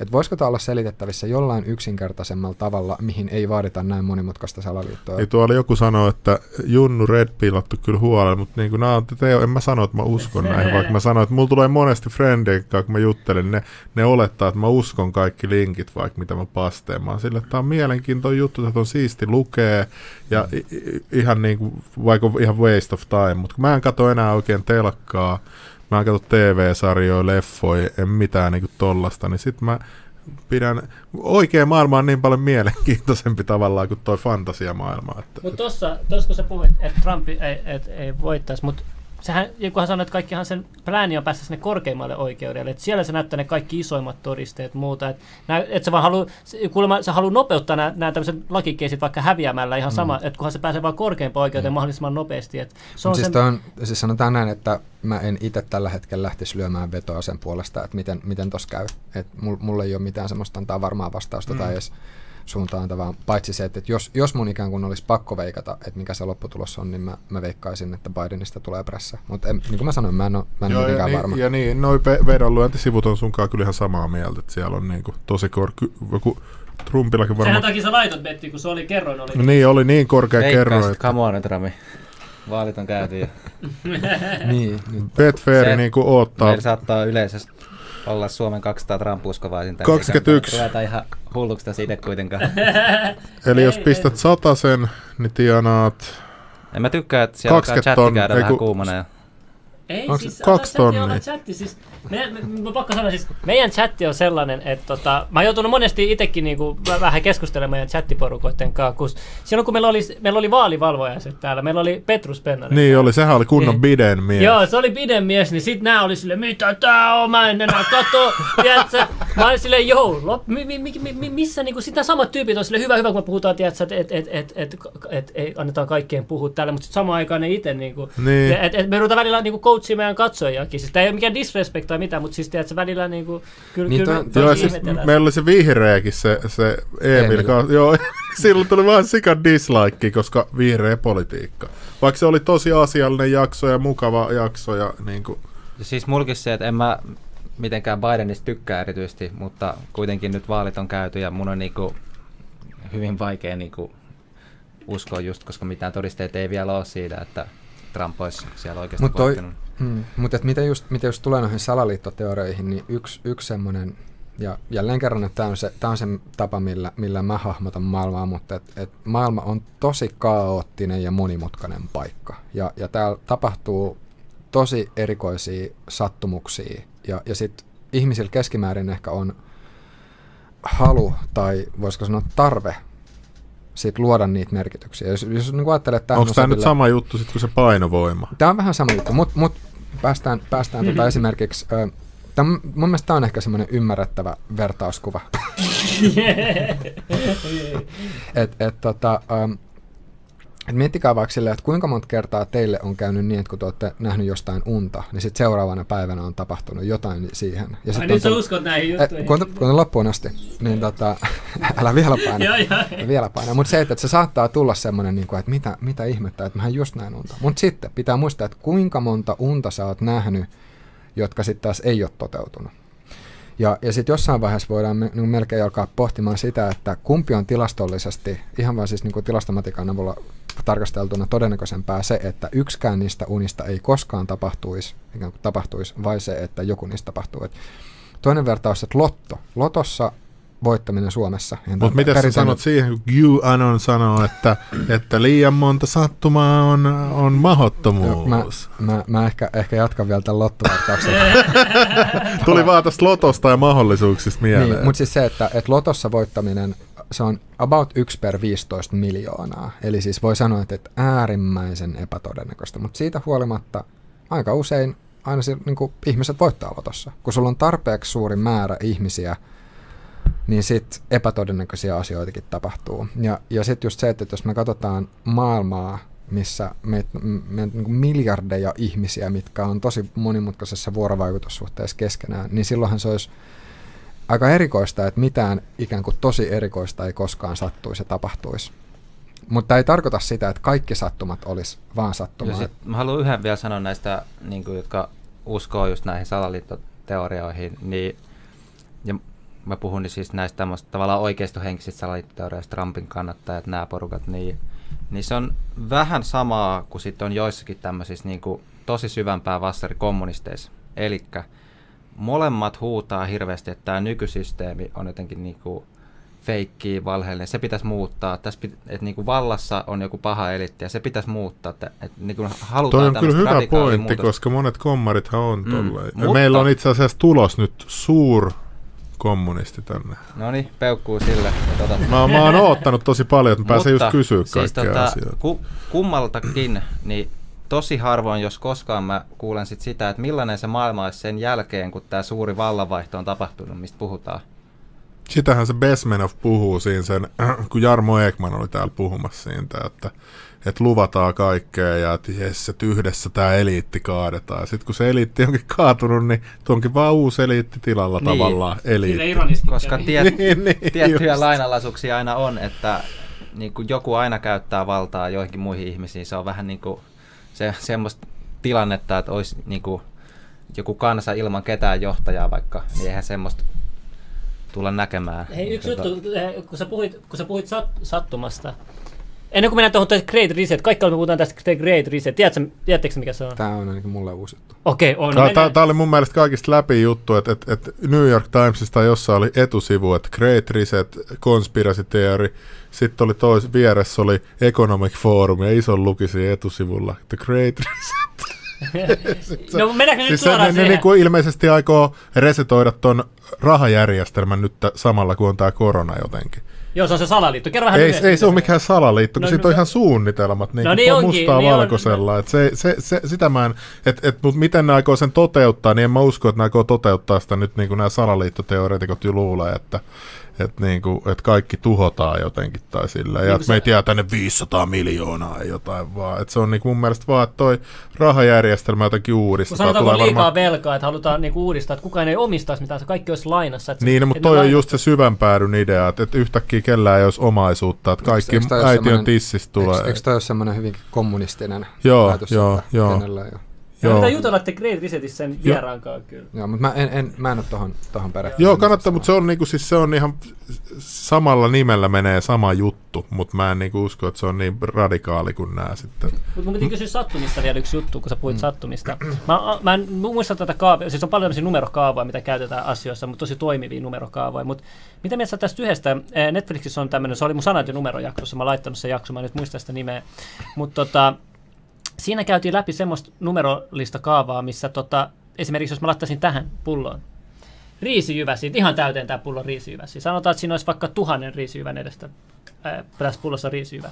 Ja menisin vaikka johonkin toimistoon, missä vaikka oli, se summa oli about 157. Jos mä menisin 150 eh, vaikka Helsingin Sanoman työntekijältä toimistossa kysyy, veikkaat paljon tässä sun mielestä riisijyväsiä tässä pullossa. Niin joku vastaa 10, joku vastaa 10 000 ja joku vastaa lähelle tuhatta näin niin edelleen. Mutta se, mihin aina ollaan päädytty, että kun sä kysyt 157 ihmiseltä, ihan sama, kuinka joku vastaisi, vaikka siinä olisi yksi tai joku vastaisi vaikka 100 000, niin se keskiarvo tulee olemaan lähes tismalleen sama, mikä se oikeasti on. Mm, Eikö tämä aika mielenkiintoinen tota, juttu? Joo, no nyt pitäisi, pitäisi jotta mä voisin sanoa jo tuohon jotakin, niin mun pitäisi nähdä nyt taas vertaisarvioitua tiedettä siitä. Mutta mut siis tuosta to, mä oon lukenut kanssa, että jos sä kysyt tarpeeksi suurelta joukolta ihmisiä. Tulee kyllä kun tiedeakateemikko viipaat. Mä voin uskoa että tämä minun vertaisarviota ja tutkimus. Ei, mutta on just se, että mä, niin kuin, mutta tämä vaan siis kuvastaa sitä, että miten mä itse havainnoin maailmaa, että, että mä en esimerkiksi itse, tai siis, että mä en usko pelkästään niihin asioihin, mitä mä koen, koska mä ajattelen, että yksi niin kuin ihmismieli voi olla erehtyväinen. Mutta sä kokeilla tuon ihan... Joo, joo, mutta mut, siis, mut, mut, mut tämä perusajatus siis siitä, mitä sä sanoit, että, että jos sä kysyt isolta joukolta ihmisiä, että sä pistät ne arvaamaan jotain, niin, niin tota, mm, joissain tilanteissa äh, joku semmoinen hämärä, hämärä muistikuva, että ne voi olla lähellä, niin kuin lähellä sitä, ja kanssa, että mitä, mitä suuremmalta joukolta sä kysyt, niin, niin tota, sit sitä tarkemmaksi päästään. Tosin mä en tiedä, että päteekö toi ihan kaikissa tilanteissa. Ja tässä on tämä nyt näkyy meidän katsojille, että oli BBC se on esimerkiksi tällainen juttu, että coronavirus pandemic great reset theory and a fucking vaccine claim debunked. Ja sit sä meet vaan tänne kuule Google, tosta, tosta. Näkyy sitä varmasti katsojille? Näkyy, näkyy. Sitten sä meet Googleen, että kun tällainen salaliittoteoria on, niin sitten sä katsot, että tämä äijä, tämä Economic Forumin perustaja, niin se on tehnyt tällaisen jutun. COVID-19, Great Reset. Ja tämä on niinku mukaan salaliittoteoria. Ja, ja plus, plus, tarkoittaako noin samaa asiaa tuossa? Ah, Taimissakin. Niin, ja joo. Taimin etusivu, the great, ne haluu resetoida, ne niinku kertoo, että ne haluu resetoida tämän ekonomisen järjestelmän. Mut, en mä tarkoita, että tähän kuuluu mitkään vaksiinit ja tämmöiset, mutta mm. niinku, et, et, et, mä muistin, se, se oli joku muu kuin BBC, mikä myös niinku yritti vaan sanoa, että tämä on vain salaliitto. Niin siis tuossa varmaan, varmaan siis tärkeintä, tai siis mä en ole lukenut tosta. Mutta Toi Taimin oma Twitter vai kenen Twitteristä on? toi ei ole mikään muokattu kuva siis. Ei, ei, toi oikein. Mutta silti, silti se, ensi, näet zoom? se, se ensimmäinen, tota, ähm, 500 kertaiseksi. Joo, taimista. Joo. mutta siis ensimmäinen kysymys, mikä mulle tulee mieleen, että, että puhutaanko tuossa samasta asiasta. Eli toisin sanoen, että kun BBC puhuu great, tuosta niin great resetistä, äh, resetistä, niin tarkoitetaanko sillä samaa asiaa, mistä, mihin niin kuin sit taas Time ja toi, tota, Forum. niin kuin, et, et, mihin ne viittaa. Koska sitten onko ma- mahdollista, että ne puhuu vähän Sama eri nimi, mutta eri merkitys. Niin, että tämä on, tää on eka juttu, mikä mulla tulee mieleen, että sen takia ennen kuin mä lähtisin ottaa tuohon kantaa, niin mun No pitäisi siinä lukea vaiheessahan sitten enemmän. tulisi The Economist Forum menisi kysyä Taimilta, joo, mitä te teette, miksi te pilaatte meidän juttu. Et, et, et, tota, Mm. Siinä olisi voi käydä oikeuskessikin, jos ne nyt meinas jotain muuta tuolla mun mielestä. Mutta siis tämähän on tosi vaarallinen ajatus tälleen mun mielestä, että resetoidaan vaan valuutat. Mitä sitten tapahtuu? Kuka ei tiedä. Niin mä, mä suhtaudun vähän skeptisesti siihen, että nyt mitään lähettäisiin jotenkin resetoimaan. Niin, mutta tiedätkö, tämä kuulostaa vähän demoniselta silleen, että se joo, että nyt resetoidaan valuutat kaikille sitten toi, toi, toi rokotekortti, sä et saa matkustaa enää mihinkään. Et siis tällaista ehkä ne on eniten pelkää noin tollaista ihmistä, ne pelkää, että tulee tällainen totalitaristinen, Mm. globaali joku, joku reset maailman hallitus tai joku tämmöinen. Mä, en- mä en ehkä itse Niin, mutta teillä on mahdollisuus nyt kertoa, just, just kun meilläkin on katsojissa, jotka nyt halusivat tämän aiheeksi, niin kerro ihan ehdottomasti sun mielipide, että mitä, mitä, miksi sun mielestä ei, ei ole sellainen, sun No, mielestä to, sellainen, on, Niin sitä mä jo tarkoitin. Joo. mä en itse ole kerännyt tuohon Great Resettiin varsinaisesti perehtyä, mutta siis sehän, että just meidän tämä rahajärjestelmähän ei ole sidottu mihinkään kultaa tai mihinkään. Niin sehän on ihan... Mi- virallisesti. Ja siis Ei, se, niitähän printataan rahaa, niin se varmaan niin kuin yleisesti kaikki Joo, mä tietää. muistaakseni 22 prosenttia kaikista Jenkkien dollareista on printattu tänä vuonna. Joo. 70-luvusta vai milloin siitä irrottiin sit kultakannasta, vai oliko se 60-luvulla? 70-luvun alussa. Joo. No aika hyvä tahti. Joo, niin eli siis, että tietämättä mistä tuossa on kyse, mutta siis, että raha, periaatteessa olisi mahdollista, ja niin, kun pitää tutkia, että olisi ihan mahdollista kyllä, että se joku semmoista suunnittelee. Joo, kun mä näin jotain, että jenkit on tehnyt niitä jotain aloitteita jostain digitaalidollarista, se Joo, siis, valtiovarainministeriö. ja on, on siis tota, ä, EKP, eli siis Euroopan keskuspankki, niin tällä hetkellä on suunnittelee myös digitaalista euroa. Joo. Mutta tässä on myös jälleen kerran tosi tarkkaa, tai siis se, mikä on oleellista, että, että mitä tällä tarkoitetaan. Että tarkoitetaanko nyt sitä, että Euroopassa esimerkiksi tulee nykyisen euron rinnalle ää, digitaalinen euro, että onko se nyt tämä rahajärjestelmän uudistaminen, vai tarkoittaako se sitä, että nyt vedetään kaikki nollaa ja ihmisen yksityisomaisuus takavarikoidaan ja kukaan ei saa omistaa mitään. Ja et, et, et, et, Sitä mit- on mit- varmaan niin, pelkää, noin ja- kovimmat ja sit- tommoset, joo. mä, mä en, tai mun olisi tosi vaikea uskoa siihen, että toi tapahtuisi. Mielestäni se olisi vaan tosi, tosi, tosi Onko mitään maata esimerkkinä antaa, että jossa voisi tapahtua ehkä ekana, tai on jotain merkkejä tosta? Oliko No mutta siis Australiassa on tehty jotain hälyttömiä juttuja, että jengi on tultu niinku himasta, niinku, kun niillä ei ollut jotain maskia naamalla, jotain tällaista. Niinku, et, et, eikö tässäkin nyt, kun mä aina ajattelen nyt, kun ajetaan ottaa maski, maski, maski, niin eikö täällä, tämähän voi lähteä ihan niinku lapasesta tämä homma niin kuin Australiassa on lähtää. Että joku nainen on yksin puistossa ilman maskia, niin se on pidätetty. Ja, että sitten näe mitään uhkaa tuossa, niin kuin, että, että tuon varjolla voidaan sit ottaa enemmän oikeuksia kuin, niin kuin sallitaan. Siis onhan siinä riski, että totta kai, ja jossakin maassa sitä saatetaan käyttää väärin. Joo. Mut Ja se, niin kuin sen takia niin kuin nyt pitää olla, ja se on hemmetin hyvä, että kansalaiset ja ihmiset on sillä tarkkana ja justiin niin kuin on, on niin sanotusti hereillä tässä. Mutta että mut, mut sitten taas Niin. jälleen, jälleen kerran, että et ne, ne maat, joista mä olisin enemmän huolissaan, on just semmoisia maita, jotka lähtökohtaisesti on jo diktatuureja. Ainakin Et se- Kiina ja Niin, tai sitten tai sit vaikka joku ähm, Pohjois-Korea tai, tai sitten joku Valko-Venäjä. Et niissä, niissä maissa sitten taas ähm, hallitus tai, tai se, kuka hallitsee, pystyy, pystyy sitten ehkä näiden, tämän koronan varjolla tuomaan enemmän rajoituksia. Ähm, toki siis mä, mä ymmärrän ihmisten, siis länsimaistenkin ihmisten huolen siitä, että, että nyt tämän koronan varjolla sitten tulisi semmoisia rajoituksia, jotka, jotka tota, veisi jotain, jotain perusoikeuksia pois tai niitä poljettaisiin. Et Mä ymmärrän sen huolen, mutta... Ähm, niin kuin mä olin ainakin ihan vähän huolissaan siitä koronavilkusta, mm, että tuodaan tollain softa, mikä on kaikille. Et Kiinassahan se oli sama juttu, että hei, nyt vaata viitsat keskusteluohjelman tästä, sitten siihen tuotiin rahat samaa, ja nyt siinä onkin social credit system, Mm. ja, Ja että et, niinku pikkuhiljaa viedään eteenpäin tällaista niinku kontrollia. kontrollia. Joo, mä, siis mä, mä ymmärrän sen huolen, mutta sitten taas tässä on hyvä muistaa, että Kiina on lähtökohtaisesti autoritäärinen valtio. Kiina ei ole demokratia. Sitten taas Suomessa, Suomessa äh, kun eletään demokratiassa, niin, niin sitten kuitenkin on, on mahdollista, että kansa nyt sanoo, että tämä ei käy meille. Tämä peli loppuu. Niin eikö, eikö siellä Portugalissa sano se se Sipulikanavan pitäjä, sehän sanoi, että siellä jengillä meni just hermo jonkun applikaation takia sitten, että ne, ne rupesi riahuun, niin sitten se niinku jätettiin pois. Joo, jotain niin, tuollaista mä muistan. Joo, ja, ja esimerkiksi siis jos miettii vaikka Ranskassa keltaliivejä, jotka tuli kapinoimaan sitten jo. Nythän siellä on ihan hullut myllyt taas mm, päällä. Niin, että et, et läns, länsimaisessa demokratioissa kuitenkin on, että ihan mitä tahansa ei pysty, pysty ajamaan läpi. Et totta kai sitten jos me mietitään kehityskulkuja sitten taas kymmenien vuosien aikajänteellä. Näin, nämä salaliittoihmiset niin, sanoo, että kym, satojen vuosien. Tai sitten satojen vuosien, niin, niin sit, sitä on sitten taas tosi paljon vaikeampi, la, vaikeampi lähteä ennustamaan, mutta, mutta kyllä jotenkin, jotenkin ainakin, jos nyt miettii Suomea ja nyt ihan tätä lähitulevaisuutta, niin en mä, mä, en nyt olisi, mä en olisi nyt ihan hirveän huolissani henkilökohtaisesti, mutta totta kai se on niin kuin, että ei, siis se, että näitä asioita miettii, niin siinä ei ole mitään, mitään vikaa missään nimessä. Miksi tämä sanotaan, että EU on Kiina ja Kiinan kommunistinen puolue omistaa Eurostoliiton? Mihin nämä perustuu nämä? Mä en pitäisi, pitäisi kysyä, pitäisi kysyä, kysyä tota, niin siis en, en, enemmänhän meistä tietoa kerää just nämä Googlet ja Facebookit kuin joku koronavirkku, että se on, se on niinku aika selvä. Niin, mutta toihan vaan tuollain vähän syy, että hei, asena nyt kun sua valvotaan muutenkin, niin hei bro, että pistä ohjelmat puhelimeen, että ei se haittaa kuitenkaan. Onko siitä teille ollut kellekään hyötyä siitä koronaviikosta? En mä edes asentanut sitä. Kun sen jälkeen kun mä kuulin, että et, et se UI on open source, mutta sitten ne moduulit ei ole, niin en mä sitten tollasta asenna mun puhelimeen. Että.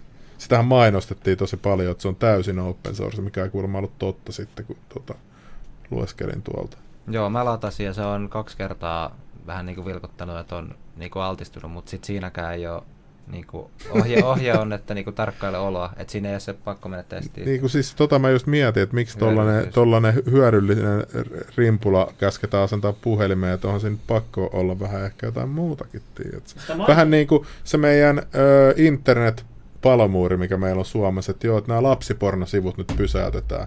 Ei mennyt joku vuosi, niin sitten pysäytettiin jo piraattisivut ja nyt ollaan suunnittelemassa vaarallisten äärioikeistosivujen sulkemista. Että se niinku tolla, to, tätä mä niinku vähän sillä tarkoitan. Niin siis että... joo, ei kyllä siis toi, toi tota, um, niin tässä on nyt kaksi kysymystä, tai se, tässä on niin useampi kysymys. Joo. Just se, että, että mitä koronan varjolla, hmm. ja sitten taas miten nämä kehitys. Niin kato, kun meillä on ollut jo tällaisesta kokemusta, Joo. että meillä on luvattu yhtä ja sitten annettu niin. toista. Että.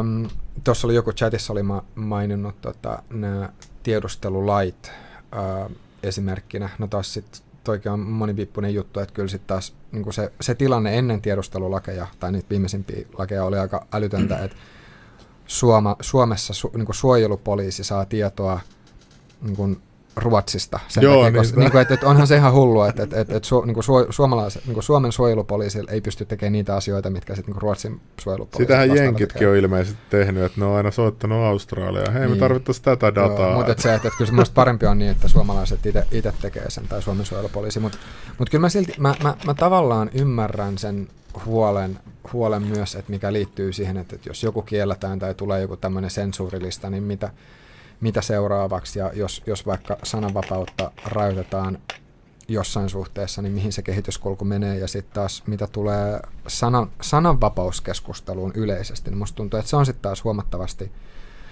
laajempi ja, ja monimutkaisempi teema. Tuossa joku kysyi chatissa, että miten niin kuin, EU saa lainaa. Niin, tota, Painaa itse rahaa. Niin, joo, eli siis se menee, ei tule suinkaan Kiinalta, niin kuin joku arveli, vaan siis Euroopan keskuspankki laskee Hei. lainoja liikkeelle, niin, eli käytännössä nehän, uutta rahaa. Niin, ja tässä nythän ne teki sillä tavalla, että, ne, että kun jenkit rupes painaa päämärkänä rahaa, niin kaikkihan seurasi, niin sittenhän se, ne, niiden valuuttojen arvot ei flaktuoitunut hirveästi toisiinsa nähden. Niin kuin, että Jenkkien siunauksella kaikki muutkin saa oikeastaan painaa ihan täysin rahaa. Japanihan painoi ihan hirveän määrää Sveitsi ja se oli niinku... Oletteko te miettinyt, että te kutsuisitte jonkun ekonomistin tänne puhumaan noista raha no, no joo, kyllä, kyllä jossain vaiheessa voisi ottaa. Ja meillä on noita bitcoin-miehiä täällä enemmän. Että sit ne, on, ne on ihan täys anarkisteja melkein kaikki nuo isoimmat bitcoinit. Heidän mielestä ei pidä olla kuin pienet yhteisöt ja, ja sinne maksetaan veroa ja, ja ei mitään tällaisia jättihimmeleitä. Niin kuin, että. Sitten jokainen, jokainen yhte, semmoinen kaupunki tai semmois vähän oma mesta, omat lait ja, ja sitten sä voit katsoa, että missä sun on paras elää ja mennä sinne. Mm. Et, mä, mä, tav- mä tavallaan ymmärrän ton, Tämä on vähän semmoinen anarkistinen ajatus. Ja, sit, ja tämä on itse asiassa tosi jännä, että sulla, niin kun, tai maailmastahan löytyy vasemmistoanarkisteja ja sitten löytyy myös oikeistoanarkisteja. Eikö ne ole näitä, mitkä on Amerikassa jonkun aseitten kanssa jossain siellä landella? Niin, ja... no, no joo, se, mä en ole ihan varma, että onko ne kaikki sitten... No ei kaikki, mutta mut, jotkut. Mutta mut siis sillä tavalla, mutta joo, voi olla jotkut. Mutta just se, että, että sulla, on, sulla on olemassa, tai siis että maailmasta löytyy, nyt mä puhun siinä passiivissa näköjään, angliksi painaa päälle, mutta on, on um, anarkokapitalismia, mikä on just ajatus siitä, Joo, että siis post, näistä post, ne puhuu post, poistetaan valtio. Anar, anarkokapitalismi pähkinänkuoressa on just se, että poistetaan valtioihin kokonaan tai pistetään ihan minimiin ja kaikki on vaan pelkästään, pelkästään yksityis, niin kuin yksityisomaisuuteen ja, ja tota, niin kuin yritys, yritysten toimintaan liittyvää. Ja se voit. Kaikki haluaa vieraaksi.